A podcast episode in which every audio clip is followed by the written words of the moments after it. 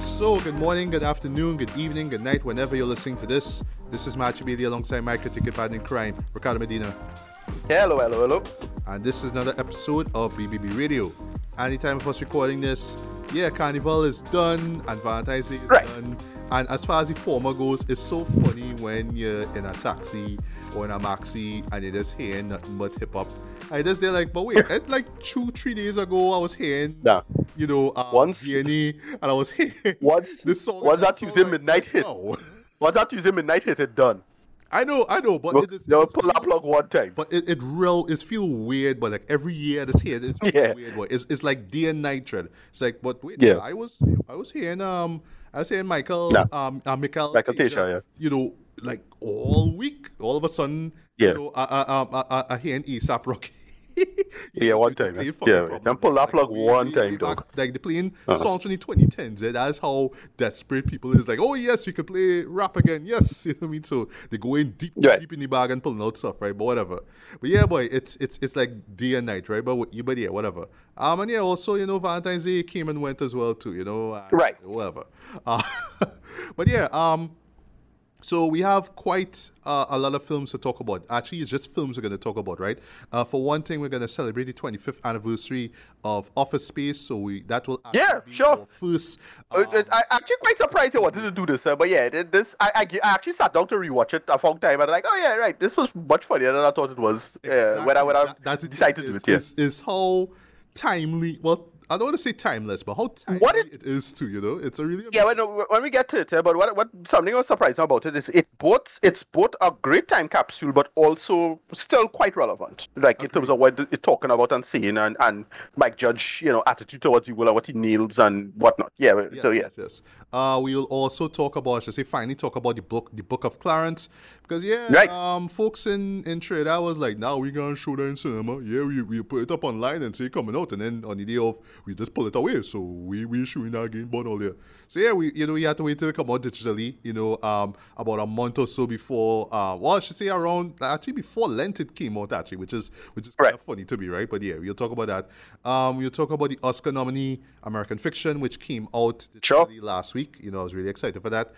And last but not least, I will talk about um, one of the year's most highly anticipated films, especially in the Caribbean. Even if people not talking about it, they know it's out there. They know it. They know it exists. I know it has some people like, I don't want to go cinema and see that, but you know it's in their minds. Bob Marley, One Love. yeah. I'm gonna close off with that. So, uh, what a week, boy. We had, you know, between that Super Bowl Sunday special to now, boy. What a week, right? So, speaking Right. of the Super Bowl Sunday, um, I didn't watch it. I know that there's a lot of buzz because, oh, you know, Taylor Swift, man, is, is one of the members Right, of this right. team. And, well, the team won. I mean, no surprise, right? Oh, my God, Taylor Swift coming from this, you know, show in Japan. And, oh, my God. And people's like losing their shit. Like, who cares? You know what I mean? But. right. you know, but it, it was about the game for, for most people. But you know, for folks like me, it was about the trailers. That well, the trailers and the, the halftime show. That that's what I was here for, right? Um, but I'll get well, actually we'll start with the halftime show, right? It's so funny that you know this was around the same time, uh, around the same um, well when it happened. That was 9 p.m. our time, right? Uh, was when um you know, the Dimanche Gras was, was in full swing, right? So about Right. a half hour before Marshall do his performance, right? Solar Calypso, and I was like, yeah, the performance was hard. Like it was, it was Yeah. entertaining. It was mm-hmm. great what he did. So yeah, I thought it. he didn't win this before. No, no, no. He he he never won. He never won Calypso Right. before in his life. Okay, The last time wow. that he was there was when he was a kid. When he do the whole Right. too young to soca, and you know the whole famous or infamous thing with him wearing the diapers. That, that was the last time he ever he ever went. Right. Yeah. Um, so I like how things come full circle where he he finally Right. win, right? Right. I just find it so funny because it's a it's a project, you know, it's a it's a sc- it's a class project basically, you know, like I right. kind of he what he do, right?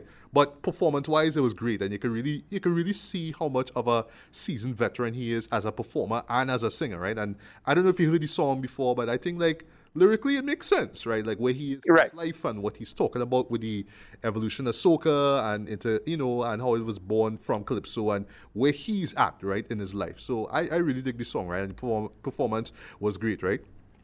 Um, I just find it so funny that, and this was right after the the halftime show, but I'll get to that in a bit, right? I just find it so funny that um, uh, Mike, uh, Mikhail um, Teja, right? If, uh, if, if I got the first name wrong, forgive me. I know it's not Michael, but it's Mikhail, I think it is, right? I think it's Michael Teja. I think so. I mean, I, I, I, somebody will how you people, most people pronounce it incorrectly. I can't remember. Well, Okay, okay. Yeah, Yeah, yeah. Um, performed DNA, and I was watching it, uh, and as much, I, I, I thought the performance was solid, right? It wasn't, it didn't blow my mind. It wasn't as great as as I as I wanted to, right? But for what it is, I think it works, right? But the sad thing about it for me though is that that is like the only glimpse of a Soca Monarch performance that we we will ever see, you know. Because yeah, Yeah. and I had uh, it's so funny because right after that I I literally went back. Uh, although I don't like to recap old episodes unless I really have to. Yeah, I went back to that one episode we did we uh, back in February uh, last year where we was talking about how Soca Monarch got cancelled now. I tell myself, Right. well, you know, next year we'll have it, and like no, this year we nah, shit. So it's just Yeah, wow. that with that DNA performance, that is the closest thing that we we got to a Soca Monarch performance. You know, like just everything about it. By just watching, like, wow, but if if only he was able to perform that on a Soca Monarch stage, but like it was meant for that. Like not saying that it didn't Yeah. to be in a Calypso Monarch stage because it, it it's not as fast as your you know your, your your contemporary soca song. It has a it has a sort of a chip to it, right? So I guess that's why I was able to you could put it into calypso, right? But it's a soca Right. song, god damn it. That's what I'm trying to say, right? yeah. But performance wise, it was good. I mean, yeah, he come forth, but at least he had a chance to perform this on stage, right? But again, ah, this need to be in a Soca Monarch stage, man. That's all, right? But yeah, as far as the as far as the the, the halftime show, because sorry to say, folks, I was I, I only tuned I only tuned on the TV for three performances. That was Michael, that was Mick, Michael, Marshall, and Usher, right? Yeah, uh, the Usher performance was was hard. It, Pretty it good. wasn't as, Yeah. as hard as it could have been.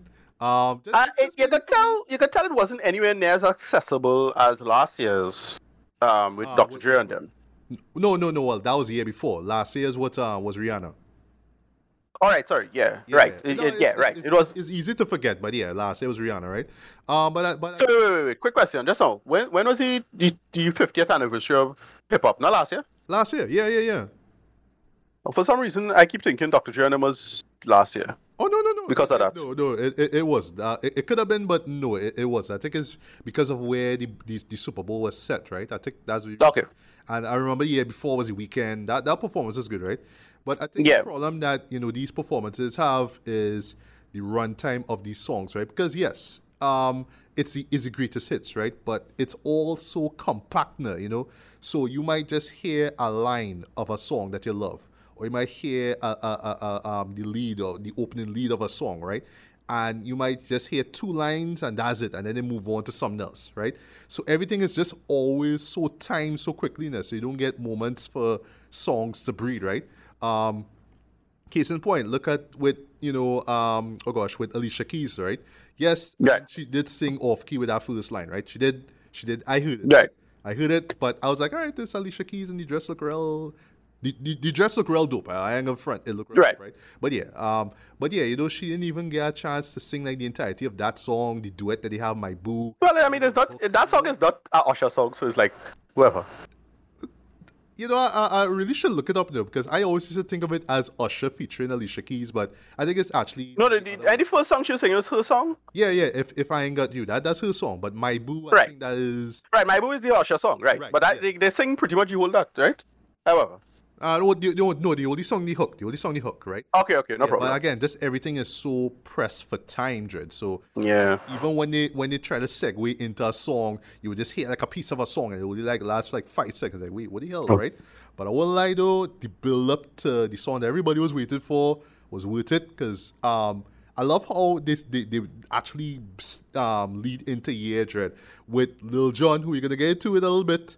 Um, Right. we for what Dread and points for that Right. camera. Yeah, he did his song, right. in the middle of this like mosh crowd there. So it's all like, turn that for what? You just seeing hands and this people just moving up though. It was a vibe. I fucked with that moment so hard. Eh? And then it went into yeah, and it was great. Um, Yeah. Also, I should mention, um, uh, Jimmy Dupri was there. I was like, what? Like, You're right. Yeah. okay. Uh, I mean, all right. I didn't expect you to be there, but all right, right? Um, Right. But Lil Jon was there, you know, he was, you know, because he produced the song, right? You know, yeah. Yeah. Still one of the hardest Usher songs ever made, in my opinion. Um, Yeah. Also, I love that they had You Ain't Got to Call, which is one of my favorite songs from Usher one of my favorite um, Neptune's beats. I love that song. Right. love that song so much, right? Although we could have got more out of it, but still, you know what I mean? Whatever, right? Um, but my surprise, but the main surprise for me, boy, was seeing Ludacris, boy. Because, yeah. his- No, that was not a surprise. yeah, he was he was part of yeah. It's fire, right? Um, even though Yeah. He had to shorten, he had to shorten, he had to shorten his verse. He had to shorten his verse, right? But whatever, it was it was it was ludicrous. It was the band together, and yeah, how they ended it off was great. I love it, right? So the, the long story short, the build up was kind of rocky. But the payoff was totally worth it, though. Just hearing, yeah, seeing the crowd go nuts, seeing Usher and his dancers, this whole crowd going nuts, hearing Lil Jon, seeing Ludacris do his verse, though. It was great. It was great. So it was a nice, like, you know, um, yeah, just just like a greatest hits compilation, um, albeit in like a ten minute chunk of time, you know, it's like that, right? But I'll close this though. I don't know if if anybody gonna go and like listen to his new album coming home. Um, I haven't listened to it as yet, right? But I know he dropped it. Um, not last. I think it's like Carnival Friday. I think he dropped it, and I could be mistaken. Like I know he dropped it on a Friday, so either the week before or on Carnival Friday. I could be wrong, but that's on my to listen list, right? Um, but yeah, you know, I thought that performance wise it was great, right? Uh, I, I can't say that this is the best, you know, um, halftime show I've ever seen in my life. You know what I mean? Because yeah, like for me, I had to compare that to the one with Dre, and I have to compare that to the one with Rihanna and the Weeknd, Right. right? But as far as you know, overall, the, the whole point is Usher has not lost a step. He may be older now, but the man has not lost a step. His his catalog is still holds up, right? And uh, this one last point, right? Um, I wish we got a little bit more 90s songs.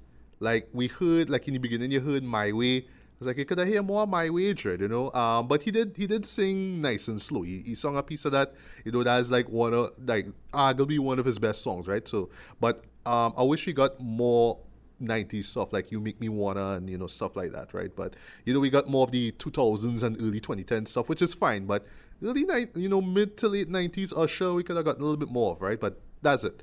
But yeah, um, any any thoughts on the? Well, did you? Well, I assume you're watching halftime show after the fact, because I watch it live, right? But yeah, any any thoughts on the halftime show? Yeah, and I, I saw it after the fact, and I just I asked him through to the thing. I was just waiting for like does he hit the big thing, but yeah, it was good. It was solid, solid outright performance. Don't like it as much as I, I, I wish, but you know, it's still good. All right, all right, no problem. Um, so yeah, when it comes to Super Bowl, you know why we here, you know why we just tune in for them trailers, right? And no, I did not see them during the you know the commercial breaks and whatnot. Um, but I saw them pop up on on YouTube, right? So the first one I saw was Deadpool and Wolverine. I was excited as all hell. Right, pretty good, yeah. I'll talk quick about it, right? Um, absolutely love this. Um, I because I just went in sort of blind there, you know. I didn't really, Yeah. I wasn't really listening to any scuttlebutts like, oh, you know, this could happen and that could happen, right? So the moment they dropped, um, you know, the TVA into the mix thread, I was like, what? Yeah. I was like, Yeah. I was like, that real hard. I love that. That that is very, very, very clever because to me, just just having that alone justifies how, you know, um, how Wolverine could could could, could meet with with Deadpool in the first place, right? Right. Yeah, because I, I know this show will, will have to address, well, yeah, you know, um, you, uh, well, Logan happened, you know, but, you know, well, because the TVA, you know, you could say, well, no, in a, in a different timeline, yes, Logan did die, right? And yes, that film was on a, in a different timeline, right? But, yeah, you know, but the point is, there's, there's so much you could play with in terms of, you know, Wolverine's trajectory, you know, like in film, right? But then also, I just love the fact that, you know, we could all, um, well, at least what they're hinting at, yeah, we could also touch, they, they also to touch on other, you know, um, MCU films, right?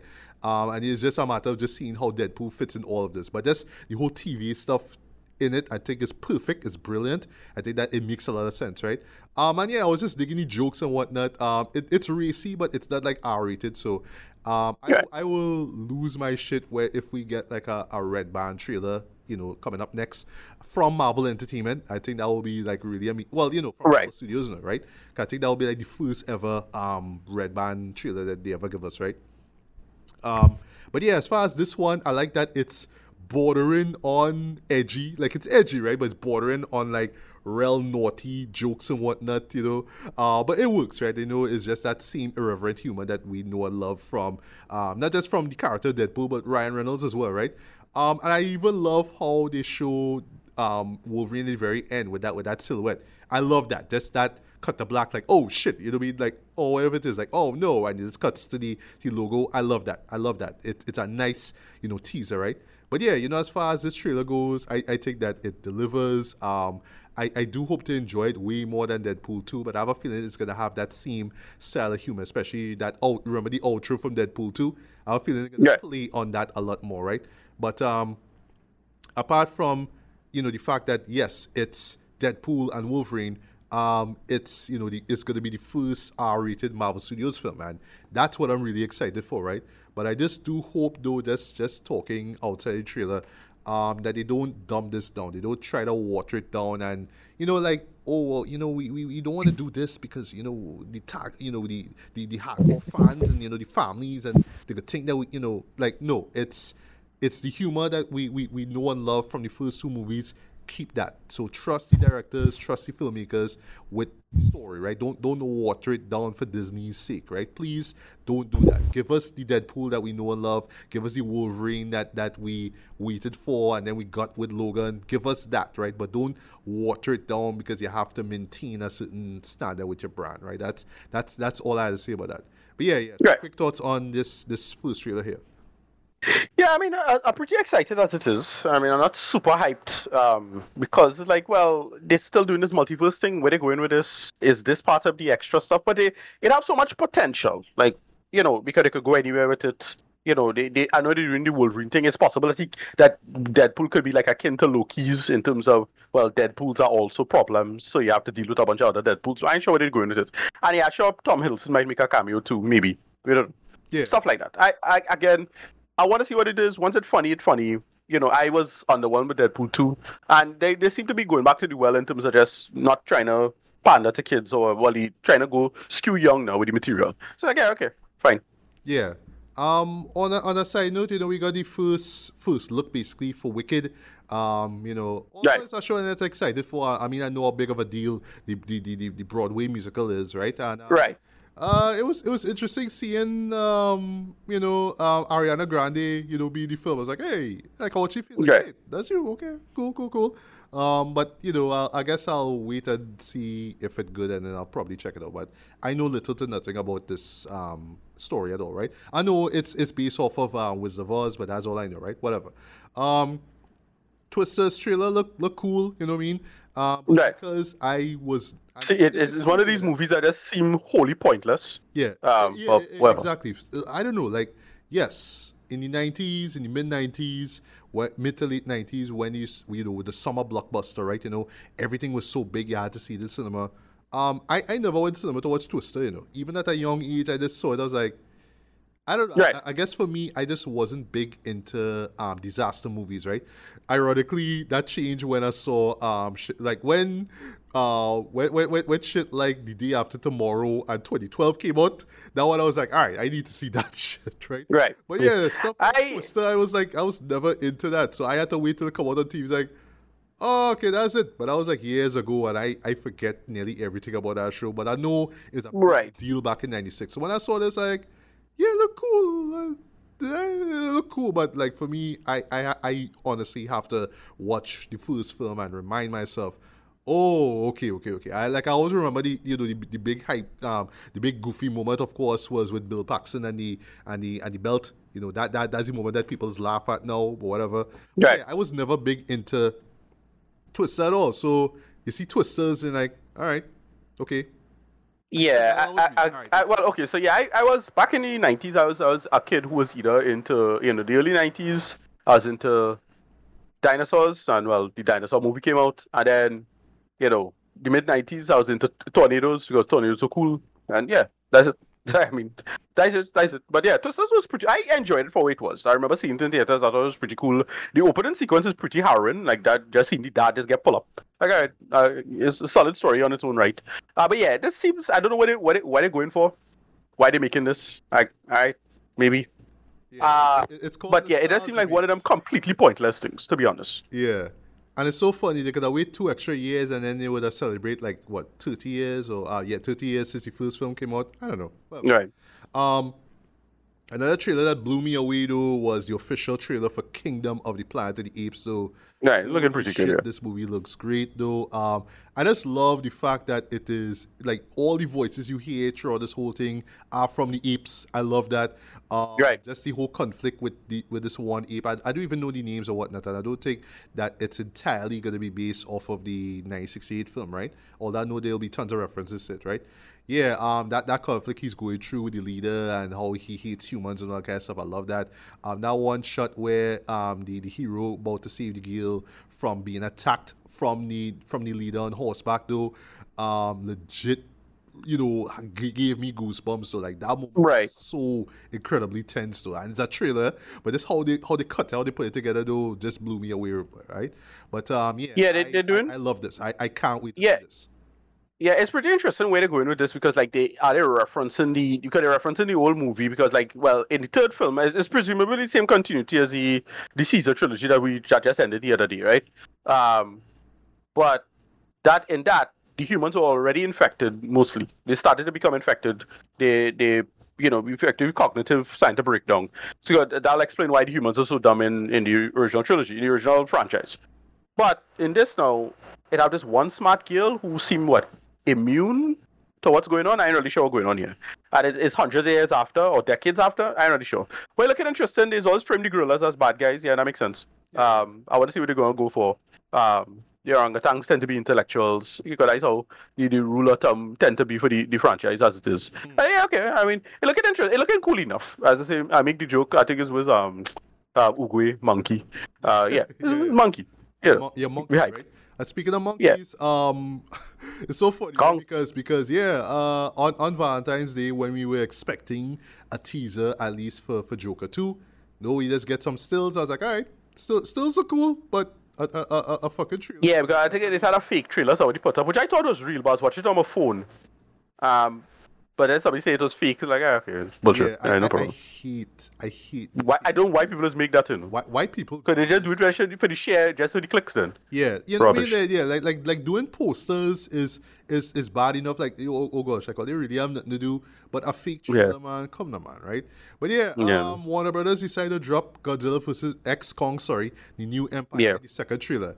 I didn't want to watch it because I fear it would have given away too much, and it kind of does. But Yeah. right? It's just so incredibly goofy and silly. Like, um, you know, right down to even though it was in the previous trailer, seeing Kong and Godzilla run together, it looks so dumb. But it's just, it's just so Yeah. top and goofy. I like, all right. I, I No, to let's say this. I- I Godzilla. Godzilla is one of those franchises. Again, you, you could you could make a serious movie or make something hella goofy if you want to. The, the franchises work one way or the other if you if you do it. And yeah, it it kind of it kind of taking the place of the Transformers material because I really feel like watching a Transformers movie. Like this feel like straight up a Transformers movie. dude, dude, right down to the to the mechanical um hand that that that Kong has. I, I- just Yeah. watching this like that's that's that's all for Transformers, bro. Like the way how it's you know it it it activates, so to speak. That that's Transformer shit, bro. Like that, come on, right? You're not fooling anybody, right? But like that it follows because yeah, if you remember from the the previous film, yeah, he, he got his he got his arm broken actually. I was like, shit. Right. Um, I think it's from Mechagodzilla. He got his I, either Godzilla. I don't I don't think it was during the, the fight with Godzilla. I think it was from Mechagodzilla. The Magi arm. Right. broken. Yeah. So, um, but yeah, I, I really could care less about continuity and whatnot. But it just looks so goofy and over the top, and you know, it's the Warner Brothers shit that we love, right? You know, Yeah. big, right? So I I will check that out. Not in IMAX. I I'll probably go crib in cinemas like I did with the all, all- with all the other films except for Godzilla vs Kong, which I had to watch in my house, you know, because of COVID. But hey, Yeah. hopefully I'll see this in theaters um, at the end of March actually. So I can't wait to see that, right? And uh, last trailer I want to talk about, by one that caught me completely by surprise, X Men '97. Right. Yeah. It, Hype. it came out to the blue boy. I was like, wait, we doing this? Okay, put it on. Well, yeah, it, did- it didn't come out to the blue card. No, there's there's announcing this for hot minutes. Um, Yeah, well, but I thought don't know we, what. we knew it was coming out. We, I just didn't know that it was going to just gonna drop this trailer. Okay, Right, so same okay. thing. I didn't know it was gonna come out after Super Bowl. Like you would think. Okay, Super okay. Bowl would be the day, the night. Sorry, where they'll drop everything, right? But it's like no. Uh, we we did Deadpool and people lost his shit. All right, no problem. and then like they just snuck X Men '97 from like from from behind. They're like, whoa, whoa, whoa, whoa. You know what I mean? So it, it felt like that to me. Like like I don't I I don't be on Twitter right or X whatever it is. So I didn't hear the rumblings of oh it's gonna drop today. It just sort of show up. I saw it on my feed. I, I click on it. Um, and I'll I'll give credit to this right. I love how the show how this trailer or at least the show going forward is emulating the original art style. I like that. Um, I like the the modern tweak on the on the classic theme song. I like that. Um, Yeah. I you know I, I like that it is continuing from the series finale, which I always remember. Right, you know, it was it was just one of those. All right, we we we finishing like this. All right, okay. You know, it was it was one like that. Like we could have seen more, but this decided it ended like that. You know what I mean? So it was like that. But I am curious to see where they continue the story with you know Professor X. Um, uh, I can't remember. I haven't seen this in years. I know that. Oh gosh, the girl that he was in love with, she was uh Skrull, I think it was. I Well, Lilandra. I, I, I can't. Remember, I know she was an alien. I can't remember if she was a Skrull. No, yeah, but it's not, it's not Lilandra. Yeah, Right. I don't think she's a Skrull. She's just um, Shi'ar Empire. Right, right, right. And, and they carried Mm-hmm. him to their planet for to treat him. I remember that. Right. And I Mm-hmm. think he he had he had left Magneto because yeah, you know, leading up to his his departure, yeah, he and uh, Magneto pretty much buried the hatchet, right? So Right. uh, Magneto now will. I don't want to say run the X Men, but I think he will just kind of Well, that, that was Like, that was a thing in the comic. them, that, that was a comic run, if I remember correctly. Um, Right. when Magneto was in charge of X Men for a little while. Uh, yeah, yeah. Uh, they gave a they gave a plot reason. They're doing some stuff that's kind of interesting, and I already want to see where they're going with it. it. Um, but at the ending of the scene, there's an insane kind of moment where um he light up Wolverine, uh, Gambit light up Wolverine claws, or body. yeah, like when I see that, I was like, is that shit possible? Yeah, Jordan. I'm wondering if it got just blow up his body and the, the, skeleton, the skeleton will stay, but then he will just heal around that, uh, or he'll just, or it's just the claws. I'm sure.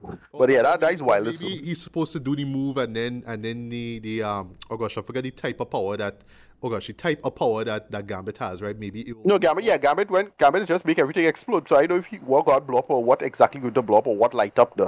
Uh, Yeah, but I yeah, his but- but- his power I- set is insane. yeah but what, yeah when, when I saw it, it it looked it looked dope but it also looked like a like a video game combo like almost like You know? playing Marvel versus Capcom or something like that but Right. let's watch it like logically this should make no sense right but it kind of look cool okay right and I like the to me my X Men you know that's like a famous um you know line from the series right I, I like that I like that right um people making joke right now about how um how how how Rogue looking you know so like Rogue don't have the have the have the have the bubble butt like she did You're right, but that was ever in the show.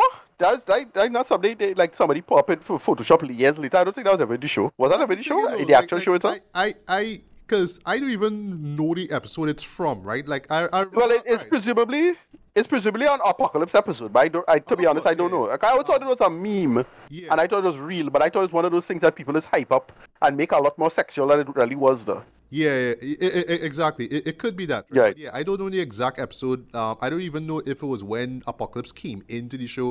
Um, but Right. the voices, I'll get to that in a bit, right? I hope that they do the "I am the apocalypse. Those who oppose me shall be crushed." Like the, the over the top voice, there, you know. Um, but yeah, in closing, though, I'm very impressed by what I've seen here.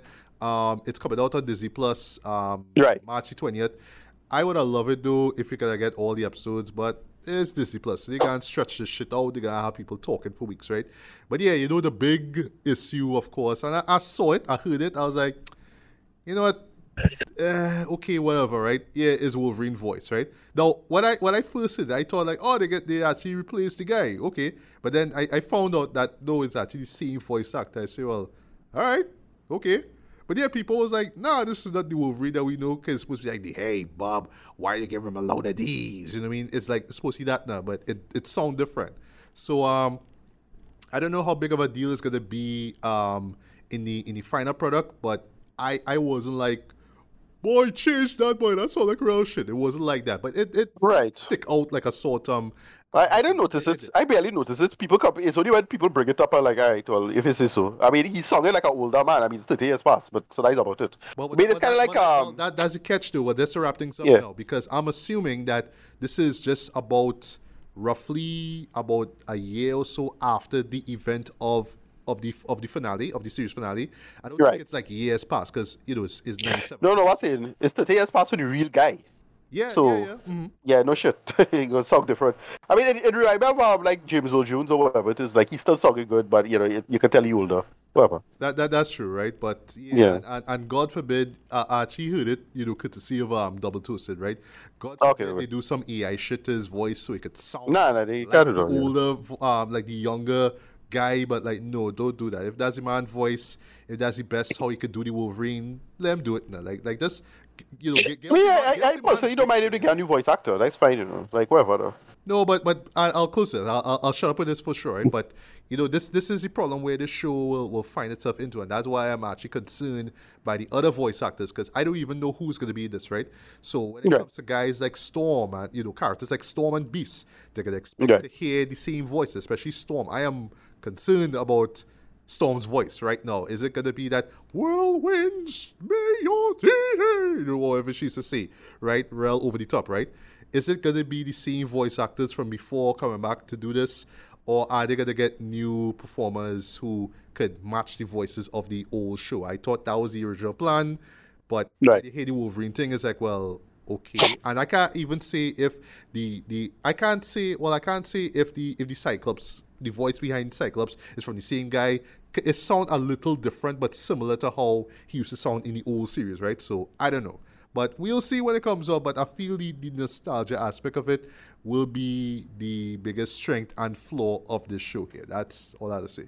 But yeah, your, your, your thoughts on the trailer and quick thoughts on what you think we'll Yeah, I mean, it's it's it's nostalgia enough stuff. Like, it, listen, it, this is a show that, that I thought um you could continue and keep going on. So if you're doing that, finish it. It's fine. It it you could it deserves more material. There's a lot of weird follow up stuff.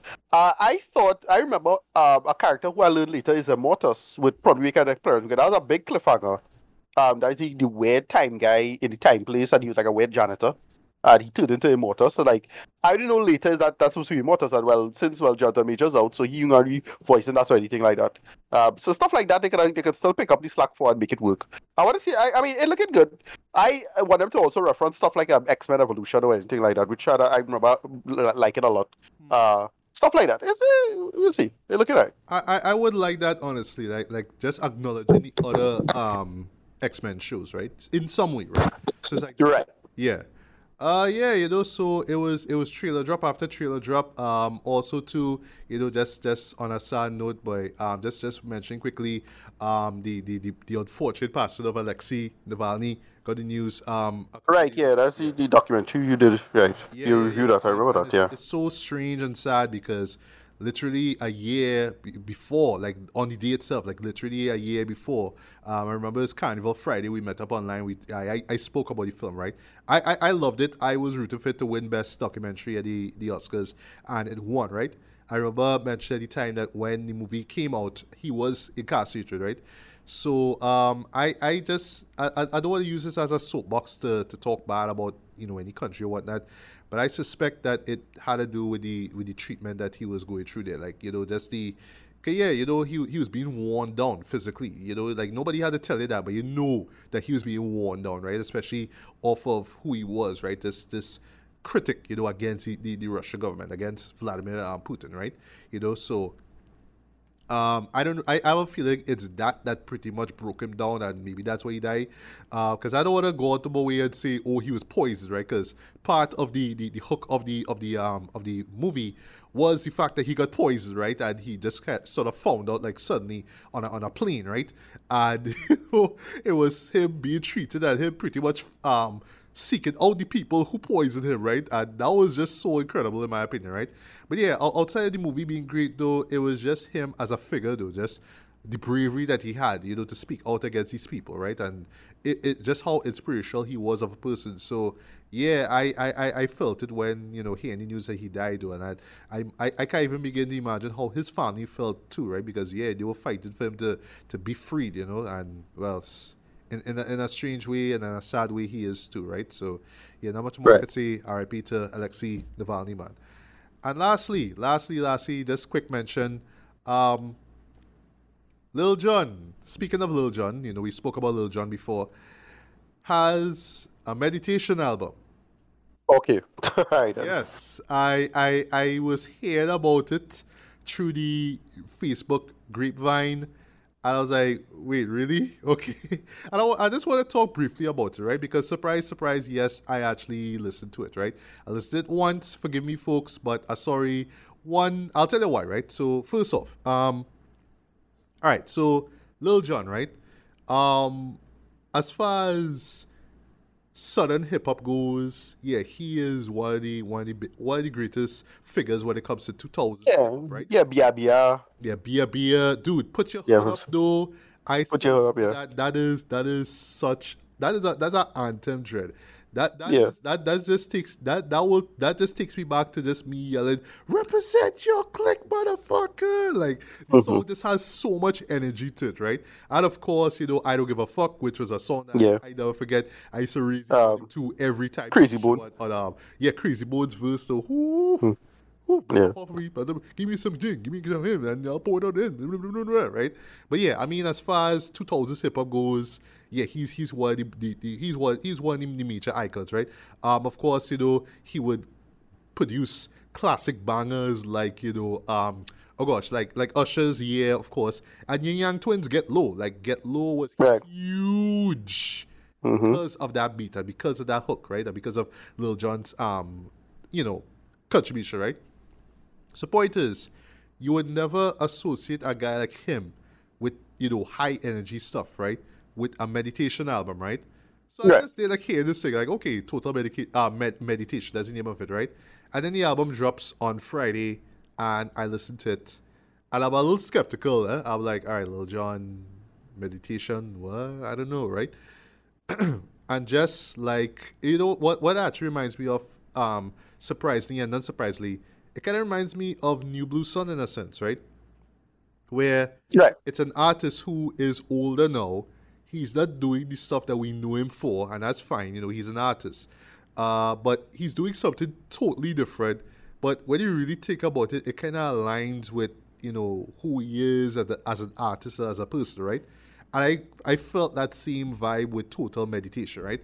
So yes you know Lil Jon though you know you, you, you, you uh, even though you're not really hearing any you would hear any songs from him now you know compared to like back in the 2000s with the rare exception of turn down for what which you might just hear randomly on a radio right um yeah, it's about, you know, music, right? And energy and all that kind of stuff, right? So fundamentally, right? Or I should say logically, right? It would make sense that, yeah, before he, and he even says it on the album, yeah, before he does a DJ set, before he goes out to do something, yeah, he meditates, right? You know, he kind of centers himself, he calms himself down. And just, it, it's just be, really about being able to give all of himself, right? Give that right amount of energy that he could give, right? Not unaligned energy, if that makes any sense, right? You know, he wants to give it his all, but he wants to put his 110% into it, right? but it's not like, oh, I have to drink some energy drinks and force myself to do it. No. It's about, you know, being one with himself, then knowing who he is and being able to calm himself down. So when time now for him to do what he have to do, he's ready, right? So I like that, right? And um, I'll confess something. I have never listened to a meditation album. I've actually never meditated before. Um, not, not, not that I never wanted to or never wanted to try or anything like that. It's just I was always kind of skeptical about it. Like I like I know its significance and what it means and all that kind of stuff, but I wasn't that big of a help not to say, okay, I must meditate. I must try to find some time every morning or every night to do this, right? Whether Right. Five or ten minutes. And I sorry, but I live on a street where literally every five or ten minutes it's some car passing or some dog barking or somebody's tv whether it's the one by me or somebody else you know making noise right so finding quiet is a pain right but you know uh, but i do understand the significance of meditation right and i'll i'll, I'll actually confess something um, I, I think that Lil Jon could actually put me on seriously into meditation. Like seriously, right? Right. So what it's about in a nutshell, right? What the album is, it's basically what the title is, right? It's total medi- meditation, right? Um, I don't know if it's like all the basics or all the fundamentals. I don't think it is. I think that meditation is so vast that it could go to, you know, different moods or whatnot. I guess I don't know these things. Sorry, forgive me. Um, but he's just giving you the basics, right? So eh, you know, it's all about like say stuff like um like deep relaxation, like you know these are the tracks that the, the track names, right? um, imagine nature, relieve anxiety, coping with grief, body scan, mindful breathing, you know, stuff like that. Even deep sleep, it ends with deep sleep, right? And that's exactly what it is, right? Uh, these tracks, with the exception of the intro, okay, just a spoken intro, um, yeah, they just run for 10 minutes exact and you know it's him like literally doing the narration you know telling you okay this is how you picture yourself you know this is how you breathe you take you know um you breathe through the, the nose exhale through the mouth that kind of vibe now and he is guiding you through all of this right and he does a great job like it's Lil Jon like you can hear it's it's really him right but he is chill he is laid back and he is guiding you through all of this right um and it doesn't feel phony or hokey, right? Like it feels right. genuine. Like it feels like you could tell like this man was doing this for years, like years, years upon years, right? Um, but yeah, you know, like I could I could trust this man, and I think that's the reason why I never really got into meditation. I need somebody to guide me into it, right? And I could trust Lil Jon, honestly, to guide me through it, right? Um, there is music in it, but it's more subtle, more like you know ambient soundscapes in the background. But it's done by this musician slash author by the name of Kabir Sehgal. I've never heard of this guy before, but apparently he he is he is like a big writer and you know um, musician as well too, right? All that never heard about about this guy before, right? And yeah, um, musically it's just this really relaxed, you know, um, pieces of music that he does from start to end, right? Um, it's almost to the point that it kind of feeds out of a soft and then comes back in. It's just so like in the background, but that's the point of it, right? Um, if I just could be a little nitpicky, it could feel like some of the songs sound the same, like almost like you're just playing the same song over you know this run, um, this entire album but I, I, know that it's different pieces but they, they they they mostly sound the same. You know that that's the biggest gripe I could think of right now. But that's that's just really a minor gripe to be honest right? But at the end of the day it's really Lil Jon telling you how to do this stuff. Um, there's nothing hokey or fake about it. It feels real. And it's easy. It's it's very very basic you know? It's breathing. It's centering the mind. It's honing in on a certain image or a certain site sorry a certain um, you know, like a certain sense, you know, so it, it's like that, right? And lastly, the beauty of the album too is that unlike New Blue Sun, um, you don't have to listen to the album all from start to end. You could pick a track. It's like, all right, I want to relieve anxiety. Boom, I pick this one. All right, uh, coping with grief. Boom, I pick this one. Deep sleep. Boom, I pick this one. And they're all in this 10 minute you know each of the 10 minute package. So yeah you, you get the same effect. Like again your money's worth for with, with each and every track right? And yeah that's basically what it is right? So in a, in a nutshell uh, let's wrap things up that's really what it is right? You know if you feel the need to meditate um, with a certain team that's all say in mind. You pick one track and you go with it. That's how it is right uh, if you want to listen to the whole thing like I did, you could do that just to get an idea of what the album is. Uh, but it's just really to kind of pick and choose and, you know, just go through that, right? And, um, of course, this is not no one time thing, you know, you, you have to you know, it's it's something that you have to continue doing, right? So that's something I guess if I if I decide to get serious with meditation, I have to like really put in the work. I have to really be consistent with it, right? So yeah, you know, I could go to this album and be like, all right, deep sleep, okay, boom, relaxation, boom, that's what it is, right? And again, I could trust Lil Jon with it, right? The man like, and you know, he's he's chill throughout the whole thing, right? I, I love that, right? Nothing. Uh, right you know, chill vibes, man. But no, it's like, all right, I, I really want you to understand how beneficial this is. But trust me when I say this is gonna work. Um, you're gonna feel totally relaxed. You're gonna you're gonna be focused to go about your day. You're gonna be focused to sleep well. Um, especially with that grief one. That that grief one really really got to me though because like the stuff he was talking about really hit me. You know, yeah, because yeah, I, I've suffered grief through I've went through grief grief before. Sorry, right? Um, it's like the stuff he's talking about works, right? And lastly, lastly, lastly, um, I like the fact that yeah, you know, he kind of lets you know right out the gate, he is not some guru or yogi or some physician. He is just an artist, right? He's a musician, he's a DJ, but he knows why he has to do it, and he has been doing it, and it's just him saying, you know what? Yeah, this this kind of goes with my brand now, you know what I mean? So is that like it kind of goes against the wildness that we know about it for the 2000s. Yeah, you kind of had a need, you, you kind of need to, how to say, you need to calm yourself first, though. I will before or after the wild shit, you know what I mean? So that's that's kind of the point of it. So it's not like, oh, he going against who he is. Like, no, he's still gonna do the wild shit when he he wants to, right? But he, you know, before and after that, or even during or whatever, yeah, the man have to kind of catch himself, right? So I like that, right? So I would recommend, I would strongly recommend, um, give it a listen, man. Um, yes, it, going into it, you'll be kind of weirded out, like I don't know what to what to make of this now. It's Lil Jon, I just not screaming in my ears. Why he sounds so chill? But no, like when you get into it, when you really get into it, it's like, all right, I get it now. I can relax now. I will let him guide me. I'll do the breathing exercises. I will, you know, relax myself and my body and all that kind of stuff. And yeah, that's that's pretty much it, man. So, um, last and and I'll just make this point here. Then you could probably comment on it, right? I am really liking, and this really amazes, uh, I should say, about yeah, um, artists that we grew up on, right? Who had a particular style or sound, or who experimented with with certain musical styles, coming out and seeing, you know what? Yeah, even though I'm older now and I can't really do this stuff again, let let me let me still do something different. Let me still try something out, right? Uh, yeah, because you know we were laughing about the whole woodwind stuff about New Blue Sun, but yeah, when we listened to the project, it was like, yeah, it, it, it real good, it hard, like it, it it works, right? And I know there will be a lot of people who will go into this say about a Lil Jon, you're supposed to be saying yeah and okay, you know what I mean in, in my ears. Why you right? Why you t- talking to me calm like that, bro? But no, trust me, it, it fits with his musical aura. It works. Um, and yeah, I could see a lot of people diving into meditation thanks to Lil Jon. Eh? So who'd have thought? Lil Jon of all people, right?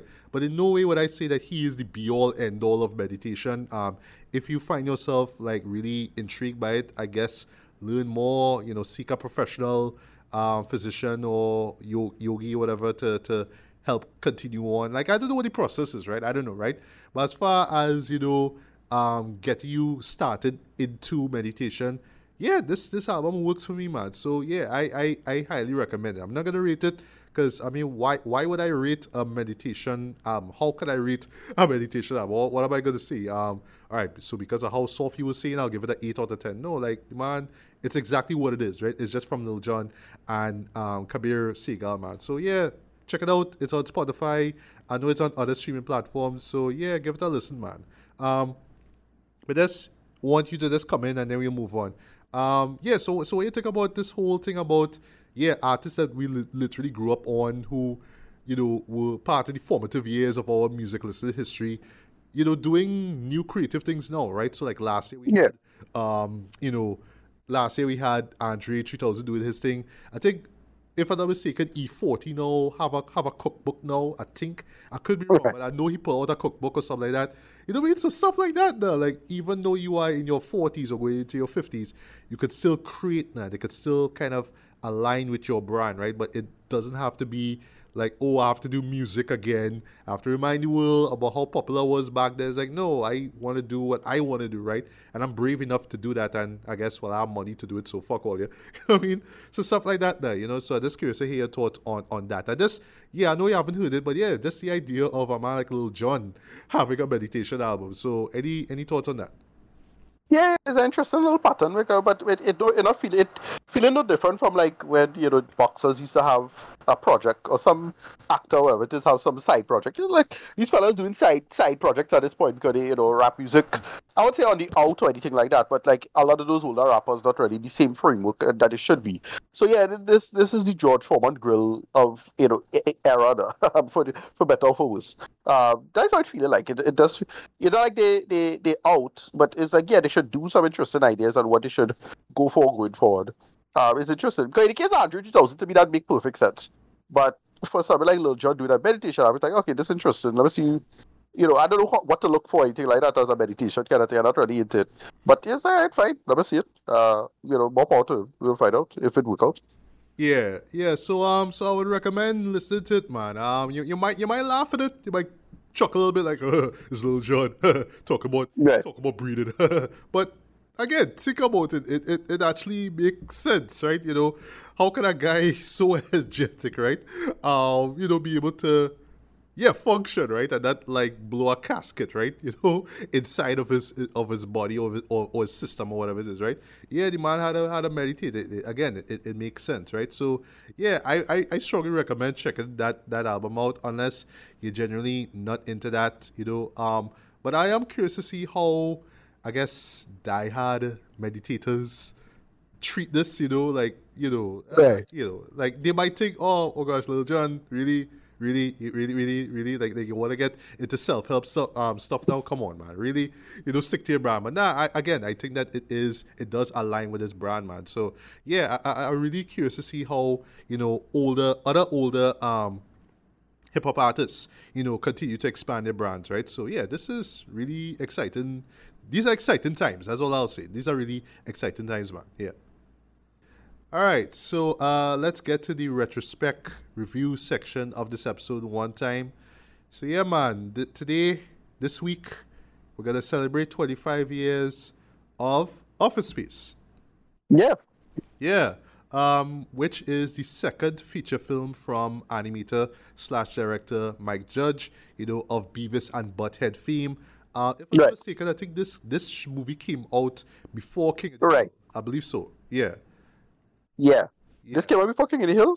I can't remember. I would not be surprised. I, I really should look at we'll check it out. Yeah. I don't think so. But well, we'll okay, see. Yeah. But yeah, this is well, this is based off of one of his early animations as well. Um, they basically do the same bit, um, and the, the, the movie relies on that bit as well. Um, yeah, exactly. That, that would be um, Milton. That was the Milton, right? These, these yeah. animated sketches he did off of Esther, right? So yeah, it was SNL, right? SNL and um, I think it had some stuff off of MTV as well. Uh, yes. Sorry about that. I believe so. Yeah. Mm-hmm. No, it's fine, right? Um, so pre-Rumble time, right? So here's the thing, right? Um, I didn't get cable until 2000, right? So by the time I, I got it, so I, at the time I saw it. Oh yeah, yeah. King of the Hill, King of the Hill came on 97. Okay, okay. So it came out. So it's before this, yeah. No problem, yeah. right? I know. I, know, I remember watching King of the Hill before this. Right. Anyway, yeah. Me too. Well. Right. Which I'll get into, right? So when I got cable, I I, I missed that train. I missed that Beavis train. That that train right. had already left the station. Because yeah, I, I mean I knew about it, right? You know, just through pop culture, just seeing bits of it on TV, right? That, right. But I I I didn't I, I never got the chance to, to watch it. As you know, I was yeah I was never super into Beavis and Butthead. Uh, it was funny enough, um, but it was just like a little too rambling and not to work. Um, the spin off is great, Daria. Uh, yes, that is an excellent show. Yes. I was a big fan of that show. Right. And then the uh, movie uh, is great. When I actually when I actually got cable, that's where Daria was blowing up. Yeah. Right. And then the movie is great. Beavis and Butthead Do America. I thought it was oh, excellent. Yes, I really, yes, really like yes, that. It is. Um, a lot of fun with that, yeah. Don't, don't, don't mind. I had to get I had to wait to get cable to see it because uh You're right. no, they didn't show it in Trinidad, but you know, I do hope. Yeah, I, I, I saw it on Starz when, it, when that came out on Starz. Right, yeah, right. that was. Yeah. Another subject of that, you know, we just had to make a quick mention to Beavis and Butthead Do the Universe, which came out in 2022. We had to right, right, right, yeah, because the pandemic. Uh, that that shit was hilarious. Just just barely because it was alright, yeah. It's the same the same dumb humor from before. It's, it's like it just never left. The humor never left Trent, right? And after after after give credit to Mike Judge for saying yes, it's gonna be dumb because it's Beavis and Butthead. Shut up. I know it's 2022. It's Beavis and Butthead. Shut up. It's dumb. And you'll love it, right? So it's like that, right? But yeah, King of the Hill, however, I saw this on TTT, right? Child 2, right? Uh, that was right. one of the few um, TV PG cartoons that we used to see in, you know, on local TV, right? So, you know, before, long before, like back in 1990 or thereabout, there was The Simpsons, right? But then when Simpsons stopped showing, yeah, King of the Hill, this kind of came in this place, right? It was, it was in the same station, right?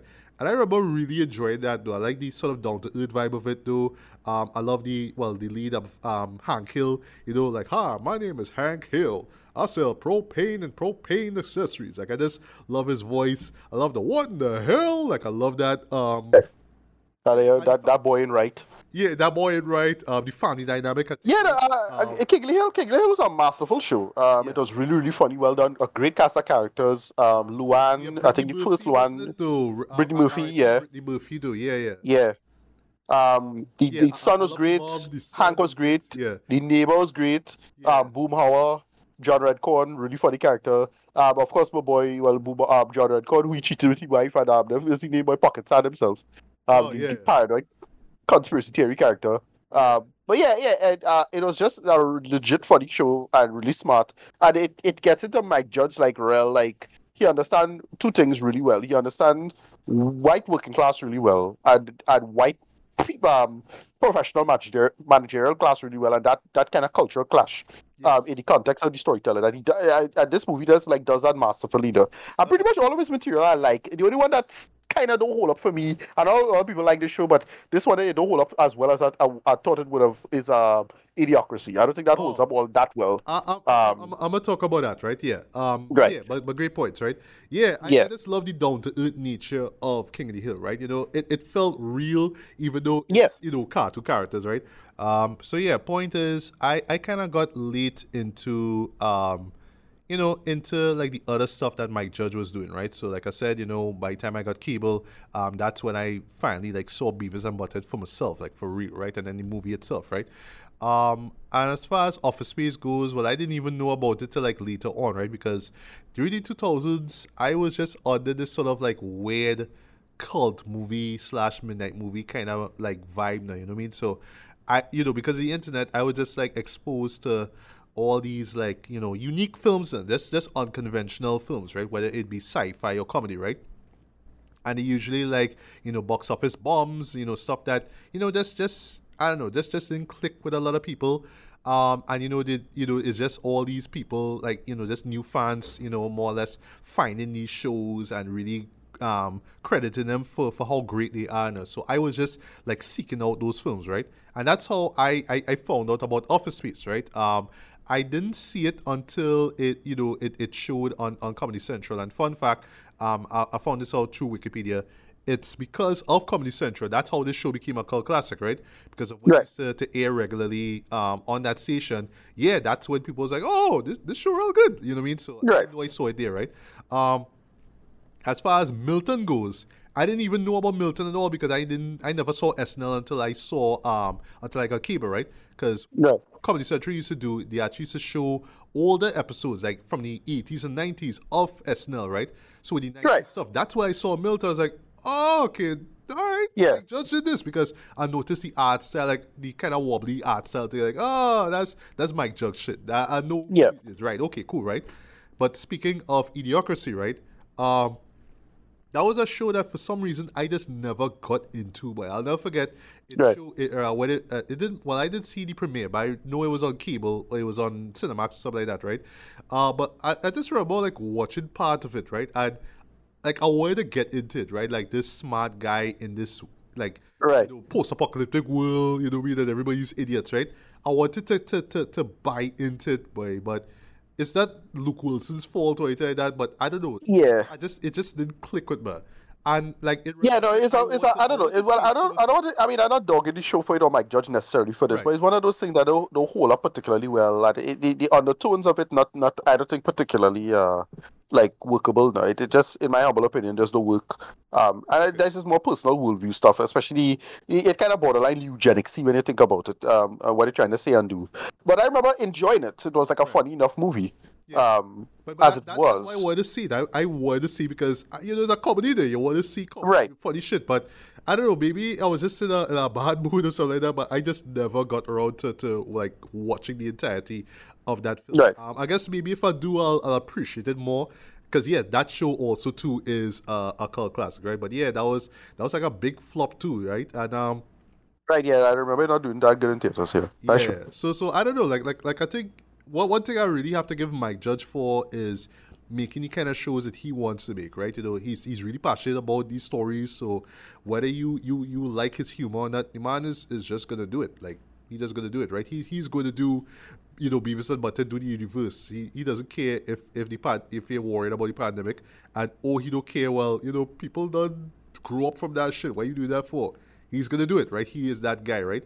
And um, it was really cool, like like re- recapping Office Space, so because yeah, I can really feel like just that just that creativity that he had uh, in telling that story, but also, and this is why the show really works and still stands to this day, though, is how relatable it all is, though. So you may not be a cubicle slave like the characters in this show, but yeah, you you you you you you you most most more, uh, more than likely know how it is to work in a job that you that you despise, you know, be yes. in a situation or circumstance involving work where it's like I could be doing something better, Dread. But the underlying thing about it all is just feeling stuck, you know what I mean? And Something that I, I can relate to and still relate to, right?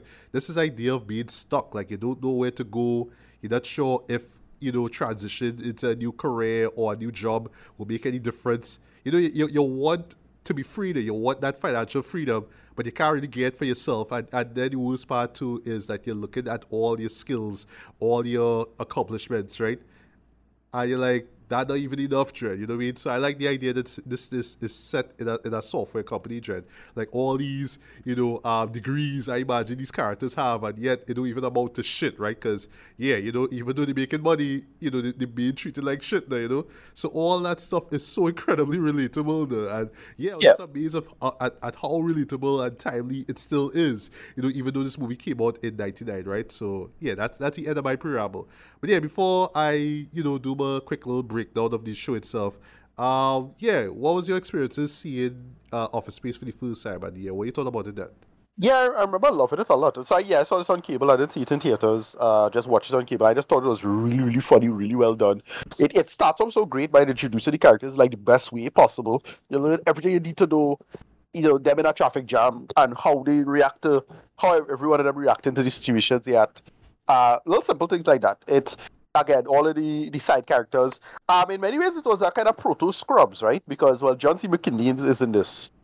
Um, but they also have like a lot of other characters who really feel like character archetypes that you could have in Scrubs. And Like say, um, the Todd. If you remember the Todd from Scrubs, there's a guy in this who's very similar to the Todd, who's like the kind of weirdo poof guy. Um, yeah, it's stuff like that. Like all of these, you know, character archetypes that that um, into that make it work as a really good working place comedy.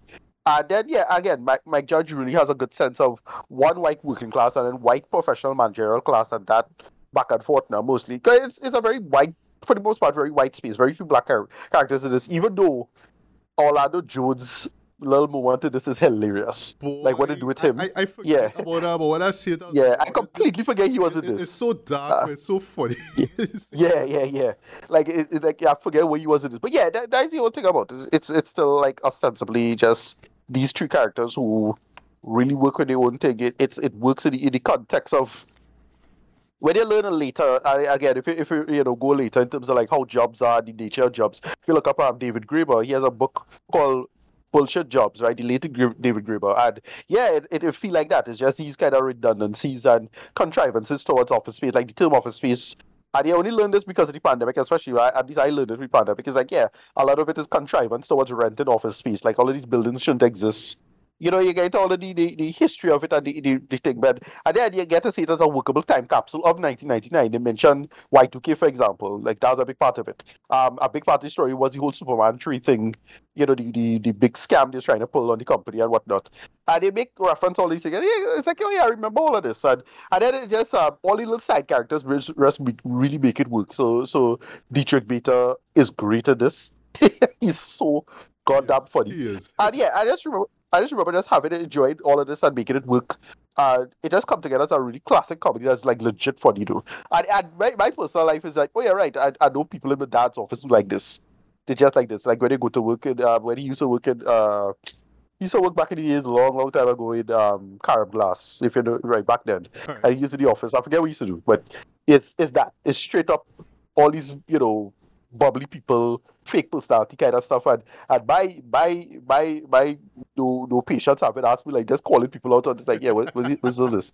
Why, are you talking like that? Why the boss like that? And yeah, it's the same. Every it, it, it's just that general corporate culture of the, that that slag out that slag out the world in the nineties, the Clinton the Clinton years, no? and you can get you can get a big you know argument about history about the, the economics of that and NAFTA and, and why it is that, that these things you know evolve the way it is. But in terms of just the, the nature of it, it really works because in, it was and it, it, it happened to line up with I think a couple other movies in 1999 that has a similar conceit. You know, Office Space. Um, I would say The Matrix, and I would say uh, Fight Club. Um, and, and, and being John Malkovich. Um, right, you know, right, yeah, yeah, right. You know, is is I, I I don't know if it's con- I, I feel it's I don't I don't want to say it's convenience. Um, sorry, coincidence. But this this idea of wow, like the decade almost done, and oh, you know, like I, why, why am I still in this shitty job? Why do I still feel like shit? Yeah, yeah, but yeah, all of it, all of it. Well, I mean, it, it, it does frame itself in a very white, from a white framing, in, in the sense of look, the guy have this, you know, pretty secure job for the most part, but he bored and it, it empty and so on. So and you can get into a big back and forth about that. But I think it, it works. You know, it was it was a zeitgeist period. Or another movie that was like that, but it came out uh, the year after. That was um this was more into the suburbia aspect of it, but um, American Beauty, kind of like that too. Yes. Right. Yes. Yes. Right. Right. You know that that whole suburbia. You know, it not all that cracked up to, cracked up to be. You know, a generation later after the suburbs have been formed. Well, two generations later, you could say if it, if, if we're talking to the right person. Uh, yeah, you know, just the emptiness of it all, right? The empty materialism and uh, what you're talking about and how to feel about it. But Office Space makes it really grounded and concrete. That's why it works. Those other other materials is largely esoteric and in it in its in its delivery. This was just straight up. You get to the direct conceit of it. And have a couple things technically, like just one small thing, and they, they get into it, and it like it make perfect sense. The printer. Oh. Printers still suck. printers still suck to this day. Mm. Like it, it's still printers. The, the, the one that, that is in my workplace sucks. The one that I have yeah. at home sucks. yeah, yeah. Printers is still fucking up. Printers, printers still fucking up to this day. I like I got like the, the, probably the two things that will drive you up a wall in terms of like just just running out your patience. And it's two things I just straight up avoid using nowadays, uh, unless I have to, uh, unless you're really forced me to, and I have to. But yeah, I will just straight up avoid doing these things. Is one the printer, and then two traffic, and that was the opening sequence, like just them being stuck in traffic to go to the shitty job, to come back and be stuck in traffic to go home, and the repetitive nature of it. And they, they make it work. And it, it's really smart stuff um, for what it is. Again, in Trinidad, we have no good goddamn reason to have this much traffic, and yet for some reason we do. Um, and you know, you know, I mean, for whatever reason, we can't build a train for some reason. You know, simple bullshit things like this now. It's just add up. Okay, it's just the, right. And you mentioned, as I said, being stuck now. It's, it's just the, the, the, the, the grind of the whole the whole thing. And the show nails this like I think aesthetically and and just thematically really really well and all the characters. So yeah, we like get into it. Uh, yeah, Peter, let, let, great character, it, right? Yeah. Uh, so it opens with uh, Peter, right, Gibbons, yeah, um, who is a cubicle slave, as you know, the late great Roger right. called him, right, in his review, um, which he gave a three out of four stars, right. So just so you know what to expect with us. Um, played by Ron Livingston, right? Um, and I love how right. simple the opening sequence is because, great, yeah, you know, he's trying to get to work, but he's stuck in like endless traffic, right? And yeah, just that in itself just sort of sums up his predicament, right? You know, he wants to progress yeah. in life, but he's stuck and he had to watch other people move forward, right? Um, uh, yeah, they have, like, they have this quick bit with this old man. Yeah, with, with a watching walker, uh, in traffic. Wow, boy, like seriously. And, it, and all these other little bullshit like things, like he he, he changed lanes, so they, he can't change lane again. In front of him, like oh, right, yeah, dude, really, the line stop. So when when you move, line stop, like yeah, all that bullshit. Though. Hate right. it. Um, yeah. We're also introduced to Michael Bolton, not the right. Michael Bolton, Classic. right? But classic. Know, I, I love the so yeah, this, this Michael Bolton until yeah until Lonely Island this is what you remember Michael Bolton about in terms of humor. Like, oh, you're right, right. Office Space, that's the joke. Yes. Yeah, yes. the, the whole, um, there's no talent ask there. Yeah, that, no that I remember. yeah, that's what I remember about it. But, like, you know, until Lonely Island did their thing with Michael Bolton, this is what you remember with Michael Bolton. There.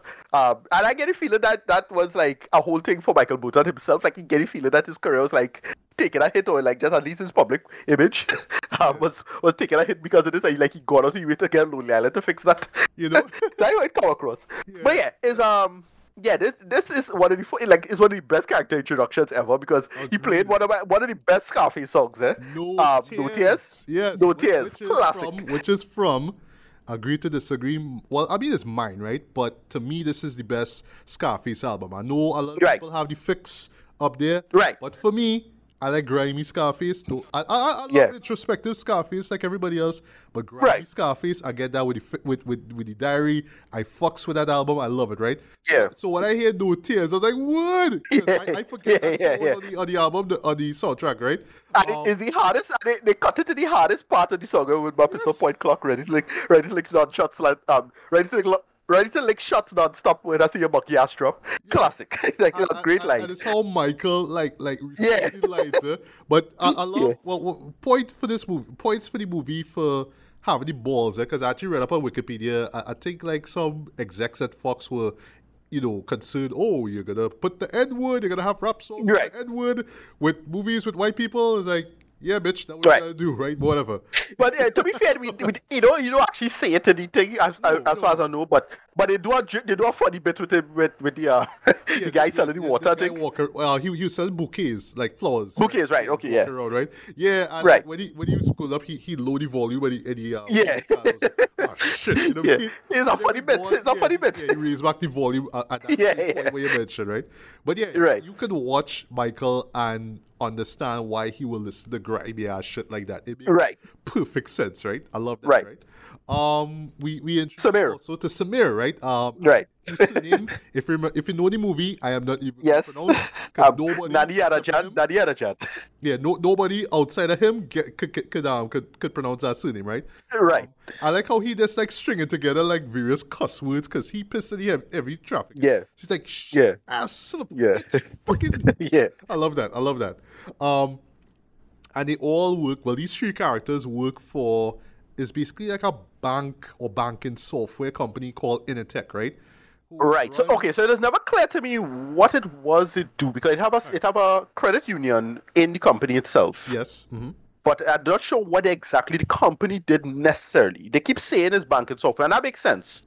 But I couldn't follow what I never could have followed what exactly they do. Like we know it's a credit union inside inside inside the company. That is where they, they where the money was sloshing around.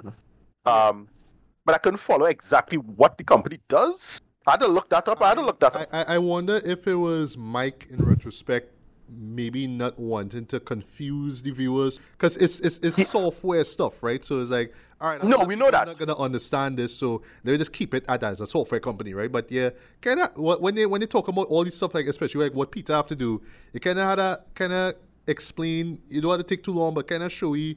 All right, this is in relation to what? No, you know what I mean? Something like that. No, you know. That's Right. It, okay. So yeah, it was it was a uh, basically right. It was a, a proto IT like it early IT financial security solutions company that in the in the world. So it wasn't like they didn't do nothing or bullshitters. You know, it was a bullshit jobs thing. But yeah, it was referencing um credit unions and, and money and how to slot around money. Yeah. So it does that. Okay, okay, okay, right, yeah. Um, and Initech is run by you know fan favorite Bill Lumbergh, boy, played by Gary Cole, boy. Um, I Yes. like like. Uh, I, would, I would say like he is probably one of, if not the most memorable character in the whole One, show, right, yeah, he is one of the more memorable characters. Because right, so him, him, he he shows up. His I don't know if it was it was the same voice actor. I think that was um I think that was Mike Judge himself, but the he's the character also in the animation. Um, Okay, okay. you know, yeah, he's the same. act- He show up, hey, with the, with the coffee mug and Yeah, just being like- he's like, condescending. yeah, all right. Right, Um, okay, right. okay, you know what I mean? You're right. Real, real swami, real, real, real, real Right. swami shit. Also, like- also, I I don't know if this was intentional, but it, it that whole MK thing. I'm not sure if that was a Mr. Mackey kind of thing from I, I uh, was South Park. because I know South Park came Right. out in '97, if I'm not Popular, right, in 97, right. Right, and yeah, So I'm not um, sure. It, it have overlap. So yeah, uh, but yeah, he's a great character. He, everything about this dude is just, slimy and shitty. He always bullshitted you. Always figured out how to get it. We got the whole joke is how you want to get him to work on the weekend. That's a bit, and, and that how that plays out is really funny. Yeah, Uh, uh, we, we, which yeah. I'll get into in a bit, right? So, um, anyway, so Peter now, how we how we introduced him in the film, right? So he is experiencing a case of the Mondays, as a lot of people. Yeah, boy. Oh, up, right? God. and yeah, I, I can relate to that shit, boy. Like nobody wants to come to work on a Monday. I don't care if you had, if you had, if you had a good sleep on a Sunday. Nobody wants to come to work. on No, it's like that. It's like the whole the whole case of the Mondays, uh, how the people is use that, and the, again the, the attitude. That's the part about this. See if everybody was like normal yes. and just normal about what they was in, but you see the, the contrived happiness. This, this, you know, putting a pencil in your mouth, making it smile bullshit. Yeah. That is the part that is run- drop, drop you up a wall. And um, DJ Beta's character is the funniest about that because they do a bit with that. That I just, that had me cracking up. All of his one-liners are great. like what they do with him. but yeah, the, Yeah. the case of the Mondays thing, boy, just everybody had to be smiling and be all happy all the time. They're like, no, just do your fucking job now. You can't do that. You know? Nah, they can't do that. Um, they had to be nice and happy all the time. That's E- bullshit. e- e- exactly. So Yeah. Um, I, I forget about I forget this aspect of the movie, right? So as soon as Yeah. Peter reaches cubicle, right, and his job is to to handle TPS reports, right? Um, You're right. I was reminded of a character that I forgot about, right, and rightfully so because she was so fucking annoying, right? Nina Right. Dread. And she just Yeah. yeah. on the phone like, corporate accounts Yeah. payable? Sorry, the, the corporate account payable leader speaking Just just a moment, right? And she just Right. So I "Just a thought I always thought I was taught that that in the background that was a little piece of world building thinking about it after the fact. I remember just thinking about it. Where the me- the reason why she getting called all the time is because nobody's being paid in the company. Or at least a lot of people is not being paid. Just like Milton. Oh, okay, okay, okay. Mm-hmm. So remember Milton Yeah, Milton yeah, was yeah, being well, paid. Yeah, he wasn't getting paid. Right. he was getting he wasn't fired, but he wasn't being paid either. So it's like so so the reason why they keep calling her is because of that now. Uh Oh, because okay. they, they, it's a complaint now. So that way she constantly having to answer that question. I don't know. That was just Yeah. me, but I don't know if it's because of the bank or whatever it is. But- because I thought it was it was payables now. Is is you know you just had to go in a company back in the long time in, a, in the back in the ancient days when I, I, I worked with, with a corporate corporate thing. I remember you have to go across to get to accountables now. Accountant had to answer that for you. So that's her. She was like she was that's her her call now. Yeah. She was the one that had to answer that, and if she don't answer that, then you go upstairs to um well when where Milton went with next to Bill Lumbergh's office now. Oh, um, Uh, payroll. the, well, the payroll, right? up to the payroll section, right? Is that so? I don't know. Yeah. I don't know the structure of the company in that sense, but that's how it felt. Like it's like, wait, why doesn't she have to always answer? That she job the entire day? That don't make any sense. You know? That in my in the head now. Whatever. But what is- it's a what- bullshit what- jobs thing. I don't know. Right. What does make it so annoying, Jed? And and you hear it, you literally hear it throughout this whole sequence. Whole He's just on the phone repeating this, you know, second. Serious. Just just a moment. Sorry, corporate accounts payable. Dean speaking. Just a moment. I just Yeah. see this, see this, see this, right? I just feel like, wow, like this is what you had to look forward to, Peter. Like you just sit down and you just hear this woman Yeah. talking this in a way, and it, it gets even worse though because, well, all right. Well, before we get to the worst part, right?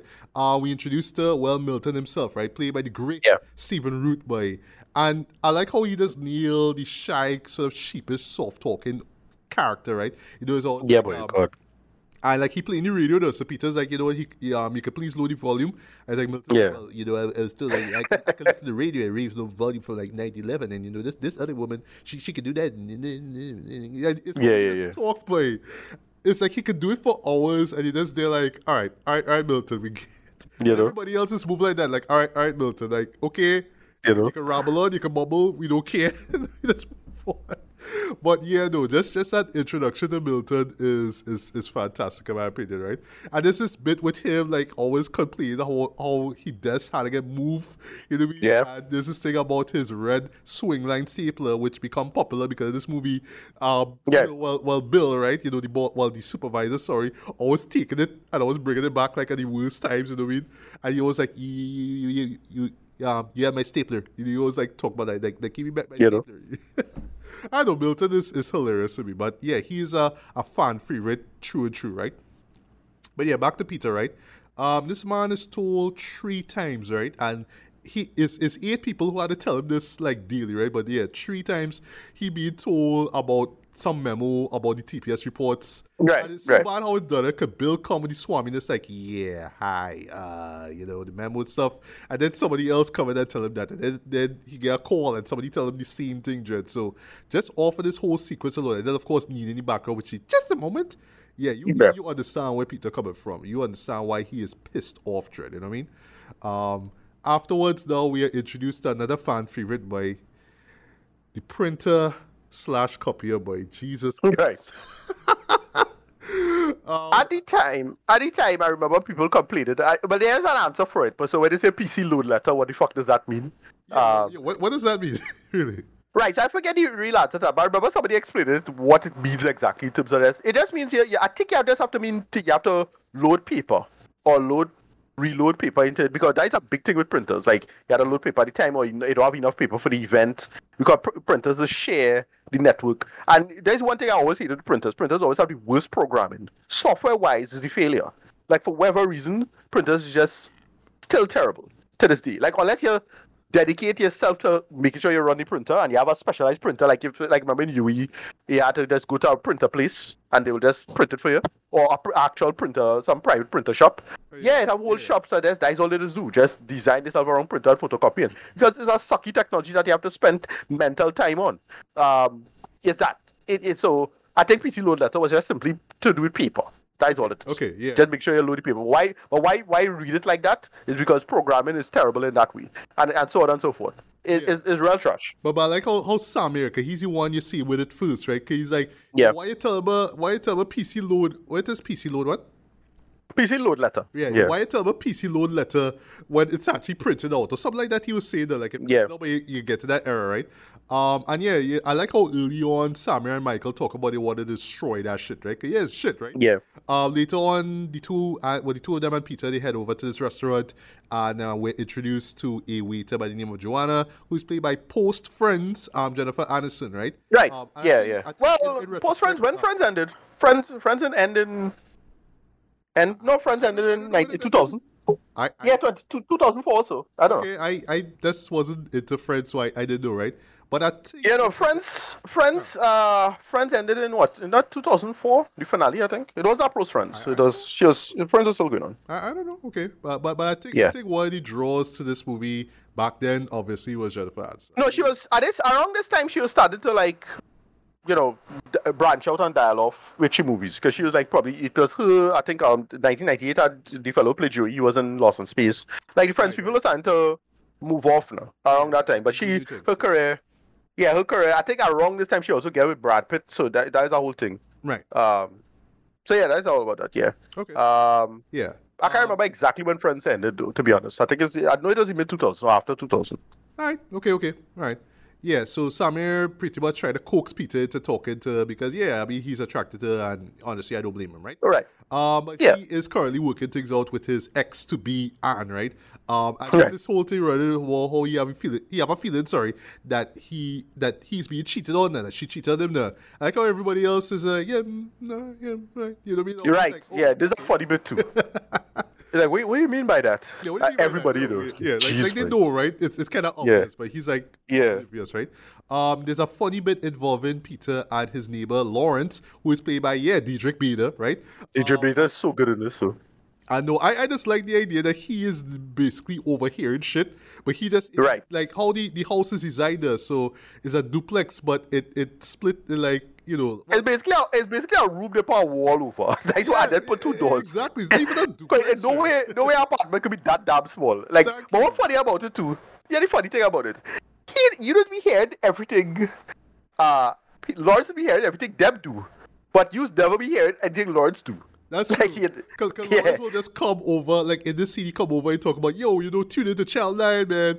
And it's some, Right. some topless chick or whatnot, right? But you don't Right. any TV on, you know. But, but Lawrence Eh, is right, exactly. Lawrence is Yeah. Peter's TV, right? So it's like, oh, Right. TV on? All right, cool, I'm going over by you, right?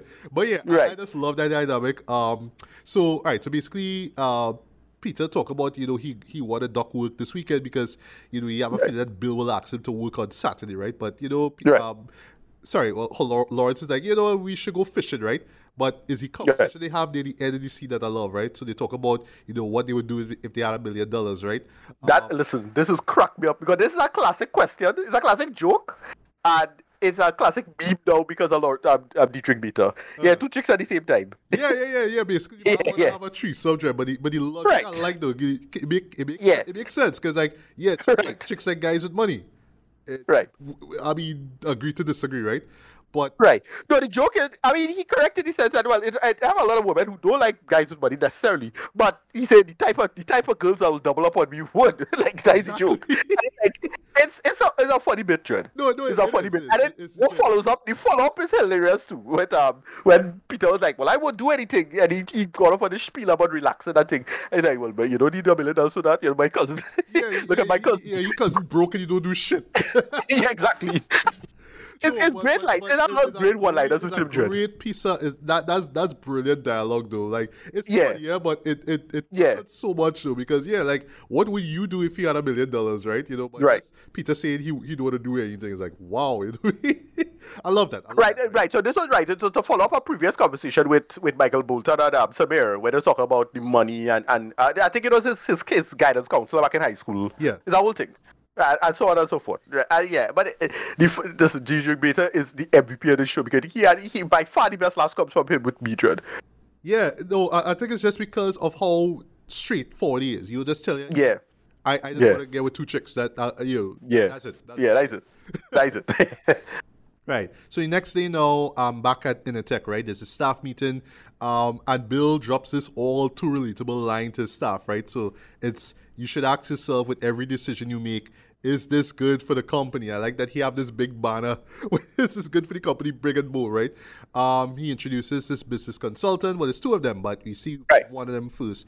Um, Bob Slydell, played by John C. McGinley. I was like, hey, you. Yeah. It, it made me think of Proto Scrubs because this is before Scrubs. Um, Yes. It's like a couple of years before Scrub started, though. So, like, alright, yeah, it make and he, he doesn't play the same character from Scrub, but it's the same energy. Like, it, there's a same authority, you know, funny stuff now, and they make it work for what it is. Yeah, go ahead. And that's the way how he looks though when he when he delivers the lines. I, I love where it's like, all right, I, I try to be cool and you know calm with you though, but like, all right, this is kind of dumb. You know what I mean? Like it's how he expresses himself. I really like, right? Um, there's this veteran employee um named Tom. Um, and Yeah. he always like scared because he feel like he'll get fired now, even though. Oh my god. Tom Tom had some classic moments too, Dread. The jump to conclusions, that thing is so stupid, but Boy, so when funny he at the same time. when he explain it. Yeah, boy. like, Oh, I, I like that Michael say that is that is like that's Yeah. the stupidest idea I've ever heard in my life. Yeah, for real. eh? But it's when you see it later on, though, you, you watch it, And- yeah, and it's looking still terrible, eh? stupid us. It still Yeah. looks stupid. Yeah, yeah. anyway, right, so um so back to Peter though. So I like how Peter like real trying to duck out of work, so he like real see when he files or what that and wow, Wi- Windows 98 shit though. Like I just watch this like Don't think that. That is, Wow, that is, that is 98, not even that because it's an office computer, so that shit look like look like Windows 3.1, Dread. It even look like 95. it looked like 3.1. The way all, it- all that, that was, actually, actually probably before. that- It, it's probably 95 to be honest, eh? But that should look like an office, like them office workspace computer, like a ME or one of them NT type programs. Yeah. That shit, nah. Like, jeez, man, these terrible OSs back in the days, Dread. Shit slow as hell. Yeah, go ahead. And what's so funny looking at it in retrospect, right? You know, in those movies where somebody have to, you know, sneak into somebody's room and download files onto a flash drive, and there's always this Yeah, nah. where, the, where the person comes in and they have to hurry up, but you know, you know, the, the, the files still see so, um being copied, right? And it's this time Yeah. limit. No, it's how they play it, but sort of different now with you know the stuff being saved and it forever. To, Yeah. the thing because of how slow the, the um the computer is there. So by the time he done now, he run into Bill and Bill Yeah. doing the whole Bill is yeah. I, I'm gonna need you to come in on Saturday. Then as Yeah, and then I'm also gonna have yeah yeah. Also need you to come in on Sunday. I was like, fuck you, Trent. But Yeah, the you reason, know, it's the reason that Hammer saying fuck him. Eh? He said how a few people will lead off any company. Right. Yeah, because it was firing I people, was right. like, nah, fuck you, Trent. yeah, you know. that was so rough, right? I don't know if you have anything to say about that moment with. Um, No, it, it, it, it, it's a funny bit because he looking at him, he see them skulking around, and it's like you can tell it's some real shark behavior now. So he, he when he look back up, he disappeared, now, and then he come from behind, like funny as hell. Because it, it, what make it funny is that the, the geography of the sea, it looked like the geography of the office changed when there's this bit, like where he working now. Because it's like, why would he sneak up on if he could, if he know the office space as it is now? Yes. Little things like that. Yeah, just the, just the, the, the sheer absurdity of it now. When it Agreed, work. right. And then we get one of the best moments in this film thread. I didn't I forgot about this shit and when I see that, the payoff had me laughing my ass off, right? So Peter and Anne attend this hypnotherapy session. Right. Yeah. Yeah. And it's about working uh, working through the relationship there, cause they, cause they in a rut, right? Um, but where it begins now, Peter basically talking to a, a, a Dr. Swanson, right? Played by Mike McShane, and I'm like, wait, you in this too? It's like, Rel, you in this too, I was seeing all through the show, right? Um, how stressed he is, right? So Dr. Swanson basically do this whole pre-guided meditation thing, right? Well, sort of hypnosis thing, right? So he tell him to calm his body down, right? And wait till he count to three, and then he will kind of give in to like inner peace, right? Now I watch this scene, eh? I, I just watch it normal, right? And then I just see Swanson sort of cough a bit. I like, no, no, Mike, Mike, Mike Judge, you're not gonna do this to me, right? Don't, Yeah. no. And then I see him sort of sweat. I'm like, no, no, Mike, don't do this shit, don't do this shit. And then before the man say three, the man collapse and die. And everybody else freaking out, and Peter just sit in the chair all zo- zened out, Shred. And Yeah. I was laughing my ass. It's a really funny It- bit. It's so dark, but it's so funny. At the same time, and I was like, and, and, and for me, looking back at it, right, I was like, only an R-rated show can get away with this shit. Like, you can't show that, you know, PG or PG-13 show. You will freak people out, right? People will not, like, people will get freaked out when you talk about mental health, right? or, or go to, to like, um, you know, like, um, like a psychologist, uh, they'll get freaked out, right, when they see something like this. But I will like, that shit had me laughing, Jen. I don't know if you, if you enjoy that scene too. Yeah, it's a funny bit. And it's that. It's, well, it's the main main trust of the movie as it is with with Mike. I'm uh, sorry, with uh, Peter. Peter changing his mindset uh, completely and making it work for waiters. Uh, yeah, it's a really funny bit that catches you off guard because what, what they do with it is how everything gets zoomed out. And like, all right, it worked because the guy died. like, because it wouldn't work otherwise. Though. I'm sure that. Because they attempted that several times before. Now it worked this time for some yes. reason. like, no. Yeah. yeah. So yeah, because because Peter is is, is zen out now. Uh, he just spent like half the day, the following day, of course, uh, sleeping. Right. He basically he was just right. sleeping through the whole weekend, basically. Right. Yeah, he does. Yeah, he does. Uh, yeah. but he effectively sleep through all our Saturday. Didn't go to right, work. Right. All, all our Saturday. Uh, because it's called. Right. Yeah. Right. Um, yeah. He get voice message after voice message from Bill, and you know, I like how it all starts off with yeah or yeah. Yeah. yeah. Um, even Ange called and you know she real pissed off at how he was reacting to the to the um to the hypnotist dying and then she she pretty pretty much break up with him. That then she say, "Yeah, I was cheating behind you." And well, Peter don't mm-hmm. give a shit. He's just like, "Well, fuck it, right?" Um, right. I like that. You know, he's a new man, right? I like that he even had well because he you know he's single now. I like that he has the bravery now to invite um Joanne for for for, for lunch, right? Don't mind it's in another restaurant, right?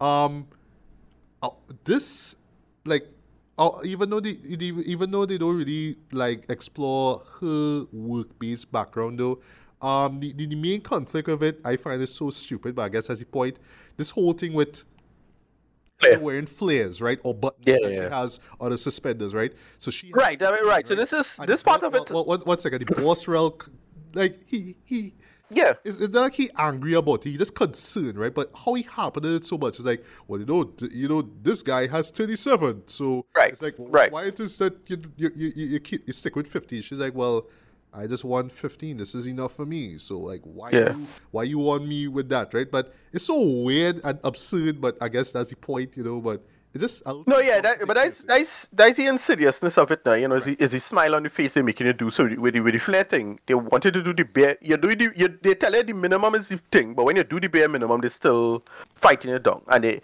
again, you have to not only do this, but do it with a smile. It's like, look, you're already paying me. I ain't, I ain't had a like. Don't make me smile with this now. That that they get into that insidiousness of that aspect of it now. That's when you, especially with with restaurants and, and service industry stuff, where look, if you're in front, you know, you better be, you know, be, you know, don't, don't don't make, you know, do do three simple rules: be attractive, uh, you know, be handsome and don't be unattractive. That's the rules, but also be be happy.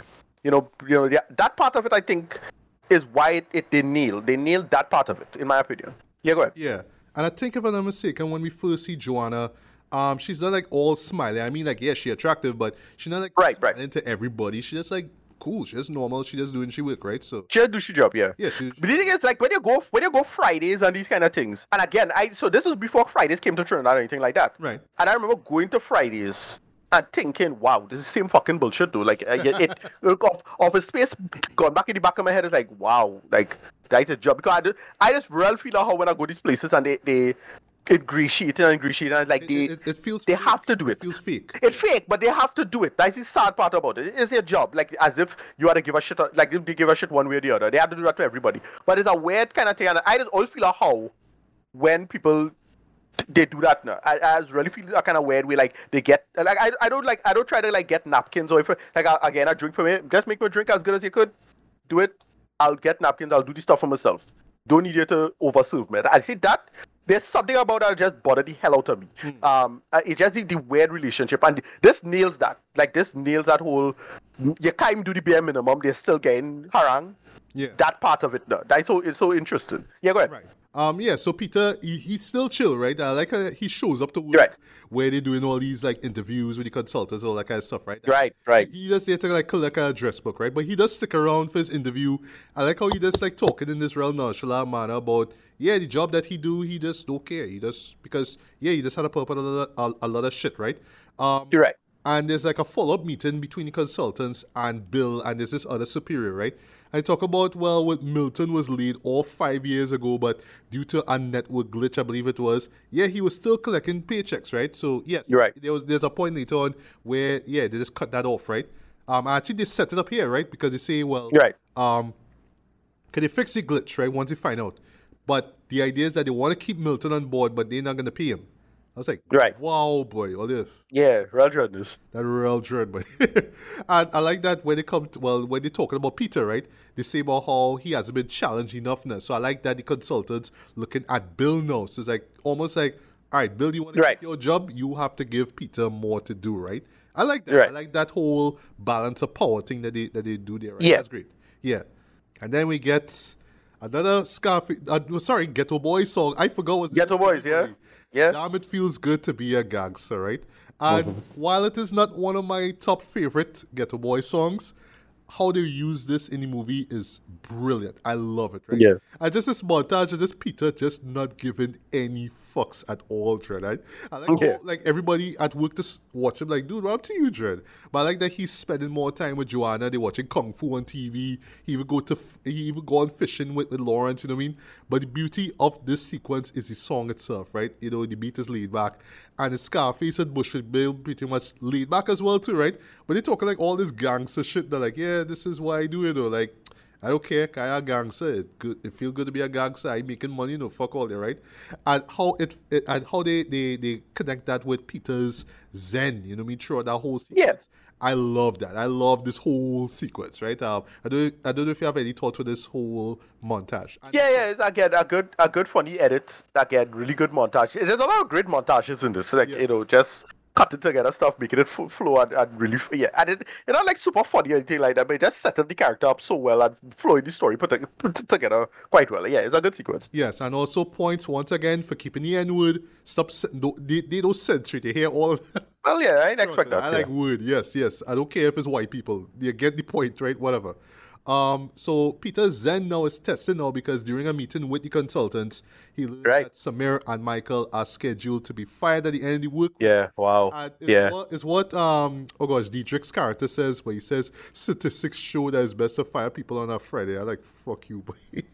yeah, it's true. Well, you know, Yeah. when you really think about it, it's it's true. It's true, right? Um, and they're gonna be replaced with these entry level employees, right?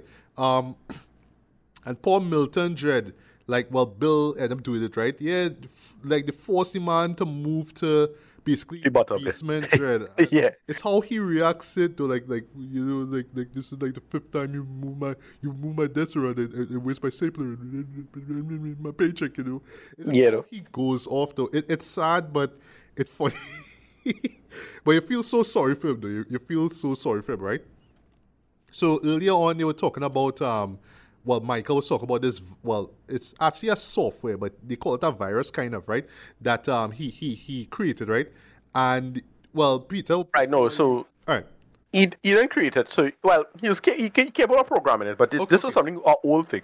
Uh, from since Oh. the 70s, our old problem, our old exploit that they never really patch out. Alright. And it's from, um, because as I say, they keep talking about Superman Yeah, 3. Superman. yeah, three. it's I, the same, I like how they bring it's that same up, thing from Superman like, yeah, 3. it's the same thing from Yeah. Superman 3. You're right. yeah, and, and that that's a little piece. That's a nice piece of writing there, now, because yeah, Yeah, clever. Kind of, uh, um, you know, implausible. That it's like, yeah, well, you know, in this movie. No, yeah, like right? yeah, that that make uh, okay. So I, I don't know the actual history of this. I, I show it I show it up like a Radio Lab episode or something like that. That that probably covering it. But the whole shaving off the fractions of a cent thing because computers just was counting two anyway. Like like it's all of these. Remember, a lot of computers were just saving energy or saving RAM or whatever it is. Yeah. So you can understand why these things were designed the way they was, and then you forget. Like they just forget time pass and it have all these all these technical problems that pop up only later. So you could see, you know, it making some sense. It's only when you notice the money missing then you realize something wrong now. Um, but you will never notice on that programming level. So I never, but I don't know the actual history of this. But yeah, I think it's one of those things that actually real and was a problem back in the way back in the 80s, 70s, and 80s. And you know, countries eh, like I show it, I show banks in Trinidad still had a problem with some bullshit like that. I sure. But whatever, it's like that. It's whoever it is. Yeah, go ahead. Right. Um, and I like how, how Michael is like, well, why are you doing this for? Like, like even though my job is shit, I, I still getting paid, right? And then what people Yeah. tell him, well, yeah, you gotta get fired, right? So it's it's real subtle, right? But you know, um, I I heard it and I love the fact that he used this in the movie, right? So for a hot minute, right, I knew that um, Slum Village, right? You know, fun, fun fact: if you saw my, my hip hop sub ten you know episode, right? That is my top ten pick of like all time favorite hip hop albums, right? Fantastic Volume Two, right? And one of the lead singles was Get This Money, right? Um, I always knew that that song was in this movie, right? But I didn't know where. But Right. How they brought it in make a lot of sense because it's basically where um, Peter and Michael are at the bar. And, Right. you know, talking about the plan, right? In the background, you hear the instrumental. I love that because, yeah, the song is about getting paid. That's what it's about, right? But just Yeah. hear it in the background where it's about, yo, I gotta get fired, what I gotta do, right? I love that. It's, it's again, it's, it's subtle, right? It's not in your face like the Geto Boy songs, but it works, right? Um, but afterwards, now they hook up with Samir and they hatch this plan to, to install Yeah. the, the software into the main system, right? And again, these these these these needle drops, right? So I didn't even like I I, I actually wasn't familiar with the song until like I, I heard it like a while back, right? Um, Ice Cube, Down for Whatever. That's off of Right. his um, album Lethal Injection, right? Yeah, like how they fit that into it though. Like like the song itself is like some real pimp shit, but how they fit Yeah. in the scene was was real dread though. And it's the whole all right, I can sneak this behind you and I can put this in, I can make sure nobody watching me. It's real sneaky shit though, but it works perfectly though. This again, these these needle drops though actually work, right? Um later on, um, one of the co-workers, right? So that's that's the pervy guy that you mentioned, right? Yeah, uh, tells Peter and Michael and Samir that Tom, right, the old guy, tried to commit suicide there because yeah, eventually Right, fired, right? right. And he feels Yeah, this was so dark though, Well, and it it- was it- dark, dark, and dark, uh, dark and funny at the same time. I'm gonna watch this scene play out there, like, all right, Yeah. what happened, right? So as but long story short, it ends with him driving out of it. Well, you know, Yeah. driving out from his driveway train, and I waited for it, right? And yeah, a car just hit him, bow, right? Yeah. Truck driver. well, yeah, he ended up in the hospital. He broke some ribs and some bones and whatnot, right? But he get a huge settlement from it, right? And well, he say, well, he getting out of the hospital in a few days after he gets out. Sorry, he hosted a party at his place, right? It's like, all right, cool, Right. we'll go there, right? So cut to Friday, and Peter's driving Michael and Samir back home, right? So this is right after they get fired, right? Uh, Right after they get they get kicked out, right? So Samir talk about how they how they get forced out, like if they were about to steal something, right? And Peter says, "Oh, I actually did steal something. Call it a going away present." And then we get the defining moment of Office Space. Even if you never saw this movie, you know about Yeah, this moment, yeah, right? yeah. And this Classic. is where our heroes destroy the printer slash. Yeah. It's Yeah. slow-mo. They pick the Yeah. song from from Ghetto Yeah. Boys um, album. Yeah.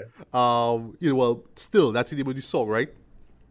And again, it's framing this grimy gangster rap with like scenes with characters who are the furthest thing away from that environment, right? Yeah, yeah, And- the, juxtaposition works. Yes, yeah. yes, yes. Yeah. And I like that even if you don't know the context of what it is you're seeing, right? If, like if you just see this for the first time, you have no idea what's going on, right?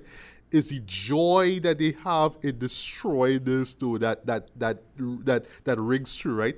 Um, in short, the scene is fucking brilliant. It's it's Yeah. inspirational actually. It transcends brilliance. It's it's inspirational, right? And yes, like even though it's not like it's not one of my favorite. Um, I remember, I remember even even even uh, Family Guy parody this. yes, they did. They They, they, did, they did. pop it, yeah, yeah, Um. So like you know, while still it's not my favorite, it's not my top favorite Geto Boys. So like my favorite song from them, of course, is uh, "My Mind's Playing Tricks on Me." That's a masterpiece in my opinion. Still, imagine, still put a lot of people on onto Geto Boys, eh? Off of this, off of the scene, right? Um. And by the way, Mike's reaction near the end of the scene is priceless, right? So like. He just go and start to punch this thing there. And You know, yeah, no, Mike, it, Mike just look- not have it in yeah, Yeah, the way how how, how they see this block there, it looked like he just beaten down on, on a man. yeah, yeah, And yeah. the other two had to pull him away, Trent. And he's like, no, fuck this, and push them away. And they You know. pounding it again. yeah, yeah. I like wood. Mike. Yeah. Mike. Round of applause. I love that. I love that. I love that. I love that.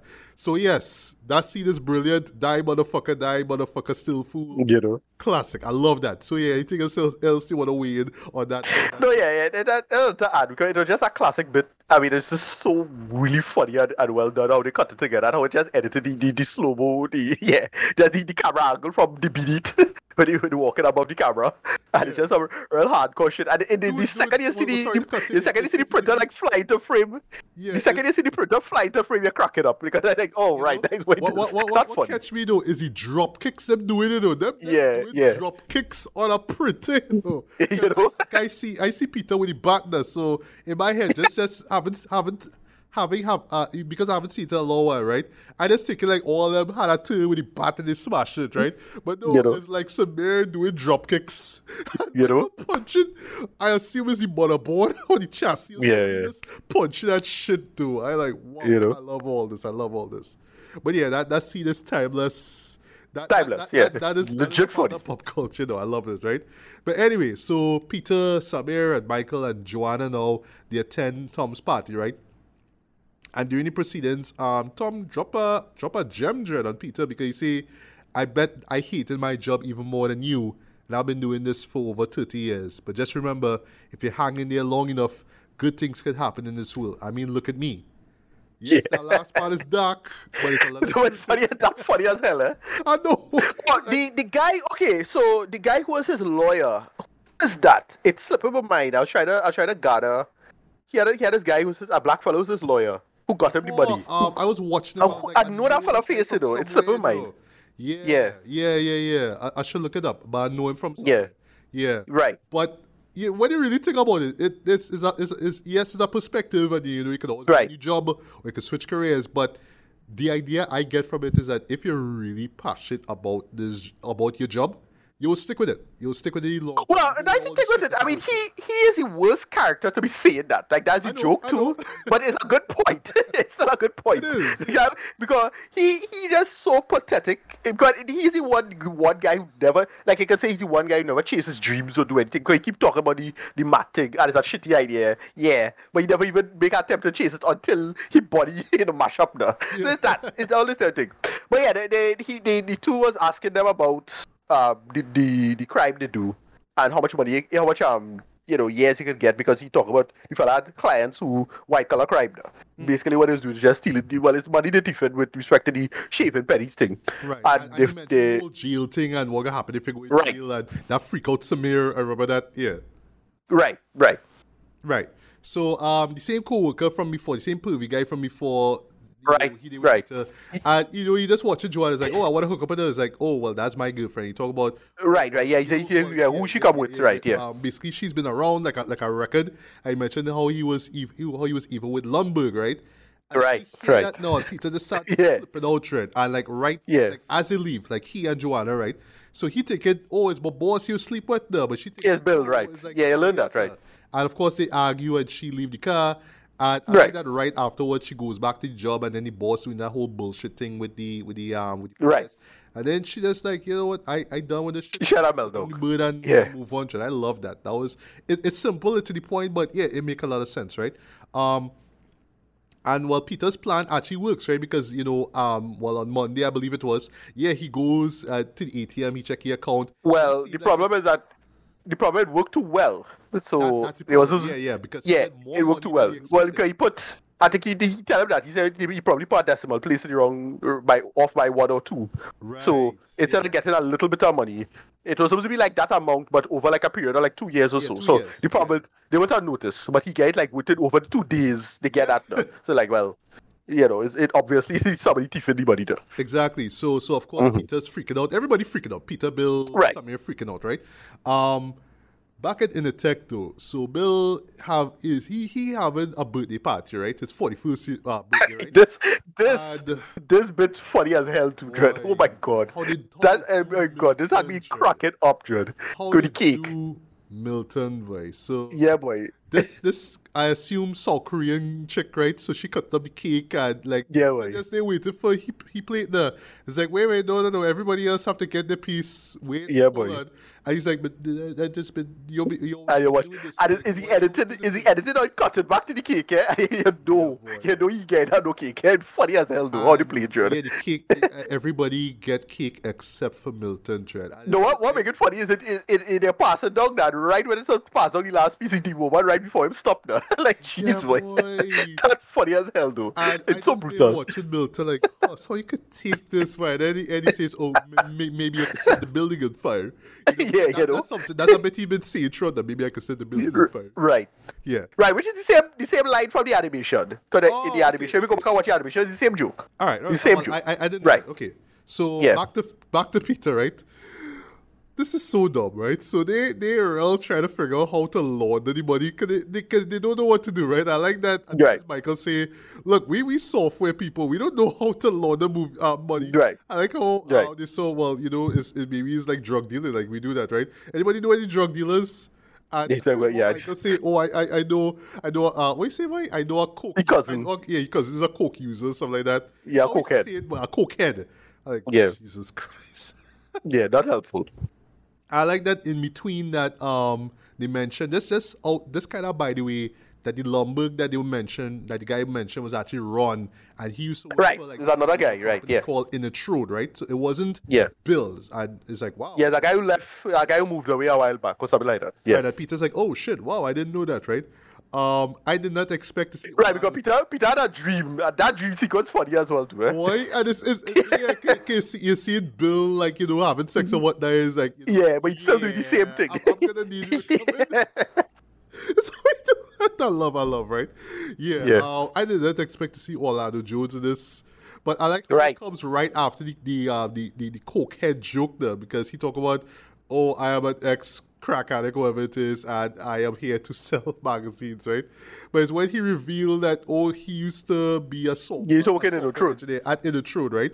Yeah. Uh, but it's what he said, boy, how he make more money selling magazine subscriptions than he did at In the Yeah. Truth. I like, really, bro? Like, Yeah. it, it kind of hard for me to, to, to make sense of that, but it was so weird and funny. And No, but I, yeah, exactly. They get in, you can really get into the whole disposability of a whole class of like that tech worker class. It is is keep coming and going. Like it- the problem with the tech worker industry is that if you make if you're good, if you know your shit, or you you, you, you climb the corporate ladder, that type of climbing the corporate ladder is not the same thing because engineers not really good at that. No?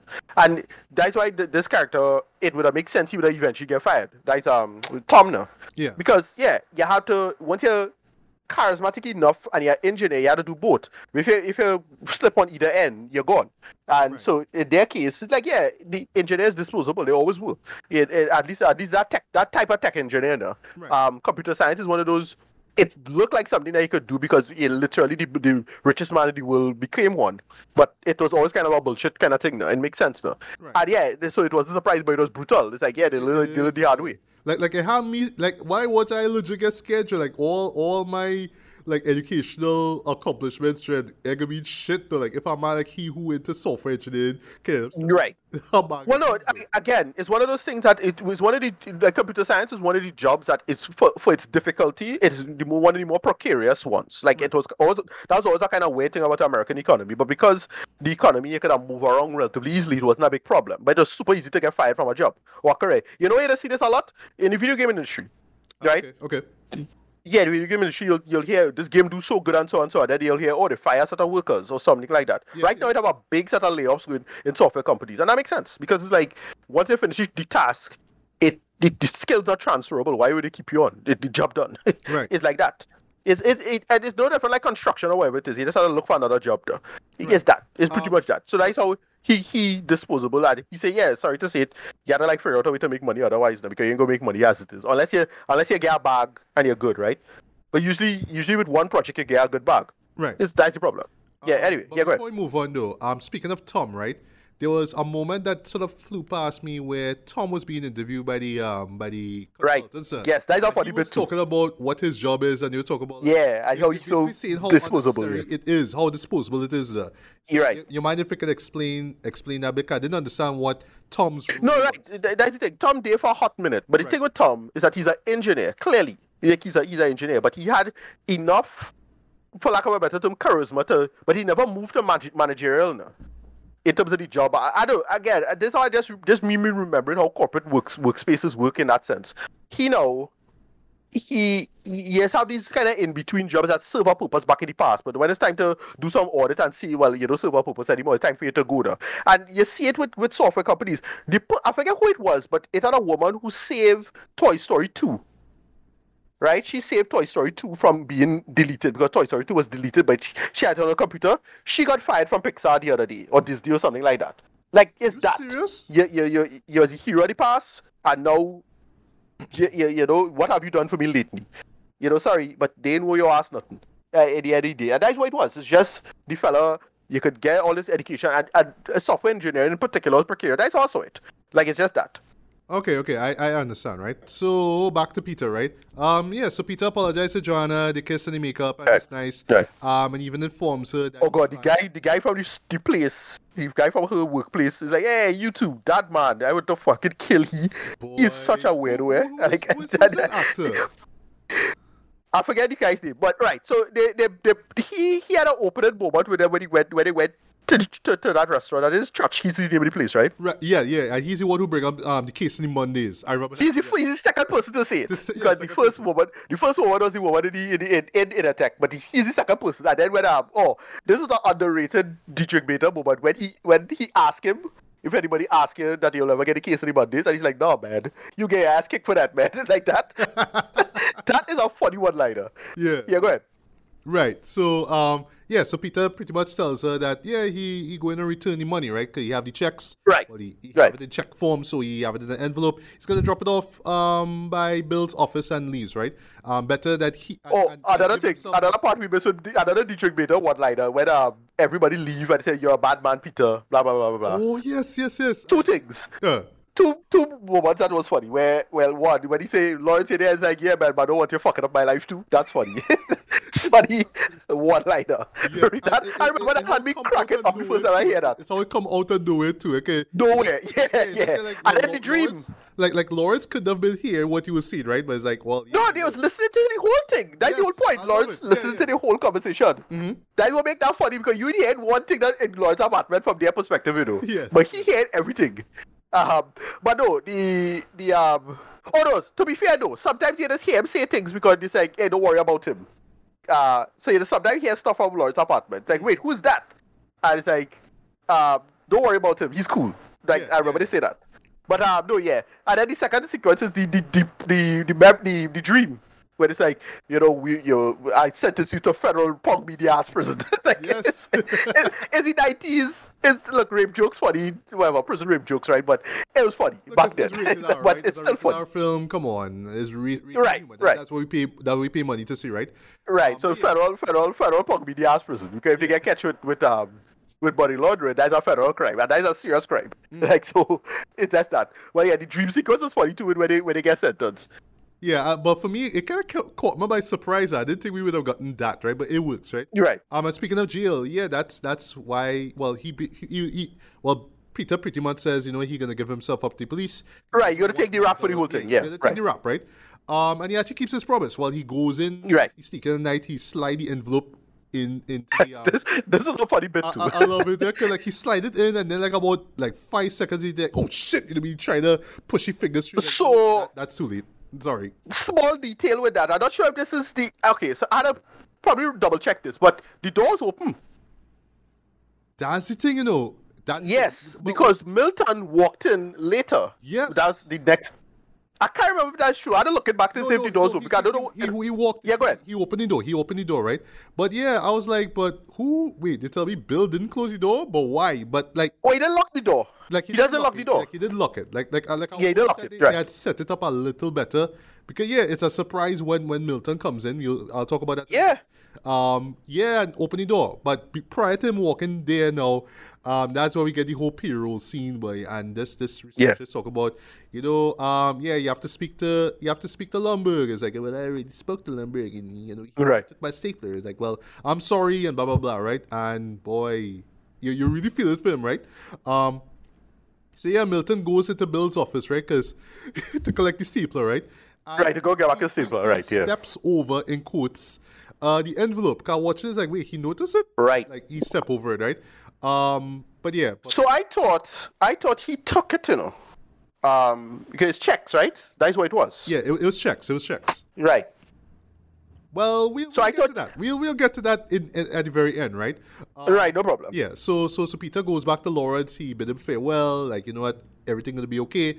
Um, and then while on his way to the police now, um, yeah, the Initech building is in flames. Is engulfed in flames. Sorry. Um, and clearly it's Milton who's who did it because yeah, you see him kind of walking away from the crowd of onlookers. and Correct. Peter notice him and smile like, okay, okay, because he, The, song choice, the song choice is great as well. Eh? When he came to the, when he, when he drive into the place and he heard the, the, the that sax, uh, where is the trumpets playing? I'm like, all right, this song is hard. Yes. It's a great edit. It is, it is, right? Yeah. Um, yeah, that that is very um how to say It's a jazz. I forget what song it is. It's a jazz song. It's Yeah. a kind of a. my- I forget what it was, but it's, it's a jazz song. I had to look kinda, it up. It's Yeah. kind of bluesy, but more upbeat Yeah. kind of vibe. That, Yeah. That's what it is, right? So now for the outro now, or I should say near the outro now. So sometime later, um, you see Peter and Lawrence um clearing the rubble from the Initech building. So Oh, right in the tech, right? Yeah. yeah, so so so Lawrence hook him up with a job. So yeah, he doing construction now. So he like clean up, Right. right? Yeah. Um, and Peter spots the red stapler. He's like, all right, I know somebody who who would want that, right? Right. Um, Mike and Samir show up in a car. just Right, they- with right, they- they're working for yeah, Initrode, They right. reveal that they're working with Initrode now, right? We see Yeah. the place that Ron and Orlando Jones's character worked at, right? And there's a nice moment Yeah. where Mike and Samir is like, yo, yo, you wanna you wanna get a job? You wanna work with me? He's like, "No, Right. He's he's good where he's at, man. I, I like that. I could I, I Yeah. can learn a lot from that. Just being content by um with the job that you have. I like the, the, the idea where yeah, it's not me sitting on a cubicle anymore. I'm outside. I get my exercise. You know what I mean? So it's a change of pace. So I like that, right? Um, and in the outro now, we see Milton chilling out on this fancy beach at this tropical report, right? It's some, yeah, sorry, somewhere in. Mexico, I assume. I Think, ass- think it's Mexico. yeah, because it's a Spanish guy or at least a Spanish Right. Spanish speaking guy. Yeah, either Mexico or Puerto Rico. I can't remember. I think it's Mexico. Yeah, and I like that he kind of do a take on the whole. He, like he always complains about stuff that we talk about. Oh, you know, like I get a pina colada instead of a mai tai, and you know, Right, right, this- right, right. All this salt, all this big grain of salt in my margarita, man. And I'm, I'm, gonna like shut the whole resort down. You know what I mean? Um, Right. But in my mind, I assume that he found that well, he saw he well before before blew it. Um, sorry, not blowing up before torching the place. Yeah, he Yeah. envelope, cash that shit, and Yeah, he take the checks, he right? the I thought it was that. money. Yeah. Because I thought you get like wait, how you get how you get because he was being paid for how long now, whatever it was. Yeah, Cl- clearly that man took the money and he make perfect. Yeah. sense. So and, and it's, a, it's a brilliant way to end the show off, right? It's very um, it's very. Remember the ending? It's uh, it's very um. Oh gosh, the, another distinguished gentleman, the other Eddie Murphy movie or with, Trading with that Places, Aykroyd. Trading places, right? Yeah, and he yeah, yeah. On this on this island, you know, rock Right, back and yeah. forth. yeah, yeah, yeah. While while the Yeah. other two um the villains uh, are vagrants, right? Right, in, right. In the street, right? So you're right. Um, and also side note in the end, the closing credits, they say this film was cut entirely on a computer. I noticed that. I like, Right. "Ah, I like that. That that's very clever, Mike. That's very clever, right? Right. So in closing, um, I really enjoyed recapping this film, though, right? Um, Yeah, I, I yeah. love it, love it, love it, love it, love it, but I really do enjoy it, right? Um, but I feel like back then, back in '99, the reason why it's a flop, though, I, I imagine it's just maybe it was a little too real, a little too relatable, too hard to, to market. I don't know. I guess people just didn't want to come to theaters to see, oh, this man have a shitty job like me. I, I don't want to come and watch a movie about people having shitty jobs. Like I already have to deal with a shitty job. Why should I watch that, right? But it's how genuine it is with what it's about and the themes and the messages and all that kind of stuff that make it work, right? It's relatable, right? So even though I never worked corporate before, never worked in a cubicle, I understand that feeling. I know how it is to, to have to travel to work and how to deal with, with, with bosses telling you bullshit, all that kind of stuff, right? We all have been treated some way, shape, or form, even in jobs that you love, right? But for me, Right. what, what, what really hit, what really stuck with me though is just the idea of being stuck, just kind of feeling like even with all my, all my knowledge and stuff, I, I can't go anywhere, right? So I can relate to Peter, like him knowing that he should leave, you know. I like that there's a moment where Joanna say, yeah, just you know, find a job that you love and just stick with it. That's that's really it. Just find something that you love to do, and that's it, right? And it sounds so simple, but you could understand why a man like Peter will find it so difficult to do, right? Um, but I, for me, the commentary on that that that work lifestyle still hits home, uh, and it's still relatable to this day, right? Um, the jokes land for the most part. Um, the, the you know the needle drops totally work. I like that Fox was brave enough to have Geto Boy, well, Scarface and Geto Boys be prominent on the soundtrack. And it totally works. Ima- again, I imagine a lot of people uh, got put on to the to to to, uh, to Geto Boys. Thanks to this movie, you know so much great moments, so much great one-liners. Of course, that printer copier scene is timeless in my opinion. That will that will be looked upon years, you know, 25 years afterwards, and people will still laugh at that, even if they never see the movie, right? And speaking of that, just to round things up, um, I can imagine like you know millennials, or well, I mean, this is for the, for the millennial crowd. This is for us. We can relate to this shit, right? But I can imagine yeah. Gen Zers being introduced to this maybe through the that printer printer scene, sorry, or maybe through right. some other bit, whether it's Lawrence dropping a one liner or Milton or something, and be like, you know, this show is about something. I, I can understand that. Yeah. Mine it's from an era where we was we still weren't born, but yeah, I, I I get where the show is coming from. I like that, right? Um I can't say I can't honestly say that this is Mike Judge's best film uh, because I haven't seen right. his other work, but I could easily say that it is though because of the stuff that I saw. Right, that would be um, that and well, I guess yeah, the two Beavis and Butthead films. Right, I haven't seen Idiocracy. I do hope to see it one day. I probably would like it as much as this one, you know, but still this is, right. its cult status though um I, I, at the end of the day i feel like this is just a show that just flew past people's heads back in 99 it's very right. smart though. That's what I love about it at the end of the day. It's yeah. very smart, very intelligent. Even with the silly moments and dialogue or whatnot, it's still a very smart and intelligent film, right? And I feel people just wasn't ready for, for smart humor like that, right? So I guess that's why it was a flop, right? But I'm glad that, you know, people like, you know, give it a second chance and, you know, shout out to Comedy Central for putting people onto it, you know what I mean? And, and now it has a, a new, uh, you know, a, a bigger following now, thanks to them, right? So yeah, at the end of the day, um, I, I see this as a guilty pleasure for me, right? Something I can just watch, right. kind of kick back and just have fun with it. You know, don't really think about it too much, even though yeah, I can relate to that stuff, even though I'm not, I never work in the corporate sector, right? But yeah, for me, right. wise, I got to give this a decent, a strong four to five, man. I think that it still holds up 25 years still um, since it came out, and I could see this holding up 25 years later on, man. You know, so yeah, you know, hopefully. Hopefully, hopefully, not. not. yeah, like but yeah, Ricardo, you, no, um, yeah, yeah, I yeah, it's one of those movies that really does it. It's both a time capsule, but also holds up quite well in terms of like what it's talking about and what it's trying to see. And as I said, Mike Judge is excellent at understanding, you know, working class, but also PMC culture at the same time, and that, that kind of clash, right? And yeah, he goes on to do like as, as I said, I'm not, I'm not a big fan of, of Idiocracy to be honest, um, mostly because of its its kind of skeevy undertones. But uh, he goes on to do another show, which I think is not a masterpiece, but a pretty good show, and does a modern take on the matter, which was um, Silicon Valley, right around ten years ago.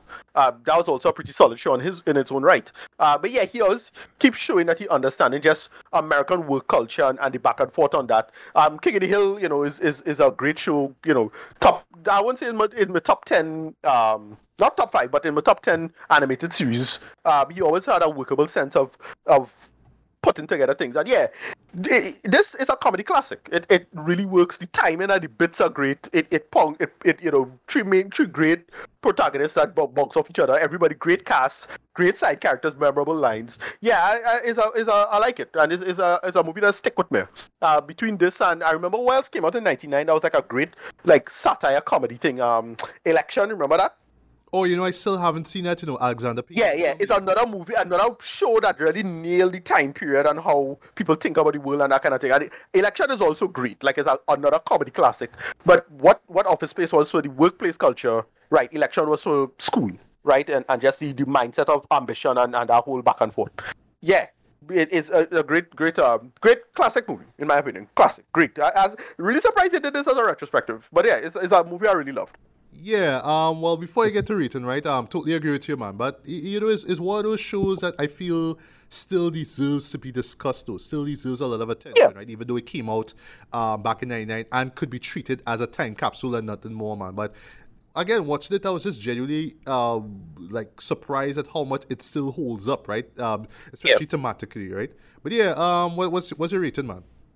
Yeah, in terms of like as as a, as a movie and, and how it comes together and how it how much it holds up over time, yeah, I give it like a nine out of ten. It's pretty high actually. Um, mostly because I just forget how funny it was. Like I remember, you remember the big scenes, but you remember all the little small little dumb moments that had you cracking up. I was like, oh yeah, that that kind of funny. that funny. You know, this character annoyed, but you could. I guess it's just simple character reactions and how, especially Michael Bolton, he just like had so many cl- classic like just like why the hell you talking to me, you know, mindset, and he just had no patience with these idiots. Like it's that, and it, it works. It really, really works. Um, yeah. Uh, right, nine out of ten for me. Yeah. Nice, nice, nice. All right, so uh, let's talk about uh, let's let's do you know a little double feature here for a sec, right? So um, we will start off with uh, the Oscar nominee American Fiction, and we will Yeah. segue into the Book of Clarence, right? So American Fiction. Um, saw the trailer. I will actually say I, sh- I should say sorry. Shout out to Tracy, you know Hutchins for putting me on to the for the for the um to the first trailer. I saw that. I saw my boy Jeffrey Wright. I was like, all right, this looks really good. Very Yeah. very real. You know what I mean? Very contemporary in terms of what it's talking about. Um, I had to talk about the marketing of that film in my review, right? Um, Right. but yeah, you know, I really wanted to see it, but I knew, you know, I, I think it's because of the release date that you know it be uh, it coming out in, in uh, December last year. I knew he wasn't gonna get that in cinema down here um, um at all. You know, that even Right. December, but this period, right? Uh, so yeah, surprise, surprise, it did not come out here theatrically because I, honestly, I don't think people would uh, come to see a show like this. To be honest, but I don't know, right? Right. But you know, by years end, I was hearing a lot of great things about it. I know it showed up a lot of people's top tens. I was equally, ex- I was even more excited, and then the excitement level raised now even more because yeah, it get nominated for awards, right? So Which it deserves. Um, um, we, original we, score. yeah, we want to talk about it. Yeah. yeah, original score, adapted screenplay, uh, best supported actor for we boy Sterling K. Brown, best Which actor. I, I totally understand. I totally understand why it is when when I saw what the ending is. I like yeah okay. I understand why this get a Uh-huh. thing. Uh, Hollywood Hollywood like this self. So yeah. Uh-huh. yeah, yeah. Um, Yeah. Best actor, of course, to you know Jeffrey Wright, and Right. best picture. I was like, all right, Yeah. something like this, okay. So Yeah. I was waiting patiently, and then well, finally came out digitally, right? Uh, well, I know you saw it before me, so it, I know you have more time to think about it because I literally saw this um yesterday of, uh, of us recording. Okay, this, okay. right? So yeah, Ricardo, take it away. What is American fiction about, man? Sure. So we we follow uh, Jeffrey Wright as Thelonious Ellis or Thelonious Monk Ellis, which is I like. I like that. He's like, oh, why they call it a monk? Oh, his name is Thelonious. Okay, that's funny. I, I like that.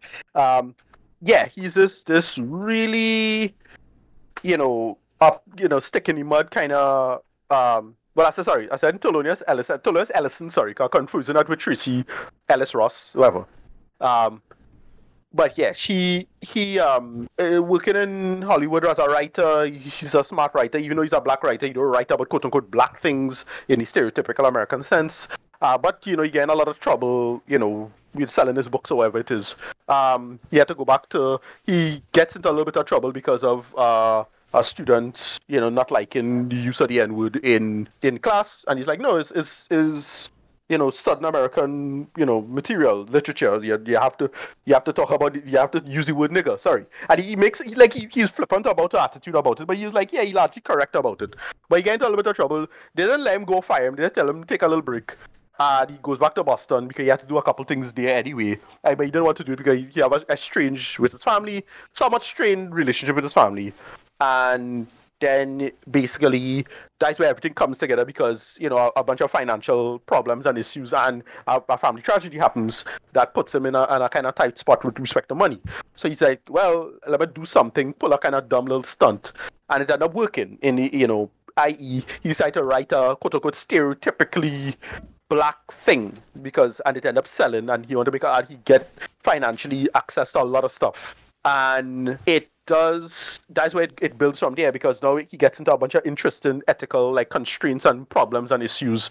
Not only with just the money but just something involving him as a, a, a judge or well basically in a, a conflict of um what's it by uh, a conflict of interest, yeah, uh, not just the money, but a conflict of interest situation uh, involving the book that he wrote. Decided, he decided to write a fake book uh, as a joke, but it ended up coming out real, Ah, and now he kind of get into some trouble with that, and that's where the, the main crux of the story is, as it is. And you know, I don't think it's as misleading as people think it is because it does focus on that, but it ended up just being a nice slice of life you know, story about it, and they, they focus mostly on those side things. It's not as misleading as the show makes it to be, because that's what it's about anyway. But they get into the reality and bounce off bounce back and forth on that. Um, because to me, it does stick to the, con- the conceit and the premise within the advertising. I don't think it was necessarily misleading. Um, I, I, keep hearing a couple of people keep saying this, like, no, not really. It was, it was what it was. They, they keep they stuck, they stuck to this, but they went a little meta with it, and that is where this, this kind of go over the top for me. It goes meta with it, like it, it's still self, still smart enough to not lean into that joke, no. Um, and you know, as I said, the counterpoint is could be as annoying as the point, and it, it fakes you out with that by saying no there's a nice in between middle you could square away with this. And this character kind of puts pulls that off for the most part. And where they where they go with it i think is really strong stuff um, I kind of love this. I didn't think I would loved it as much as I did. Um, mostly because it's like, yeah, I myself, that I, I, I can't necessarily compare myself to some big PhD professor, but I myself kind of stuck in that situation about writing about what to do and how to square these things away. I can personally attest to some of this in, in some ways or, or the other, right? I, I, you know, me trying to be an aspiring author myself and whatnot. And yeah, it, it, it does really work as a as a doesn't lean into the premise too much. It's not too too trying to be too too funny. It doesn't lean to that joke or like, hey, look at these white idiots and look at these things. But it does address that in its conceit, like where they where they go with it. And there's a couple of good little moments and bits about is race, but the race matter, but not in the way you think. And a big back and forth. There's a last line that is great involving a vote. I like, wow, that is actually a really good like little observation and framing, and it's a smarter movie than people give it credit for. I think, um, but it's really good stuff, and yeah, everybody is great in this. Great character work. Um, it actually reminds me of a little local filmmaker in terms of like what the storytelling is about. Uh, Yaw Ramasa, it's similar to his movie in some ways. Um, Fortune for All, um, oh, similar really? kind of beats in terms of. Okay. Think about it. Yeah, I, no, think about it. The shout out, but explain. Mm-hmm. No, think about it. Three siblings. They bounce off each other. Dead father. You know, similar uh-huh, uh-huh. strain relationship stuff kind of thing now. There's an overlap there. Right. Um, but yeah, um, why why it works is, and then why it ultimately works is how where it's really to me where it's really subversive is how earnest it is in terms of like its ultimate like what the underlying message of it is in terms of well yes on the one end you could be all serious and do this thing above the board and black people blah blah blah and that, that final like clash between um him and Issa Rae at the end is great like where they where they go with that. Um and where that argument is and it, yeah i i look several years ago i already landed on that position but you know finally a movie like that should do it. Do i like this as much as it could be? It came, came out a little too late i'll admit. Like i i, I make the joke before i think i made this joke before somewhere where you know it there's an american dad episode sorry not american dad there's a family guy episode that's straight up just like this with Brian. We, um, we, it doesn't. You mentioned that when we were um, talking about the nominees, the nomination list. Right. Yeah. Yes, there's a there, right, but but I think but the, the, original book for this came out like 20 years ago, so I think I think that's where set gate from now. Um, but it's the same, it's a very similar idea about just kind of not selling out and, and doing a whole thing and faking your way through it and doing that whole halfway, you're not really sure where it should be. And they give a great metaphor um, with respect to drinks, right? Same company will make the high end stuff They'll make the middle brow stuff and then they'll make the low end stuff. But it's all the same company making it, and it have no good reason why it is you can't do all three now. Um, and it's brilliant. And again, a lot of great framing, like in terms of like, well, are we going to have this drink anymore? And you notice what he was drinking. Right, it's the red stuff. That's clever. Yep, yep. So you could do red stuff, but you could also do blue stuff. I like that. It's, it's a simple metaphor. It really, really works. It's clever, and it, I like his character was probably my favorite character in the show. Um, Sterling K. Brown is excellent in this. Where they go with him and the relationship, uh, with, with, with the brother, but then you see the brother's characterization, but the one figure that is entirely absent from the narrative is the father. And only when you reference the father at the end and you understand why he is the way he is. And you know, the little conversations and the little arguments you're having, you realize, all right, he just he just kinda trailing through the, the, the, father's narrative. The stuff with the mother is great. The stuff with um what's her name boy from Living Single? Shit. Uh it's slipping my mind right now. Um um Erika, Erika. Yeah, yeah, yeah, right. yeah, Erika Alexander. Sorry, yeah. Erika Alexander, right? Yeah, yeah, uh, yeah. She was she was pretty good. At her bouncing back on what she was, and that conversation she had with with him when she said she liked the book, but she didn't know he was the author. Oh, I thought that was that, pretty that good was too. Great. Yes, yes. Yeah, I thought that was pretty good too. And it, it, it's a really good like conceit about creators and, and creativity and aspects of creativity. And they do the they do the whole producers thing. It's it's a great like back and forth about that. Um, there was a movie with Melissa McCarthy a few years back that also did something like this, similar kind of idea. Um, um I, I, think she got an Oscar nom. Uh, I, actually, yeah, I think she got that for, to, for that too. And then yeah, I um they make it a nice slice of life kind of thing bouncing off when when you learn the family. What they do really well, and it's interesting that Boston is the space for this, right? What they do really well is the whole idea of the working class. Because you, you get you get to see, even though he is upper middle class and he, he kind of hoity-toity, and the entire family real hoity-toity, and you know the brother is kind of trash in his own way, and the sister will, will go into the sister, that's the whole thing. But what the, the big thing is that you get to see black working class in Boston, and that framing of, of race in that context as well. Yeah. And you know they, they make that work really well in terms of like well where that goes with the main and the these little small things now. It's like yeah you don't you don't have to like be he is correct in the sense that you don't have to be like that in that way. But at the same time, that is not a unique experience. He's that's just one experience. And then when Issa Rae's character, they they had their clash.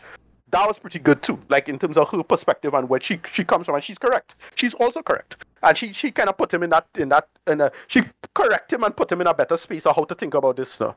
And and so on and so forth. And it works. It, it, it what it is um, also cameos, great cameos. What they do with Keith David is brilliant. Loved Oh, it. I love that was that. I know not absolutely it. hilarious. We're not gonna spoil it. Nah, but- yeah. But it's it's really really clever stuff and it's a, it's a fun because it's it's not super funny, you know. It's, it's just like it get a smile out of me, it's chuckling, but it's still very smart and I appreciate it. But it's not like it it doesn't have a bit ruling or anything like that. Um, as I said, I mentioned I think I mentioned this earlier where there are a couple episodes of Atlanta that's like this. So I would argue the Mr. Chocolate episode is very similar to this.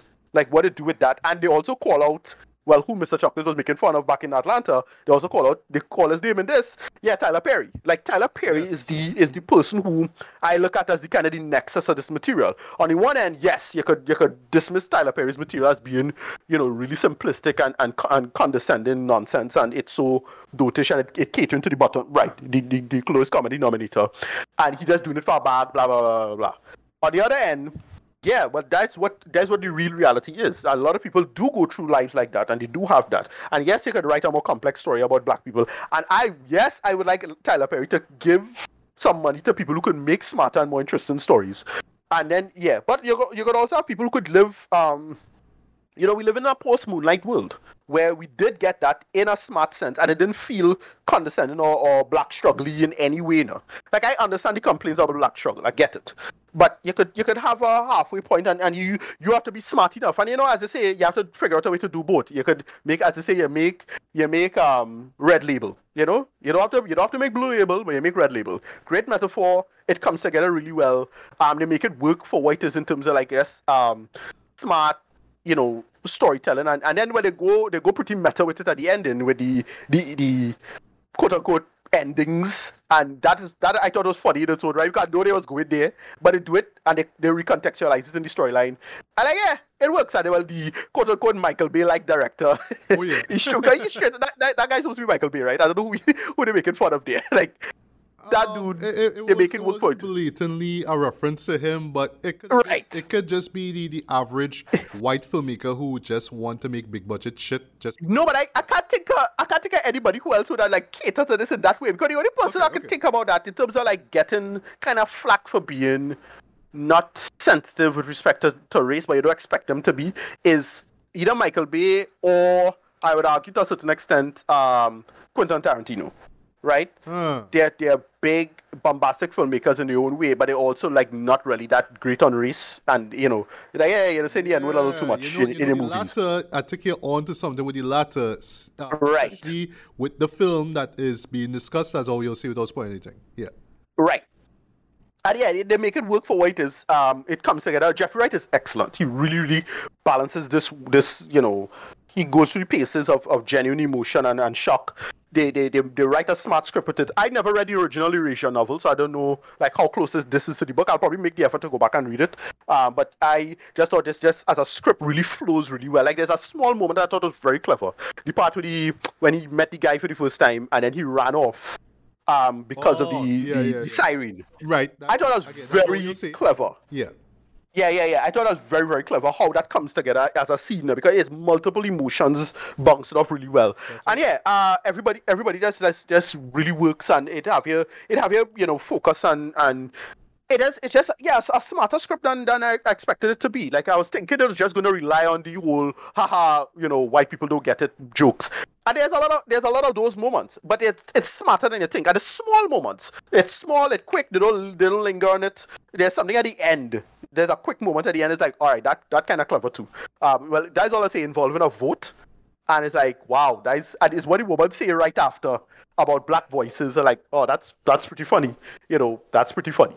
Uh, they make it work for waiters. Um, uh, yeah, I, I, I, can't, I can't say I, I, hate anything in this. I, I really, really liked it. I could see why it got its nominations and, and how, how it came together. Um, I can't say it's some big comedy masterpiece or anything like that, but it's just a subtle side thing. It, uh, it just relies on just the the realities around it rather than the the direct thing itself. Don't, don't stick to that. And yeah, the, the advertisement, you know, does it does lead into that, but it leads into that in, in, in a in a more nested kind of layered way. There's there's a there's a kind of Russian nesting doll kind of aspect to it too, especially the meta aspects and especially the ending, like when the last scene of the movie. Like okay, yeah, like that's where it should go. And there's a last little moment that I thought was very nice where the guy nods to him, and he nods back, and it's like. That's, that's good. That's interesting journey work and character work. Mm-hmm. Solid stuff. Yeah. I kind of loved it. Yeah, rating. Yeah, I'll give it like a really high score, like a 9 out of 10, or probably like a 8 out of 10. It's funny, but doesn't try to be too much. It's genuinely charming and, and comes together, I think, quite well. But at the same time, it, it, it I felt it could have probably been resolved a little better in terms of where it could go. But I, I thought it was, it was mostly satisfactory in terms of where it went and how they run through the options of what it could have been. And, you know, they make fun of that now. Um, it, and so on and so forth. I mean, they, probably, like, again, it's one of those things they they is, is Hollywood talking about itself, so they patting itself on the back, fine. But it still works for it for what they was trying to go for. So yeah, I, I, I really enjoyed it for what it was. Uh, yeah, nine out of ten. All right, so because I want to really talk about the next film, right? Not not saying that I don't have anything else to say about this, right? But um, you you, you pretty much covered it for, for, for me, right? Um, yeah, I really enjoyed this. Um, I did not expect the slice of life vibe of it though. But I feel yeah. like that that to me is what you know really really really kept me invested. You know, it kept me engaged. I like just how just laid back it is. You know, we like it, you know it's not hitting you over the head with the messages and the themes and the emotions. You know, it just kind of lets things play out really smoothly, right? Um, because yes, you will get some satire, you will get you know some slice of life, some some character building moments, but you also get some like soul crushing drama at some point. So like sporadically, right? Like I didn't expect this stuff involving um Thelonious's um family. That's all I'll say without spoiling anything, right? Yeah, I, I didn't know that they were going to go there, right? But you right. can see how that adds how that motivates him to write the book that he did, right? I like also too how fairly small scale this movie is, right? It's not like, oh my god, you know, the world's gonna come to an end if this if if the world find if if people find out, sorry, who wrote this book, you know, we it's just a man who is doing well, but you know he, he yeah, is his own ego, eh? That's true. That's true. And I can understand why he, yeah, why his career kind of floundered the way it is, right? Um, I mean, yes, you know, he's he's living a, a, a good life, you know, I mean, uh, much better than others. I, I could tell you that, right? But with all these unforeseen circumstances, you can understand, in a way, you know, why he would want to do something like this. But at the same time, it's like he wants to, you know, like really piss people off and kind of call them out on the bullshit, right? So that's why he writes the book in the first place. But he didn't really think that it would, you know, the situation would implode the way it did, right? Even though You're right. Uh, there were moments where it's like, no, like, like dog, like, what are you doing? Like even his uh his agent's like, what are you doing, right? But he's like, no, no, no. Well, you want to show it, it have, yeah, it have, it have a couple moments. It have a couple moments is just I get his boys, he's saying his principles, but it's more ego than principles. I would argue, That's especially like okay, when when he wanted to, you know, es- he wanted to quote unquote escalate the situation for doing something. Yes. And it's like, yeah, that's very much ego than his principles. Another moment is too is I, I felt where he where he was um thing is when he, he really got into a, a, big moment where I, I thought he would have come out with it at that point when he was he was when the the, the, the book got nominated. Yeah. Um, he didn't think he would have get when he get through, but when he, when he got it in the mail, I like, oh shit, again, it's as a judge. That means my book get nominated. And I like, all right, well, that, that, that, that, a pro- that was a great moment to how much. yeah, that's a gen- but that's a genuine like tough cultural interest, and I can see where the ethical part is. Because I thought it was just going to be about the money. And like, yeah, if it's just about the money, that would be one thing. But this part is a whole thing about winning awards and so on and so on. He's a judge on his own award. Like, all right, well, it's a little too intro, you know, introspective aspect of it now. So, he could get into a lot of trouble with respect to that. But again, I thought that that's where it was going to go, um, with respect to him, like effectively um you know taking the taking the win uh, and so on and so forth, right? Yeah. So yeah. Uh, Um, Yeah, go ahead, also, yeah. As far as the tone of it, right? Because yes, going into it, I thought it was just going to be about race. You know, uh, you know, satire about you know the um the modern race game, if you will, right? Um, Right. I like that the show was smart enough to say, yes, it could have been easy to do that. It could have been. it's above that, right? We want to do something a bit different. We want to do like an actual like like character study. That's basically what it is. Right. Character study about this guy, and it could have just been simple, you know, building uh, basing around him writing this book. But nah, nah, nah, nah. We really want to show you, you know, like he's not that bad off, you know, compared to the people that he does not want to, you know, um, you know, he doesn't want to um exploit Right. pretty much, right? Exactly. But they, got- they make they make a good. I, I think Boston is a great place to reference this because Boston has a really fascinating like history of race in itself, and they make a like a small moment where you talk about it's not about race or something like that, and then the taxi passes him straight and picks up the other guy. yeah, Like that's uh, a that- that- small little that thing. Like yeah.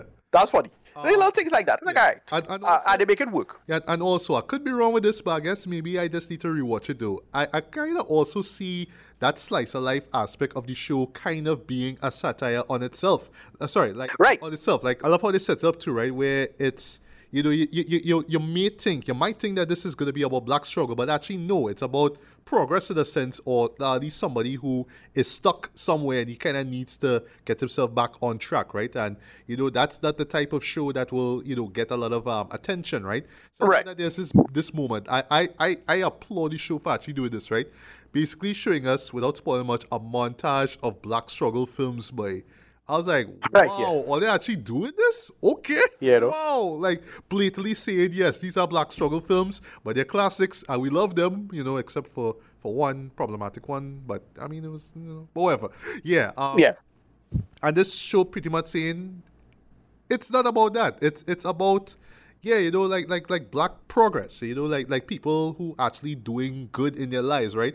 It's just this guy kind of still feels like he could do more. I like that there's this moment involving his mom. Well, it's actually the final moment in the film involving the two. Yeah, where she kind of tells Right. him, yeah, this is why you, you, you, um, you're stuck, right? Um, even people around him are moving forward, and he's just like why why am not why am I not moving forward, right? And you know that's why I like the, love the whole setup with the whole book thing, right? Um, yes, you are right. Jeffrey Wright is great at this. He he holds the show on his shoulders though. He just so likable, Dread. You know, even when he going through shit. Um, I like that even when he does the the, the, the identity, yeah, he even sells it physically, right? So there, there's this blink in the missing moment where like he's talking to the to the um to the director, right? and the way how the scene is lit, Trey, like it's almost like um half of his his body is in shadow. Yeah, he kind of look kind of like a tough guy, though. You know, the way how Right, yeah, yeah, exactly. himself. I, I I just watched this like like wow, Dre. Like I wouldn't I wouldn't have even thought about that in terms of like shooting a scene like that, right? But it, it totally works, right? Um, but yeah, this is probably I would say one of the best performances he's ever given, though. Um, and yeah, I mean, yeah, I am so happy that he at least got nominated, right? I mean, of course, he's not gonna win it. I mean, sorry, but um, I, I do hope. I, mean, I guess maybe I should look it up. I do hope he won awards for his performance in this, right? I'd say that goes for Sterling K. Brown. Like I didn't expect this was the character to play, but um, I like Yeah. that. Again, you know, you would think, oh well, if this was a black struggle film, uh, he would be in, you know, going through like this downward spiral, and he would be like, you know, being an asshole. Well, he, he is an asshole, right? But you think that he would be so down in his luck that like he could be close to dying or whatever it is. But the show is like, no, um, he just kind of need to get his shit together. That's it. Don't don't bring in black struggle into this. Yes, you poking fun at it. Yeah, yeah, yeah, don't- exactly. Don't worry about but it. that's the thing. The the, You gotta be the, the aspect. All right. So this this why it, it, it still somewhat works because they, they, they do the aspects of Black Erasure almost entirely. Like almost the entire cast is, is almost the entire cast is black. Um, but they do something that's not quote unquote stereotypically black in terms That's of like the old the older maid, you know, the mother going through, you know, what what going on with the mother, uh, the older maid who who get married. There's a whole thing with her. Um, the uh, we call it? Right, the brother, the brother going through nothing had nothing to do with with, with being uh with being black at all. Right? And Yeah. so on and so forth, right? And so it's, it's, you know, quote unquote white things, but not really. It's just a default thing that anybody could go through, but it's not in the context of what he was trying to do. So he is correct in that. But then, the, again, Issa Rae, I think, is the perfect casting for this and putting her in this role. I, I, Which I her- her- forgot that she was in the film though, and like um the character that she plays is great though. And yes, I, I I have to echo what you said.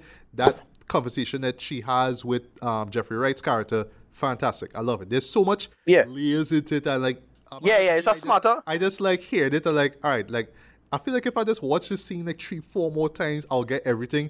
But I just love the the complexity of that scene, even if I don't understand every single aspect being brought up, but just I, I, I have a, I have the gist of what's going on, and just in the context of the film, totally works. I love that scene. Yeah, Yeah, yeah. They, they, as I said, there's there's layers to this. I mean, it, they, they, I could see parts of this where, where the you know it, it the movie does have the pitfalls of satire and what to talk about and why. Again, it still have the, the same producer's problem, right? Like we're gonna we're gonna go in terms of the resolution, and the ending with him is an interesting space for him to go to. Um, and I thought like that last part where he basically nods to the um yeah. when he nods to the, the, yeah, the, guy, to- to the guy. the extra. yeah. It's extra effectively, but what the extra is, I'm like, Uh-huh, all right, uh-huh, I get it. I Um, get it. Like I get as, it. As far as as far as that last like ten minutes, I would say go. Um, didn't see it coming. At first, I was like, especially climax. I was like, this is. I- I don't know if this working for me. And like, it's a little Right. too meta for me. But when you see the the outro now, you're like, Right. oh, okay, that's why they do it like that. Oh, Right. okay, okay, I, I get it all right. Right. Um. So Right. yeah, you know? The, oh yes, I should mention too. Um, before I get to written. Um, not familiar with the source material, so I can't say that it deserves best adapted screenplay. I still think that Oppenheimer is gonna win it. That's just me. Uh, what I was surprised by was the score, boy. When I see who did it, I was like, Right. Yeah. Laura Karpman. Like what? Yeah.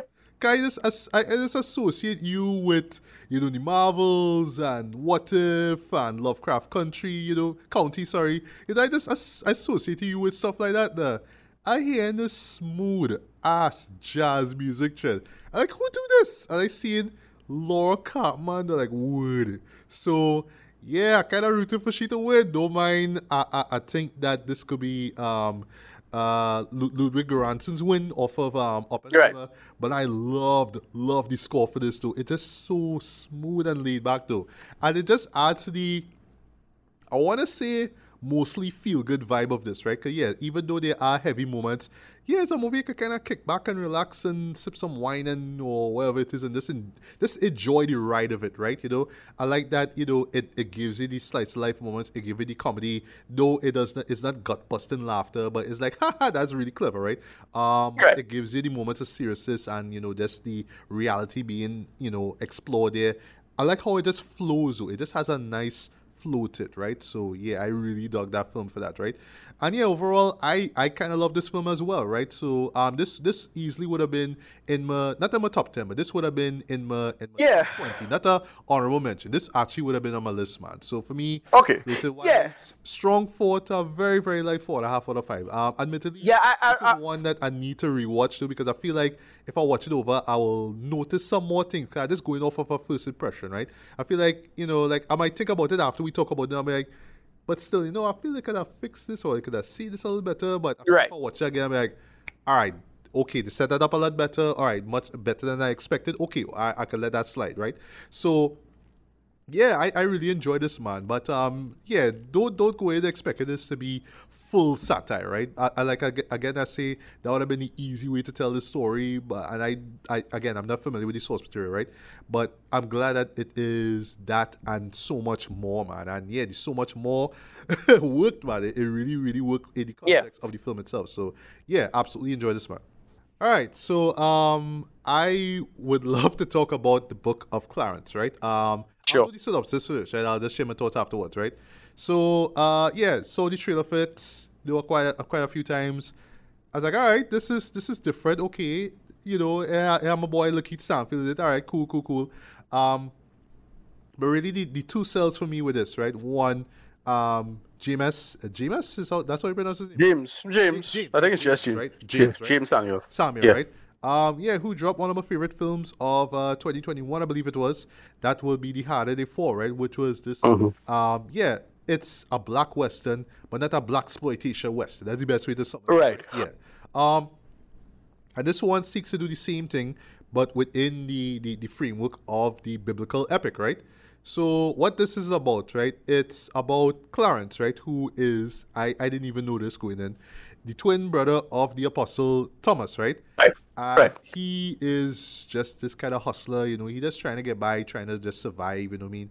Um, and I like the fact that it's mostly black actors in this film, and where it's set now, you know, in Jerusalem, yeah, it's just, you know, African people there, right? So, uh, at, at first, it, it- I was like, all right, like, should I really care about this? But it was like a, kind of a nitpick at first, but I was like, you know what, forget, right?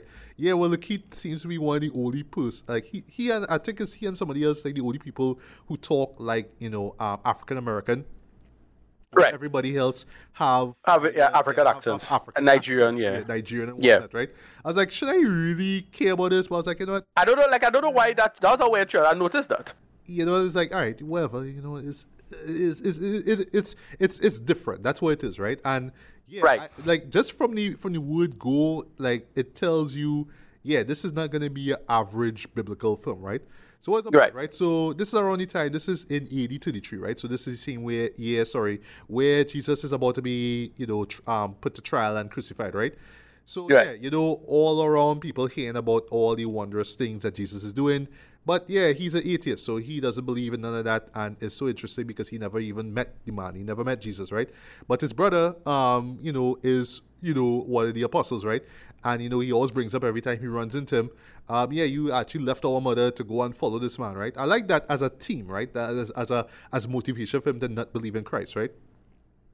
So him and his friend now, uh, who is played by um, R.J. Cyler, um, Cyler. I was like, hey, I, I remember you, right, right, right, right. Yeah, well, yeah, I only put them from harder the followers.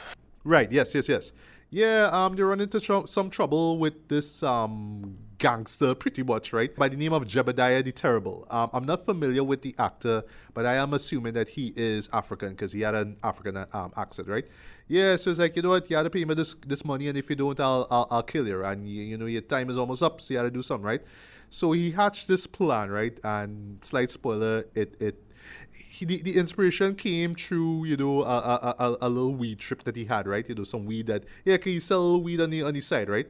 Yeah he he's going to pretend to be jesus right? He's going to go around and you know play like he is the you know the son of, of god right? Um in the process he runs into this gladiator by the name of barabbas not the Yeah. actual Barabbas, but like basically it's a Spartacus type Barabbas, played by my boy Right. Omar Sy. I was like, hey, Omar Sy. I, I thought it was the same. I thought it was the same person. I thought was supposed to be playing the same it's person. It's supposed to be, but um, Right. It wh- who right? So I'll get to that in my review, right? But they more fashion him off of Spartacus, right? Um, Right. Yeah, that even where they find him and the circumstances which led to him to him being freed, all that's from Spartacus. All that Spartacus shit, right? Yeah. I know because I love Spartacus, right? Uh, but anyway. And yeah, um, him and well, the friend Elijah, that's his name, right? Yeah, go around in town and everybody believing that he's Jesus. He, you know, he performing fake miracles, all that kind of stuff, right? So later on, you realize now that um, that the Romans now, right? Um, you know, trying to to to, to drum out all the messiahs, right? Uh, yeah, because they heard about Jesus, all that kind of stuff. God, the plan is that they're gonna crucify all of them, right? Because yeah, they go against their teachings and whatnot, right? And in the process, the actual Jesus himself is there, right? And Right. yes, I like the fact that I, I like the fact, sorry, that he is black. Um, I'm not familiar with the Yeah. actor at all. His name is Yeah, but it, so the thing is, the thing is, they, they keep they make they make these characters explicitly black, and that's an interesting kind of choice. I'm not surprised it's Jim Samuel, but it, it, not since Color the Cross we ever had that kind of conceit. No, uh, if you remember Color the Cross, this was. yes, yes, yes. Um, which, which I, I- I- but I I know about the show. I only see the first one. I never watched the sequels or anything like. Okay, But basically, Color the Cross, the first one, it does, is just the idea of uh, explicitly black Jesus. The problem is one of those. It's one of those movies that take too long to come out. I, I think if, if we saw it in 90s, it would be a bigger deal. But it came out 2006. So it's like, all right, well, I'm a- that I'm- joke, I'm, not I'm, that. I'm, gonna talk about that. I'm gonna talk about the title Right. of the show here too, right? And yeah, that- right, but the, go on, go on. but it just the aesthetic of a black Jesus, or uh, well, black Jesus, black everybody, in fact, you know, from this area, the, the world. Um, like I'm not impressed with the whole black Jesus narrative. It's more like well, he had to be like what Palestinian would look like today, effectively. Yeah. Um, you know, not white, but you know, still. Um, Uh, but yeah. um, it's, it's the whole olive skin thing. That's Right, right, right, right, yeah, right. yeah, that. right. But yeah, so it, it, it but it's interesting that they make him very explicitly, you know, black um in the narrative as it is, and Yes. the, a lot of the framing feels like how um the of the cross was. Anyway, whatever. Go ahead. Okay, right, right, right. And yeah, just basically just seeing Clarence, because the whole theme of it is that he, you know, he just doesn't have faith, right? He doesn't believe in these miracles. He doesn't believe in the power of God and all that kind of stuff. And yeah, throughout the film, he kind of understands what it means, right? To, you know, to, to, to be the Messiah, right? And I'll stop there, right? So um, let me just get it good out to the way, right? Um, I think that directing wise, um, James Samuel um, shows why he is. Yeah, he's he's he's yeah filmmaker. You should really keep your eye on though. Like just the the the, the shot composition works. Um, just the opening sequence, right, which is a chariot race, right? Um, Correct. He just makes that scene so incredibly dynamic though that to the point Yeah, that, you you just put- that he literally remake Ben Hur. But if you remember, Right. there was already a remake of Ben Hur, which I heard was trash and I never. Yeah, that's real trash. I see that. I That's mean, the original is, is timeless to me, so why bother? Why even bother remake it? I don't care if Morgan Freeman it. I'm not gonna watch that shit, right? But yeah, just where he put the camera in some shots, and they're like, what? Okay, yeah, yeah, I like this, right? And just how he just nails the the yeah, just the the, the, the epic scope and feel of. All right, we're, we're telling this this biblical story, right? Yeah, you know he comes through with a with solid direction here, right? Um, Writing, however, uh, but I'll get to that, right? Um, performances, I, I I thought was solid across the board. Lakeith Stanfield is believable as both Clarence and Thomas. Um, even though you don't see much of Thomas, I like when you see the two of them together. When you see two of the uh, two characters together, I love those moments. Um, yes, I know it's it's camera trickery and whatnot, right? But it's the characterization that I Yeah, they, f- they feel like two different people. two different people, right? Um, Omar Sy is a standout as Barabbas, though he's funny. Um, I like that he he managed to keep the French accent. I like that he's not trying to sound, you know, British or whatever it is. Like the man talking French accent and whatnot, and he gave lines through. He had some great lines. The man even drop a f bomb out to the blue. Like what? Okay, you know. There, there's a funny, there's a really funny bit with him. You know, when um he declared, he, the, um, he said, "You want to be the Messiah?" And he said, "What, nigga?" It's that funny. Yes, yeah, you say what nigga? Yeah, that, that was great. um, I was surprised to see McGill Anna Diop from um Texas. Right. I was like, hey, Mm-hmm. we, you need to do more work, Trent. You need to do more work because you know Titans ended last year on a, on the woman note, but whatever. Yeah, I I, I like Cedar. I, I like Cedar. I mean, she she fine in my opinion, right? I didn't Yeah. expect to see all these other car um actors like um David um Oye Oyelo. I didn't expect to see Oh yeah, um, oh yellow, yeah, oh yeah, oh yellow. Oh, oh, yeah. yellow. Sorry, sorry about that. Um, I didn't expect to see Caleb McCall- uh, McLaughlin from Stranger Things. Like, hey, Right, right, right. Yeah. good. Um, I didn't expect to see McGill, Teyana Taylor in it. Um, and when it comes to like the um, like the, the white people in the show, didn't expect to see James McAvoy in it, but when he's there, he's great. He plays Pontius Pilate, and there's a surprise character that shows up. I- I'm not gonna say who the actor is, but when he shows up, it's like, all right, okay. The, the only downside to it though is that the show he named earlier on say that they're waiting, waiting, waiting. But I didn't know he was that character, admittedly. But what they do with him is very, very clever. It didn't have Well- a rolling on my, um, you know, it didn't have a, like laughing my ass off. But it's clever. It's it's silly, but it it's clever. I Yeah. I saw him in the beginning, so I was like, "Oh, that's not that fella." Alright, well, well, I didn't know it was him because I, I wasn't really Right. thinking about him. It was just like, Yeah. oh, you just you just a side character who will show up later on because No, no. Well, he was in the uh, in the beginning. Beginning, he was on the cross, and I was watching the face and like that. "Oh, I think it looking like him. okay, Uh, well, I, well, I, I didn't notice him on the cross to be honest, right? all right, no problem. Right, right. right. Um, and you know, I, I'll, sh- I- I'll close this, right? And, and yeah, you know, Lakeith Stanfield is really well. I sh- going back to him, right? As Clarence, he is quite believable. I, I like the the the the lack of faith and doubt. You know, the doubt that he has. It feels very organic. It doesn't feel like shoehorn or whatnot. You can understand why a man like him just won't believe, right? And how skeptical he is, right? You know, and even the transformation he goes through makes sense, right? You know, in the world of this, right? That being said, right, um, while I do appreciate the film for referencing other biblical films, right, because that's what the show does, right? It, it's it kind of pays tribute to stuff like um, Ben Hur, like I say with the introduction, um, Ten Commandments, you know, a little bit of it. Um, right down to the greatest story ever told. You know, classic film. You know, from from Pier Paolo Pasolini. Um, you know, Yeah. a more realistic, down to earth re- depiction of, of Jesus Christ. Right. Love that film. Right. But the two films that I would compare this to, right, are Life of Brian, which is obvious, right? The whole idea that Right. People think I'm the Messiah, but I'm not the Messiah, and as a joke, ha ha ha. But like in Life of Brian, it was like it was him, the character, basically saying, "No, I am not the Messiah." But the joke surrounding the film is that yeah, pretty much everybody is stupid, and like even right down to like the robots were dumb. So that's how a guy like him, who keep saying that he is he is not the Messiah, eventually get crucified, right? And then you get that classic song, you know, always look at the bright side of life, right? Classic moment, right?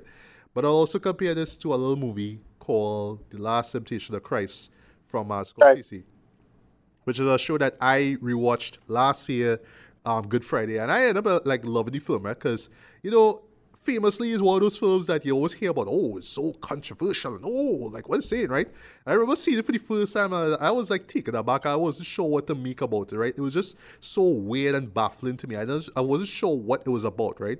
But when I rewatched it again last year with, with mature eyes, I was like, no, I get where this man coming. I get where Martin was coming from. This makes sense, right? So basically, what it is in a nutshell, it's kind of showing you a realistic take on the idea of what Christ is or what he represents, right? So in layman's terms, it's almost like the show is looking at every atheist in the world and saying, you know, all those questions you have about Christ, this show will answer it for you. It's not gonna make you believe in it in the, in the story, but at least you'll understand why we believe in it, right? You'll understand the story behind it. The most important question being, yeah, why why would you know why would you know God, who is the Father of Christ, send His Son to die for us? What's the point of that, right? And how the show answers that is brilliant in my opinion, right? Yes, it deserves its R rated though because yeah, they, they they do some stuff which is um very bold, very daring, right? But in the context of the show, it makes a lot of sense, right? So it's almost like you, you, you're giving me like a grounded, realistic take on it, but at the same time, you're showing many miracle stuff. And it's kind of weird when you see it in the context of it because remember, Right. it's plain realistic, right? And um, this show, which this, this movie also references to the Passion of Christ, does that too as well, right? Where, Right. where it wants to show everything real, but when it comes to the wonders stuff, it's kind of fantastical, right? But that's Right. It's, it's kind of supposed to be like that, right? When you see it in, in film form. That's the best way I could sum it up, right? Um, I could see this is where James was referencing, right? Especially with Last Temptation. I feel this was the show he was latched on to, right? Where he kind of have to, where he's he's kind of trying to explain to you, yes, you know, why people would believe in Christ and why they will believe in his miracles and all that kind of stuff and why they will follow him and all that kind of stuff, right? And I do praise him for for showing it in, you know, using race in terms of it, right? So yes, Correct. you know, you have your majority of characters being black. Yes, you could argue for days that, you know, the, the white people in the show are bad, you know, they are Well, they, they, do the whole, you do a lot of like Ro- the Roman as police stuff, Right, you know, in this. exactly. yeah, Yes, yes. They Yeah. do touch on, uh, yeah, they do have a few Black Lives Matter references here or there, right? Right. One in particular during the crucifixion scene, when I see it, I was like, all right, I get, but I mean, I mean, right, and that's that's where I have a problem with this show, though. I felt like tonally, it was just tonally and thematically and narrative-wise, it was just all over the place. So it couldn't settle Yeah. on one specific idea. Take again, take um, Last Temptation of Christ. The show says at the very beginning, this is not meant to be, you know, you know, um, exactly the way how it how it how the story was shown in the Bible, but this is just a realistic version, or at least a version of how you know how to look at it from a realistic, from a logical perspective, right? That's that's basically what it is. They tell you that right out the gate, right? Here, the show kind of forces you to try to figure out what you're going for. So at first you think it, all right, so it's referencing stuff like Ben Hur. So okay, it's paying tribute to biblical films, but then at the same time, it wants to poke fun at them. So it, it kind of wants to do the the um, Life of Brian stuff. So we kind of poking fun at Christianity in a bit, but we also kind of poking fun at Romans and how stupid they were back then, right? We kind of want to do that too.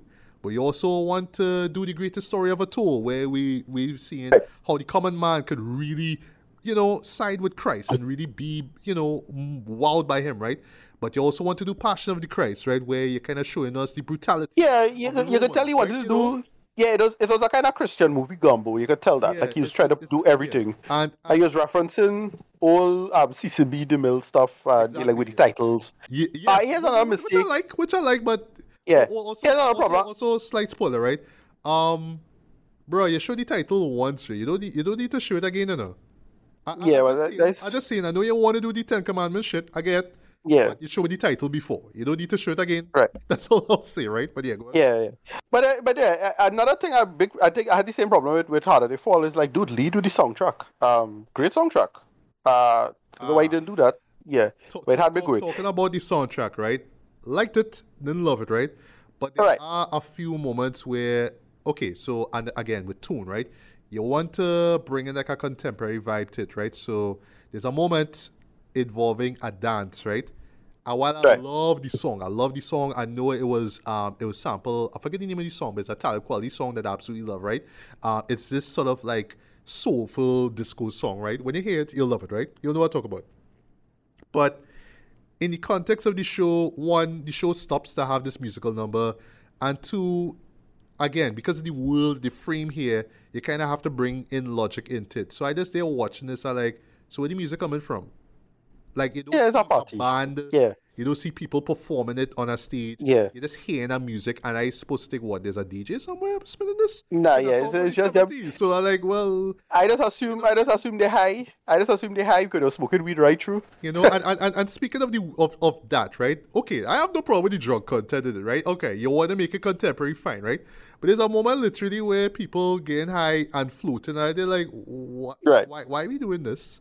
And get Yeah. it in relation to the character of Clarence is moments where there are fantastical things that happen to him. They're not miracles, but they're fantastical things that happen to him, and they kind of connect to his journey in the film without spoiling. But Right. it's just there like it just kind of stands out like why like i don't understand like i, I don't understand right um the, the- you know the black representation of you know biblical characters i have no problem with even black jesus i don't mind black jesus i, I don't mind that right? Right. even he threw in a little insult you know a, a, a real like hard job though and what the apostles catch me off guard by work right also Yeah. um as far as direction goes how they emphasize the last Supper, that's visually though that was hard. Yeah. That was Yeah. real, real, real, real, real hard, right? Unfortunately, though, the context behind it, like what's being spoken, because it's leading up to the whole Judas thing and the betrayal stuff, um, I didn't work for me. It, it didn't Yeah. work, right? Because, you know, again, is the narrative and where it's going, right? Um, last thing I'll say before I get to it, right? I was looking up some reviews of it, right?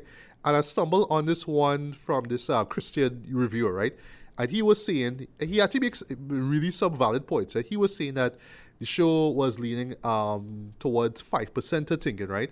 Um, you know, and what what 5% what the 5% movement is like, or, you know, belief is or religion is, right? Or faith, sorry. Um, it's an offshoot of Islam, right? But it's basically this whole idea Right. that, you know, um, all the black man is God and the white man is the devil, right? That's basically what it is, kind of blatantly in a nutshell, right? Um, you know, it's, it's stuff that you know the Wu Tang like they they are based in five percent of beliefs and all that kind of stuff, Right. incorporated into their music, all that kind of stuff, right? So I have no problem with that, right? You know, believe what you want to believe, whatever, right? Um, cause I I noticed there were moments where they were saying, you know, um, what is by um, oh gosh, peace be unto you, my peace be unto you, and you know, um, unto Right. you peace, right? So it's that assalamu alaikum, uh, uh, uh, uh, uh, uh, uh, alaikum salam, whatever it is, right? Sorry for butchering, I'm sorry, right? But notice that too, right? But there's also moments where, yeah, they kind of set up this idea that, you know, the black man is God. So it kind of explains why on Clarence's journey, he kind of becomes like, you know, Christ, even though he isn't Christ, right?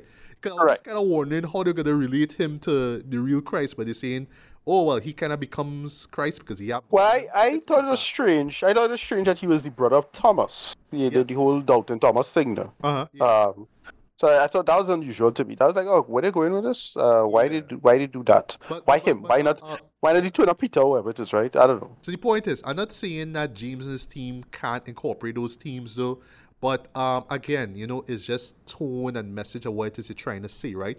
And even stylistically, it's just all over the place, right? You want to be a parody of you know biblical films, so that's why you have like the the dance sequence and the weed sequence, all that kind of stuff, right? You want to make it contemporary, that's fine. I don't mind hearing Jay in a biblical film, no problem. You want to be com- uh, comedic, but it's not entirely comedic, right? Because yeah, there are moments of drama that hit really hard, right, or moments of violence that don't hit as hard as all that, uh, but you know they're there, right? And then especially when it gets the third act and the whole crucifixion stuff, right? So ultimately, I'm not really sure how serious I'm supposed to take it, or if I should take it seriously at all. And then, like, just lastly, I just felt like message-wise, though, it, it, it just it was just all over the place. It just couldn't really stick to a proper message. If you want to bring in the 5% of stuff, okay, fine, but you could set that up a lot earlier, right? Instead of going through all this drama. Um, I don't know if it's meant to mock Christ. I don't think it is. But no, I don't get that. Some people yeah. kind of watch this and say, "Wait, we're trying to say, right?" Again, it's just again at the end of the day, whether it's the the narrative, whether it's the team, or whether it's the references to other films, I'm not really sure what James is trying to say with this film, right? But I could see the passion and effort that he put into this. I could tell, you could tell it's a passion project. You could tell it's something that he really wanted to do.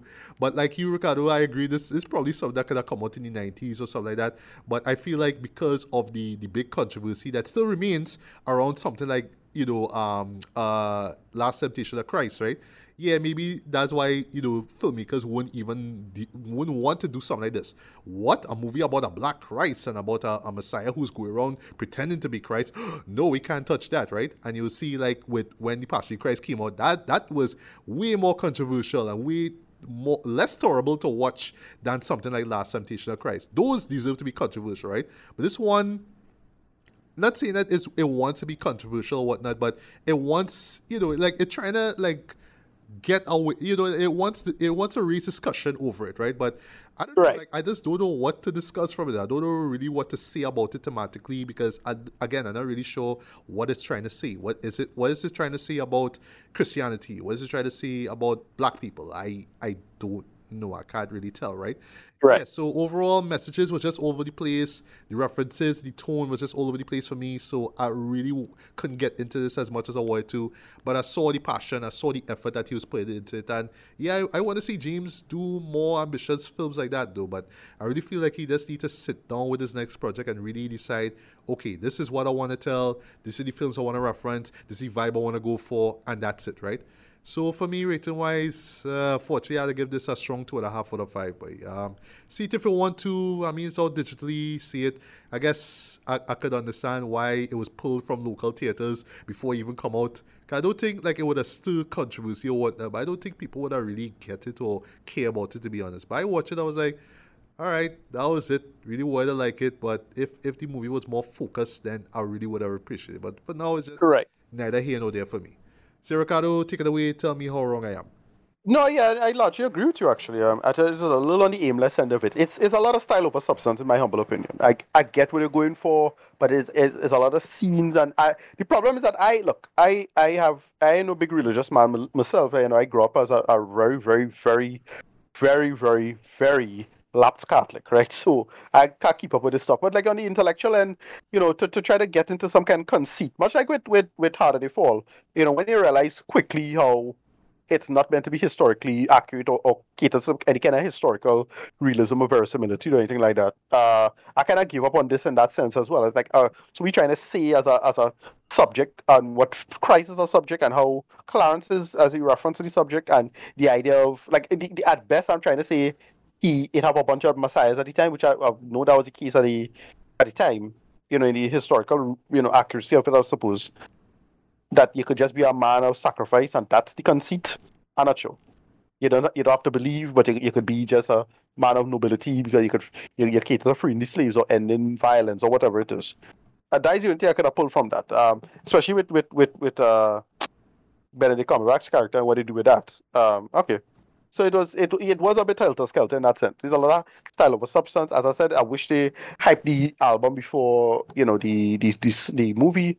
Um, but yeah, it it didn't. I didn't hate this. Like it was just, and I was enjoying it. It made me pay attention. It was a good bunch of ideas about it. But again, yes, you're right. It needed to be more more focused and have a for lack of a better term, have a message. What it is you're trying to say if, if you're making a Jesus story or, telling it from a, another person's perspective. And it was interesting, as I said. I thought they would have done more with this, uh, uh, having him be the twin brother of Thomas, because Thomas is the one who's the most like spiritualist of, of perspectives. He's supposed to be the skeptic. He's supposed to be the one. You know, his his um gospel is a whole thing. There's a whole drama with that, and so on and so forth.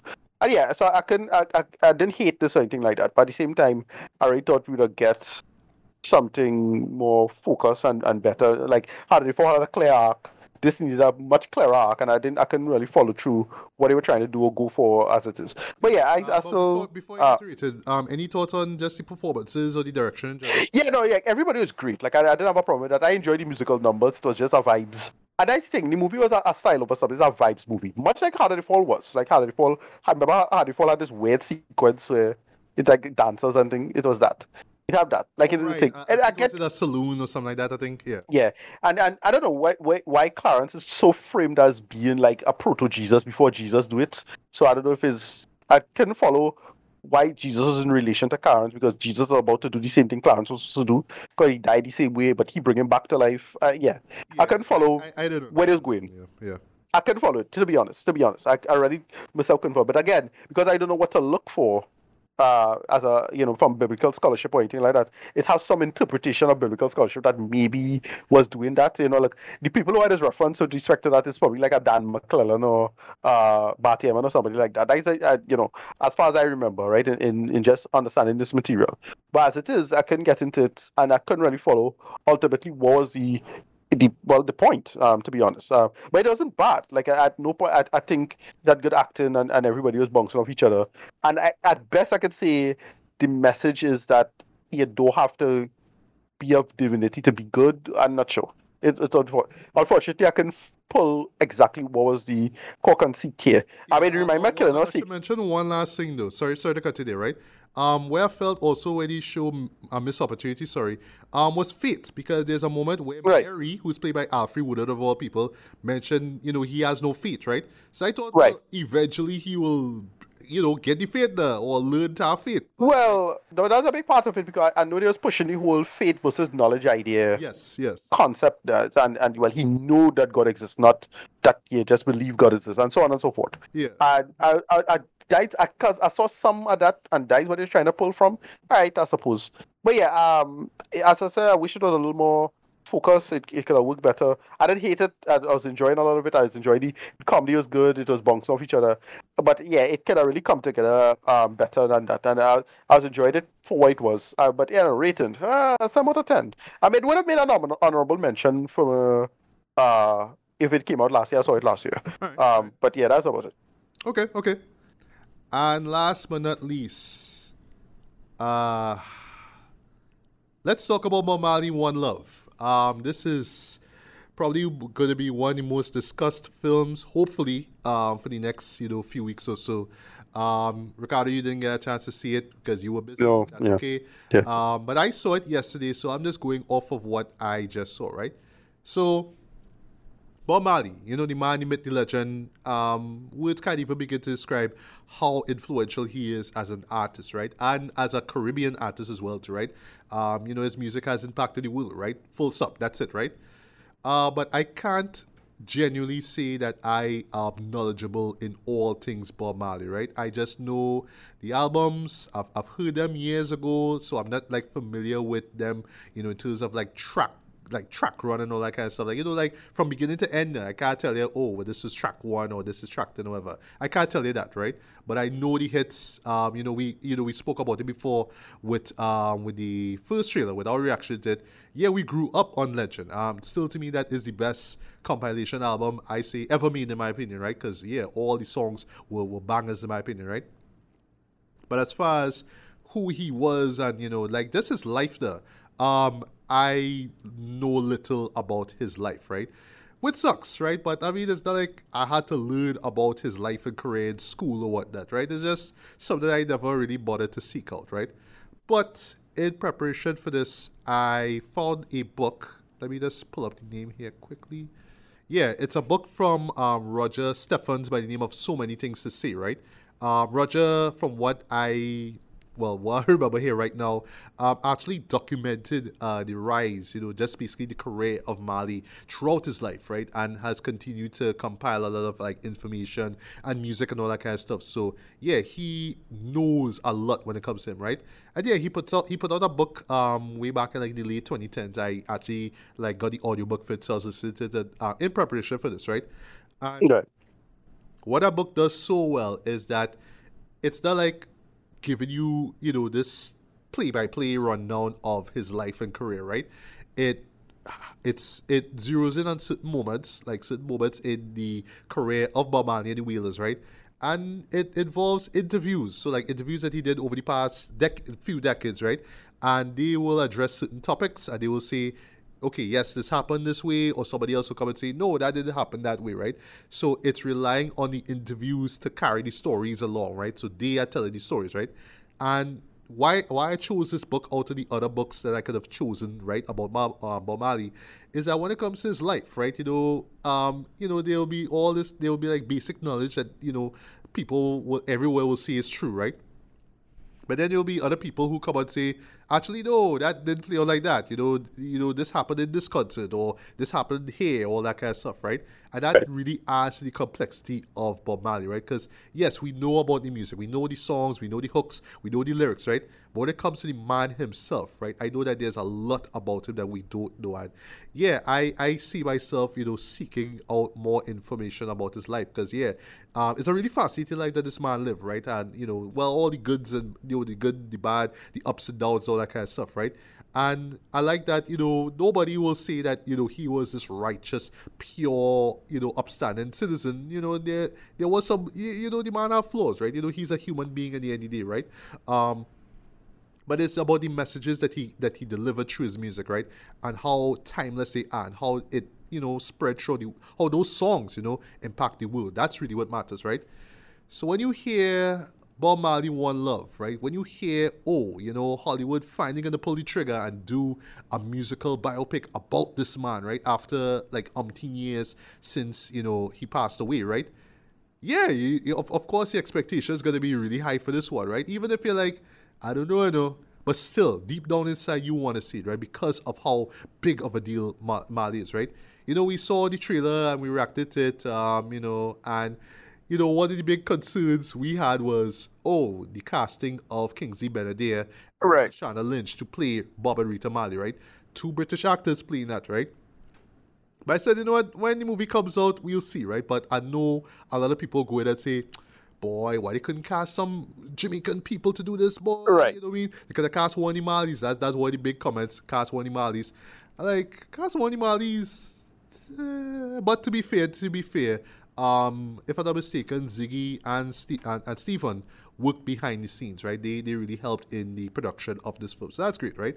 And they also are characters, so they actually played as little kids in the show here, right? So what it's about? Um, it is set in 1976, right? So this is already the same time when they was having this political conflict in Jamaica uh, at that time, right? So it's the JLP versus the PNP, right? And because they had, you know, um, uh, gang ties, right? Well, both groups had gang ties. Yeah, there was it was like a literal civil war, right? It was literal like gunfire and all that kind of stuff, right? So Bum himself, right, wants to perform this concert to promote peace, right?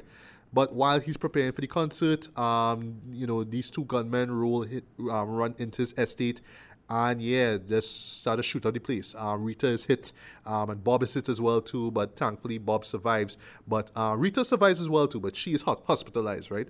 So because of all that, Bob is like, you know what? I, I need to get away from all this heat. I need to, Right. you know, clear my mind, right? I need to I need to refocus now, right? So he and the family they, and, and his band they go over to London and they, they start work on a new album called Exodus, right? Um, they want to bring a new sound, a new style and whatnot, but they want they want the messages to ring true, right? And they actually do the album, and it's a suc- it's a commercial success, right? And they take it across right. um, they take it across Europe and they do the tours and all that kind of stuff. And then he returns and, you know, you see what happens there, right? But in between all that kind of stuff, uh, it also explores, like, uh, his come up into the music world um, and the relationship, relationship, sorry, between him and um, Rita as well is explored as well. And yeah, it's just basically just seeing the man behind the myth, right? And that's what it is, right? So, get any good out of the way, get any surprising out of the way. Have no fear, folks. Kingsley Ben-Adir did his job. He did his damn No, job nice. on this on this movie. He showed Nice. he do the assignment. The task is play Bob Marley, and he did it. There were moments, swear to God, where Kingsley was lost in that role. I did not see Kingsley. I did not see that guy from from Secret Invasion. But then again, I Right. forgot half of Secret Invasion anyway. So Yeah, you know, yeah, you can see uh, Barbie here. You remember from Barbie? I, I didn't even see, you know, dude from from Barbie. I didn't see him. I Right. saw Bob Marley, right? To be fair, it is Kingsley playing Bob Marley, right? But he plays it, he plays him, sorry, so well, right? I'm not gonna say it's an Oscar-worthy performance though, but it is up there though. It is shockingly, shockingly good, right? Um, Lashana Lynch is is equally great as well as as Rita, right? Um, she she nails the performance well though. Some will say that yeah, she she kind of outshine Kingsley, and I have to agree with you know those those those um opinions because yeah Right. um yeah there are moments where yeah she kind of show like yeah in this game lo- I assume that she like act longer than than him you know acting wise I don't know but yeah she kind of show she acting range in this one she was great she even had moments to sing as well right. Speaking of singing, um, this was a concern of mine as far as you know when um, Kingsley had to sing. There are moments where Kingsley does sing, and I thought that he he, he does a solid job, right, nailing the the vocal inflections that, that that Bob had. He nails it, right.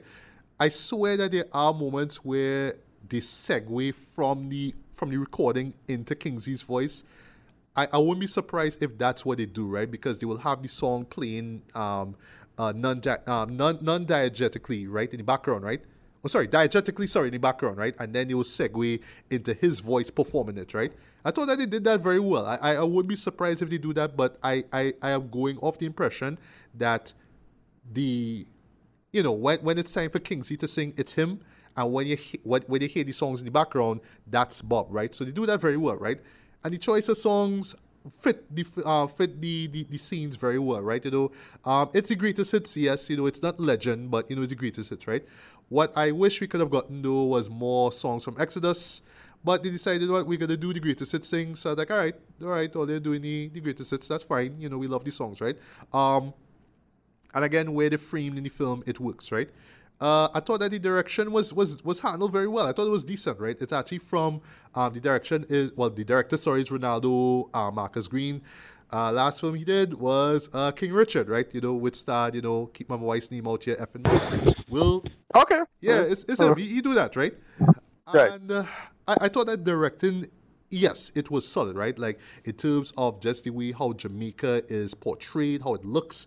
Yeah, it looks very sumptuous. You know, very very well um filmed, and yeah, even the color correction worked perfect, brilliant. Right. So I know um, the last person who, who do something in Jamaica was, um, I call him? Idris Elba had a little film I remember he did. Oh, um, Yardie, Yeah. yes, which I Yeah. Yeah, I really enjoyed that. But but even Yeah, that, even competent. that was was it was paired with scenes in in um in England. I remember that, right? Right, And even yeah. with this film here, you see scenes in well well um they, they go to London, they go to Paris. So Right. you see you see a different you know perspective, right? Um, also the music was done well the the background score was done by Kris Bowers. I was like, hey, Kris Bowers, right, word, you know, King Richard again, color purple, all right, all right, cool. And I thought that he did a great job with the the background score and whatnot, right? Um, and lastly, um, there are some great visuals in this, right? There's there's one, it's it's symbolic um, and metaphorical too, but I, I love it, right? Which you see it in the trailer. I wasn't sure what it was about, but it's such a, it was such a striking scene, right? It involves this kid, well, it's Bob as a kid running into the middle of this um this this field, and it's basically like this circle of fire, and he's in the middle, and then you see this guy on horseback, right? at first you're not sure of what they try to say with it. Um, they give a hint of what it could be about, right? But when the payoff at the very end, though, I was like, all right, I love this. This is this is genuinely heartfelt. I love that, right? And um, I should mention too, just just quick positives, right? Also, um, the representations of Rastafari, uh, uh, Rastafari culture. I, I really dug that, right? I make a joke Right. about it. I was saying "You- there better be weed in this movie, and yes, there's weed in this film, but you know, it's it's mostly spliff stuff, right? Spliffs, right? Right. Which is fine. It's like, ah, no problem with that. But yeah, um, a majority of times when you do see Bob and when you do see Rastas, yeah, they are smoking that weed. And I was like, all right, I could I could live with this. I could live with this. This is fine. I love this, right? Um, and last uh, praise I'll give this to is the dialogue. I love that it is very authentic to the Jamaican uh, vernacular, right? You know, the the patois and all that kind of stuff, right? Um. I would so love to, to, to see this digitally or see come out on home media and see the, the, the subtitles for this, you know what I mean? Right. You can't pull that bullshit of saying, oh, speaking in patois. No, no, no, no, no, no. Yeah, yeah, When they say yeah. fee, when they say kaya, when they say all those words, they have to print that or they have to show that big and bold. And I'm a subtitles guy, yeah? so I will be keeping my eye out. I will make sure that the, those subtitles are authentic to what these characters are saying, right? But it's not done in such a way. The dialogue is, is not done in such a way that people who not versed in Jamaican patois wouldn't understand what's going on. They will get the gist of what's being said, right? But in terms of just the the the um yeah, just the dialogue, it works. Even right down to Kingsley, I thought that he, the man nailed the, the Jamaican accent. He nailed it. Lashana, nailed it. They, they were great, right? So that's that. So that's as far as it goes with positives, right? Right. Oh, and I should mention one more positive, right? One more positive, right? I actually do like where the film is set up, where it's framed, right? I like the Right. decision that okay, we're not gonna cover every aspect of Marley's life. We, you know, we Yeah. can do the typical biopic thing and start from the very beginning, but no, we're starting at a crucial moment in his career.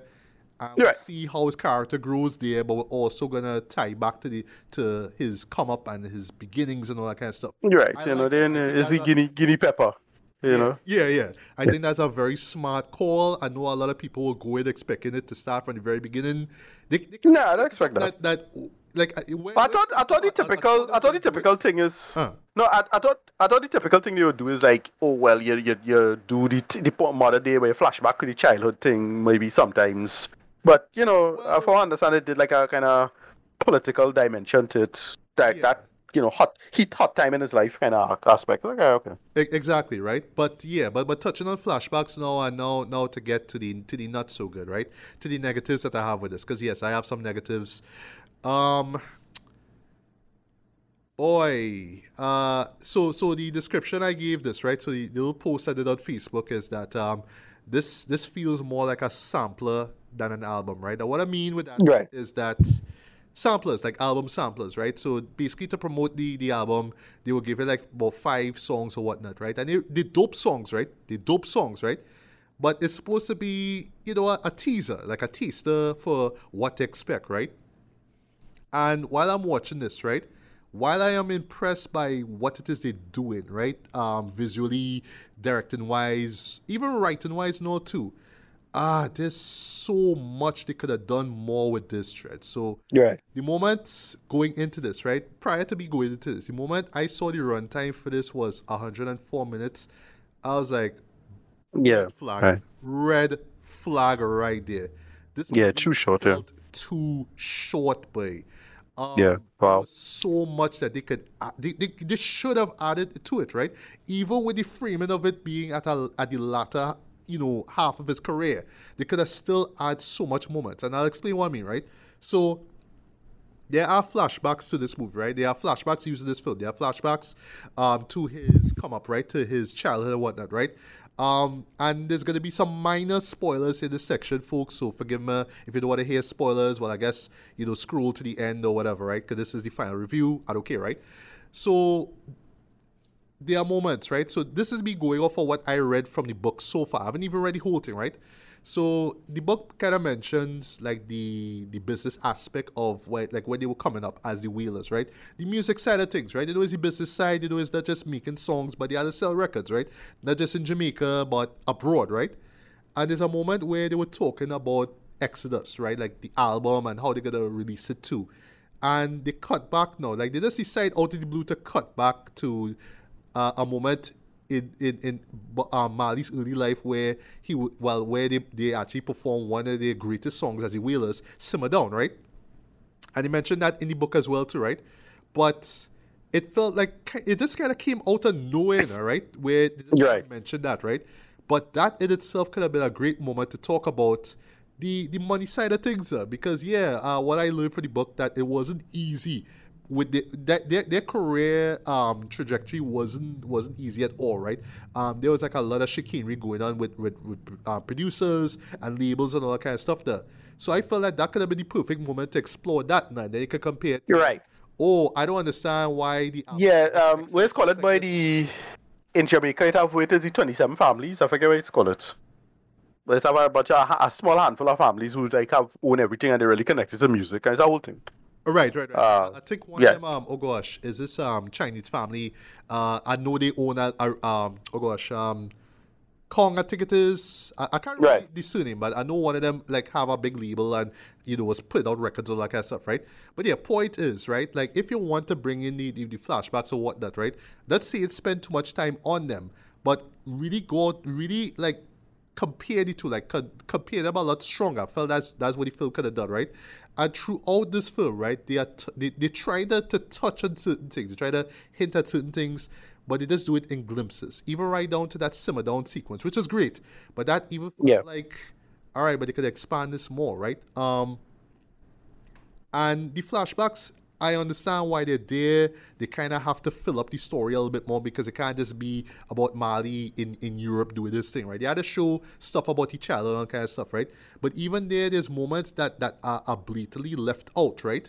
And you're just there like, but this like, and you know it's there, you know it's left out, right? Even if you don't know anything, it still has this disjointed feeling. You still feel like, wow, like you could expand this more. Or I feel like there's something that that that that's missing. And I know a lot of people, especially those who who don't know anything about Marley's life and career, will feel that same way, right? And it's the way how the film is edited and put together. You could tell that there are stuff that that is missing, right? Um, there's a moment that feels downright like it, it feels downright choppy, right? As a montage. And boy, talk about misleading the audience, right? So there is a moment. Right. I'm not gonna spoil what it is, but it's one of the big moments in the first trailer that when you see it, you're like, oh, they're gonna touch on this? Because this is a big moment, a big aspect behind the scenes of Bob's career, right? Bob's life, right? And literally, it's like the same shot that they show, and it runs for the same duration of time. Wow. Right? As they watch yeah. this, like, all this serious. And here's the, here's here's the, here's the, here's the shit about it, right? Here's the shit about it, right? The show expects you, the viewer, to know what the scene is about and right. know what the yeah. context is, even though I see this thing for like five seconds. They expect you to know what this is about. I like, no, because you explain nothing to me. Sure, you give me an uh, argument scene that's that's the last spoiler I'll give about that. You give an argument scene between Bob and Rita, and in the process they bring it up, but that's not enough. And there's a moment yeah. even in that argument where they mention Peter Tosh and, and Bunny Wailer. Kind of looking around, are they where where where where Tosh? Where where Bunny? I'm not right. seen them. I'm not seen them. But they had already left the band, or, or at least they, they, they weren't in the band at that point in time. And they're like, but you could have you could have showed that. You could have showed that. Don't don't just tell me they're there or to, um, t- don't just mention them in speech and then expect everybody to be like, oh, I understand what that means. I know what they talk about. Right. No, like show it though, because it's about it's about the story, right?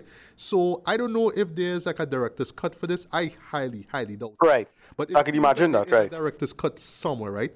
Now here's here's the really egregious thing about this, right? I wouldn't be surprised if these moments that were cut out have to do with the people who are behind the scenes with us. And this right. Well, usual, yeah, usual biopic stuff. stuff. Yeah. Exactly. But still, even if you don't want to air out your dirty laundry, why include it in the trailer for? And it's in a very dramatic moment in the first trailer. Like when you see it there, like, oh wow, wow, because it built into this great climax now.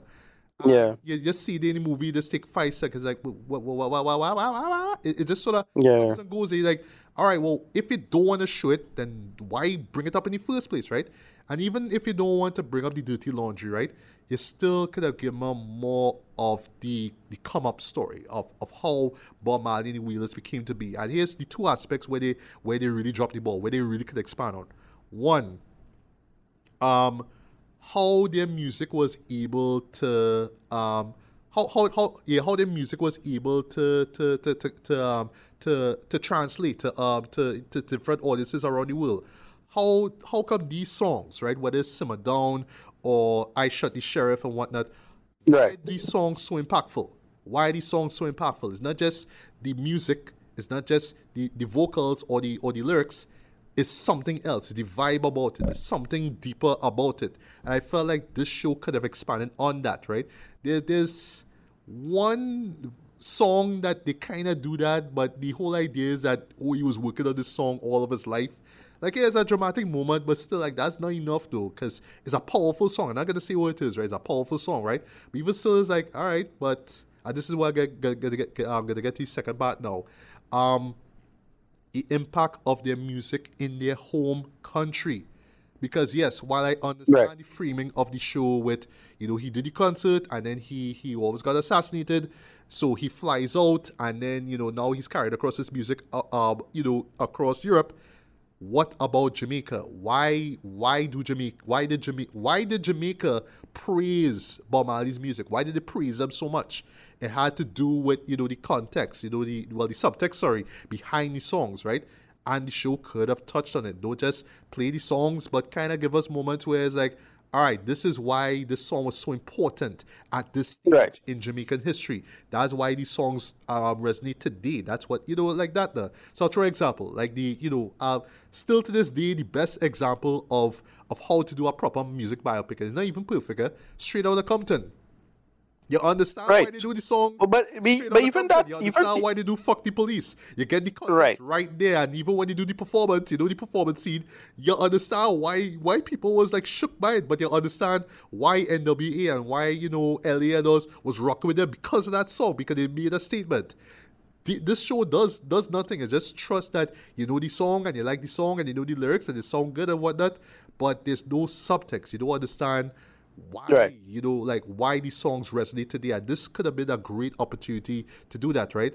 And lastly lastly before i get to read it right um and unfortunately i have to say this about the man himself about the central figure himself bob marley you get glimpses of complexity. You get glimpses of who the man really was and his beliefs and all that kind of stuff.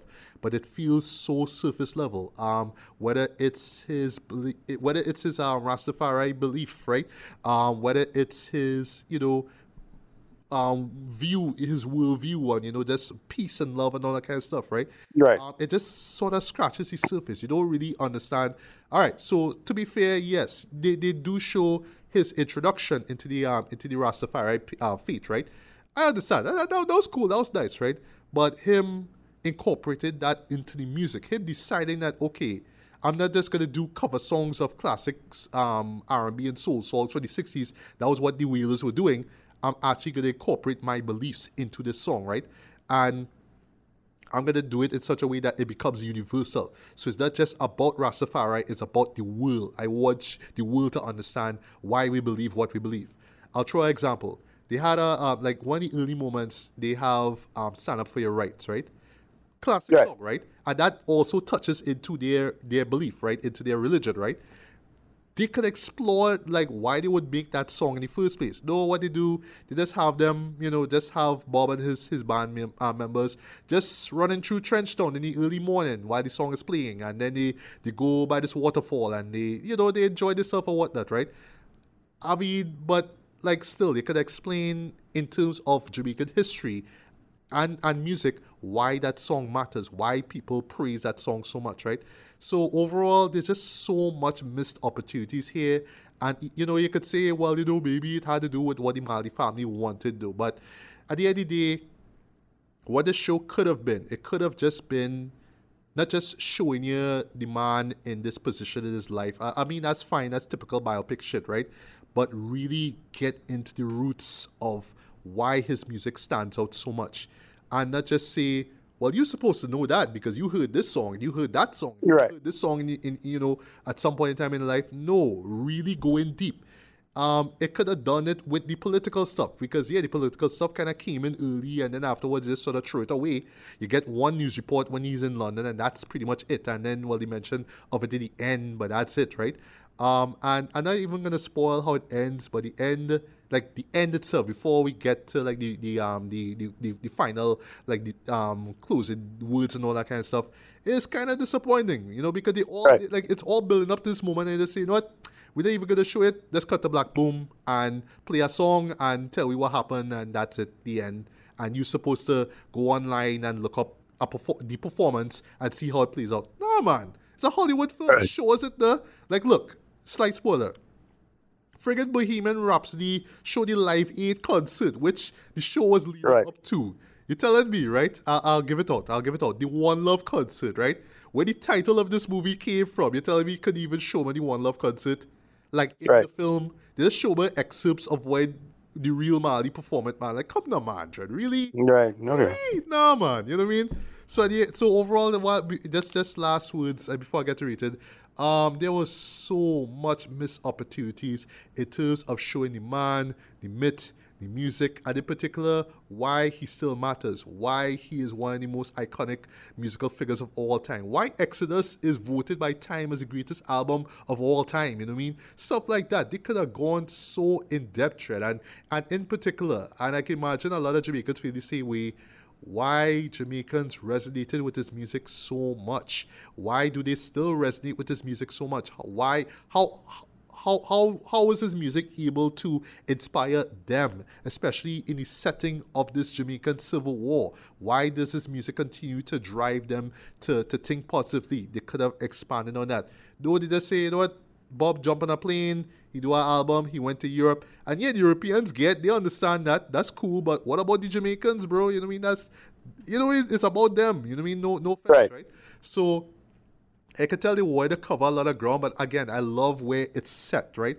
But even in the setting, even if you want to say we don't want to show you everything because then we'll have a four-hour movie. No, they could have still do much more. So in other words, we could have gotten a half hour more of material and they could expand on more of the themes and the, the subject matter and stuff that they were exploring, even right down to Bob and Rita's relationship, right?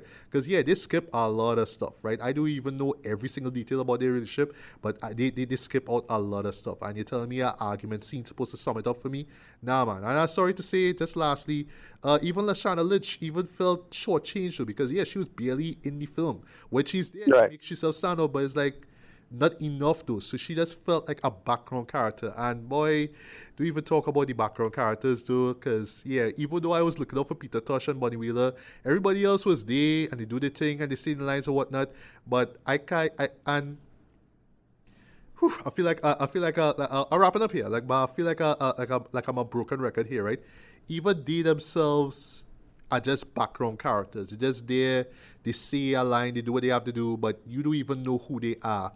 And again, the biggest, the cardinal sin that this movie does is it assumes that you have to know who these people are. You have to know the name of this guy. You have to know the the the, Right. uh, the the the, uh, the bass player and the drummer. I don't. I'm sorry, I don't. At least you can tell me the names, but no, and trust that you're supposed to know. I don't know who the manager is. I don't know. Oh, sorry, his manager. Uh, this um, this British guy. I don't know. You can at least tell me his name. Don't expect me to wait till the credits to be like, oh, that's his name and that's the actor. No, man. Tell us the story. Don't assume that we're supposed to know the story and just hear the songs and see Marley on screen and be like, oh, yeah, I like this. Nah, man, give us more, man. So even if you know little or know a lot about Marley, um, it's still not enough, though, and that's unfortunate, right? So rated wise for me by decent to a strong two and a half out of five. See it if you want to. Um, Okay. I didn't walk out of this movie find it to be a total waste. To be fair, Right. it was either this or Madame Web, right? It Well, yeah, okay, well, I this or Madame Web. Think about Yeah, I mean- this or Madame Web, right?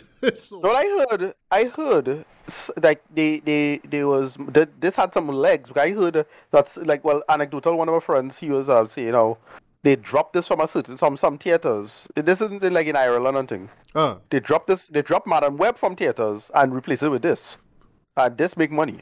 So it's like, eh, popular, you know. No, well, well, to Okay. be fair, people will go and see this. you know, This, this, this has. Uh, uh, this has box office draw, though. People will see Right. it, right? If whether it's to see if Kingsley could, could play the role properly or not, which he did, or if it's Right. just, oh my God, we're finally getting a Bob Marley biopic, right? And that's that's the vibe that a lot of people will go into this with. We're finally getting a Bob Marley biopic, but between you and Right. me, you could really see, you could really tell why it took so long for Hollywood to do this, right? Because there's so much to say, right? There's so much story you could tell, right? And even with the framing of it at this period in his life, they could have done so much more with it though. It just feels so scant. It doesn't even scratch it is it, it doesn't even go deep into why he is still revered as one of the greatest uh, musicians of all time. Um or or why he is the, the icon when it comes to, to Rastafari or, or marijuana or stuff like that. It doesn't even go that deep though. And I'm not sure if it's just they were over like the, the filmmakers were overwhelmed i don't know or they, they felt there was just too much subject um content to work with or right if it's just stuff behind the scenes nah i don't want you to show this i don't want you to, to air, or air out with dirty laundry sorry but again don't tell me that we're going to see this person and you only see she for five right she right and you only, you only see she for five friggin' seconds man come on and expect the audience to be like oh i know who she is no, right. don't do us that, man. Come on, right? So I don't know if I, I, I suspect that there's some directors cut somewhere by um, right. I don't for part of it, just like I don't think there is. I think that this is the film they want to do. They want to keep it safe and sanitized, and this is it. And they of expect the audience to go home and I don't know, buy a book or go on Wikipedia and read up everything else about him. But nah, man, they could have give us, even if that was the intention, they could have still give us more out of the story. Because yeah, ultimately, Bob just comes off as a figurehead, not more, not less. But we wanted to see who he really was, though. But uh, it, it really didn't do it for me, unfortunately. But I, I mean, I admire the effort though, and I'm glad that this movie exists, and hopefully people will check it out and make their own opinion on it. And hopefully, you know, for younger viewers, you know, seek out his music and like not just listen to these songs, but the albums, right? Really listen to them, right? But again, it's a Bob Marley biopic A lot of people, especially Jamaicans, were waiting for this to come out though. I, I can't even begin to imagine how they feel, you know, see this film. Like it's not ins I, I, I don't think they'll be insulted when they see it. But yeah, I imagine a majority of them, I actually know a few of them, yeah, will be very, very disappointed by it. But still, if you're curious, go see it. But if you don't think it's worth the risk, like a certain movie, Madame Web, um, yeah, right. to come out digitally and you know, watch a show and make your own opinion of it, right? Right, it's no problem. Mine, so you know, I'm not saying don't go and see it, but I would say if you really want to see it theatrically or if you plan to see it at all, yeah, just go in with the expectations very, very, very, very low. That's that's all. Right, no problem. I'll I'll give it. I'll I'll make the effort to see this week, but yeah, okay. Yeah, I, I, I, would love to hear your thoughts on it. On, on, on sure, no problem. I'm yeah. feeling you might you might rip it apart way more, but trust me, there, there's good in it. There's really right. good in it. Don't get me wrong. There's good in it, right? So don't don't don't go in with a with a with a with a Molotov co- cocktail going to throw it at the screen and but the show. Like don't do that, right? you know. So yeah. Uh, but still, again, if you want to see it, see it. But if you want to wait till it come out online, yeah, yeah, wait on wait until it come out online. Yeah. All right. So with all that being said, Ricardo, where can people find you online? Ah, Bora, Rmeddy or Blue Sky. Mostly on Blue Sky. Blue Sky is pretty open now, uh, for one understand. So yeah, you can find me on Blue Sky. I'm kind of active there. Uh, then you can type in Ricardo Medina on Facebook. You can find me there as well.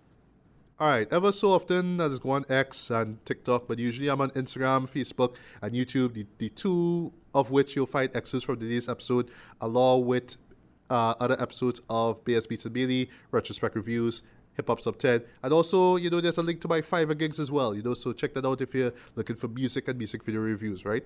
So, uh, stuff to look forward to. Uh, Avatar, The Last Airbender. Excited for this. Right. Can't wait for yeah. that. Um, Iron Claw came out digitally. I'm going to be checking that out this week. Okay. I believe we're supposed to be getting the Zone of Interest this week. Look out for that. Okay. Um, I don't watch the show, but I think it's wrapping up. You could tell me if I'm wrong. Quantum Leap season two is supposed to wrap it up, so you could. I did not follow it at all this season, so I don't know. All right, but do you plan on watching season two, or you, or you? Good? Uh, make it. I might, I might make the effort. Yeah, okay. All right, okay. Um, Dune Part Two, which I am excited as all hell. For. Sure. Uh, people making a big deal that Anya Taylor Joy is like, oh my god, Anya Taylor Joy in this too. Like, yeah, I like Anya Taylor Joy, but all right, I could. That's not a big surprise to me. But people are calling this thing a masterpiece, so you know what that means. IMAX for that shit. I am I am really right. excited for that, right? Uh, also excited to see True Detective Night Country. Night Country. Yeah. Yes. Uh, really excited for that. Um, Kung Fu Panda 2, 4, sorry. Oops. Kung Fu Panda 4. 4. Yeah. Yeah, I want to see that. I, I, I fucks with those movies. I, I fucks with those movies, right? Especially yeah. two. I fucks with two, right? Um, two, yeah. Two is a great. Uh, two is probably my favorite, yeah. Yeah, same here too. And you know, just lastly, you know, of course, we have the 96th annual Academy Awards, so you know you can look out for our uh, review of that, right? And yeah, you know, big things gonna happen, right? So I'm gonna try to to see a few more uh, Oscar nominees, and you know, we'll talk about them on this show here. And yeah, that's pretty much about it. So once again, guys, good morning, good afternoon, good evening, good night, whenever you're listening to this. This was Matthew Bailey and Ricardo Medina. And we are signing off for another episode of BBB Radio. So until next one, take care, stay safe the doubt. Peace.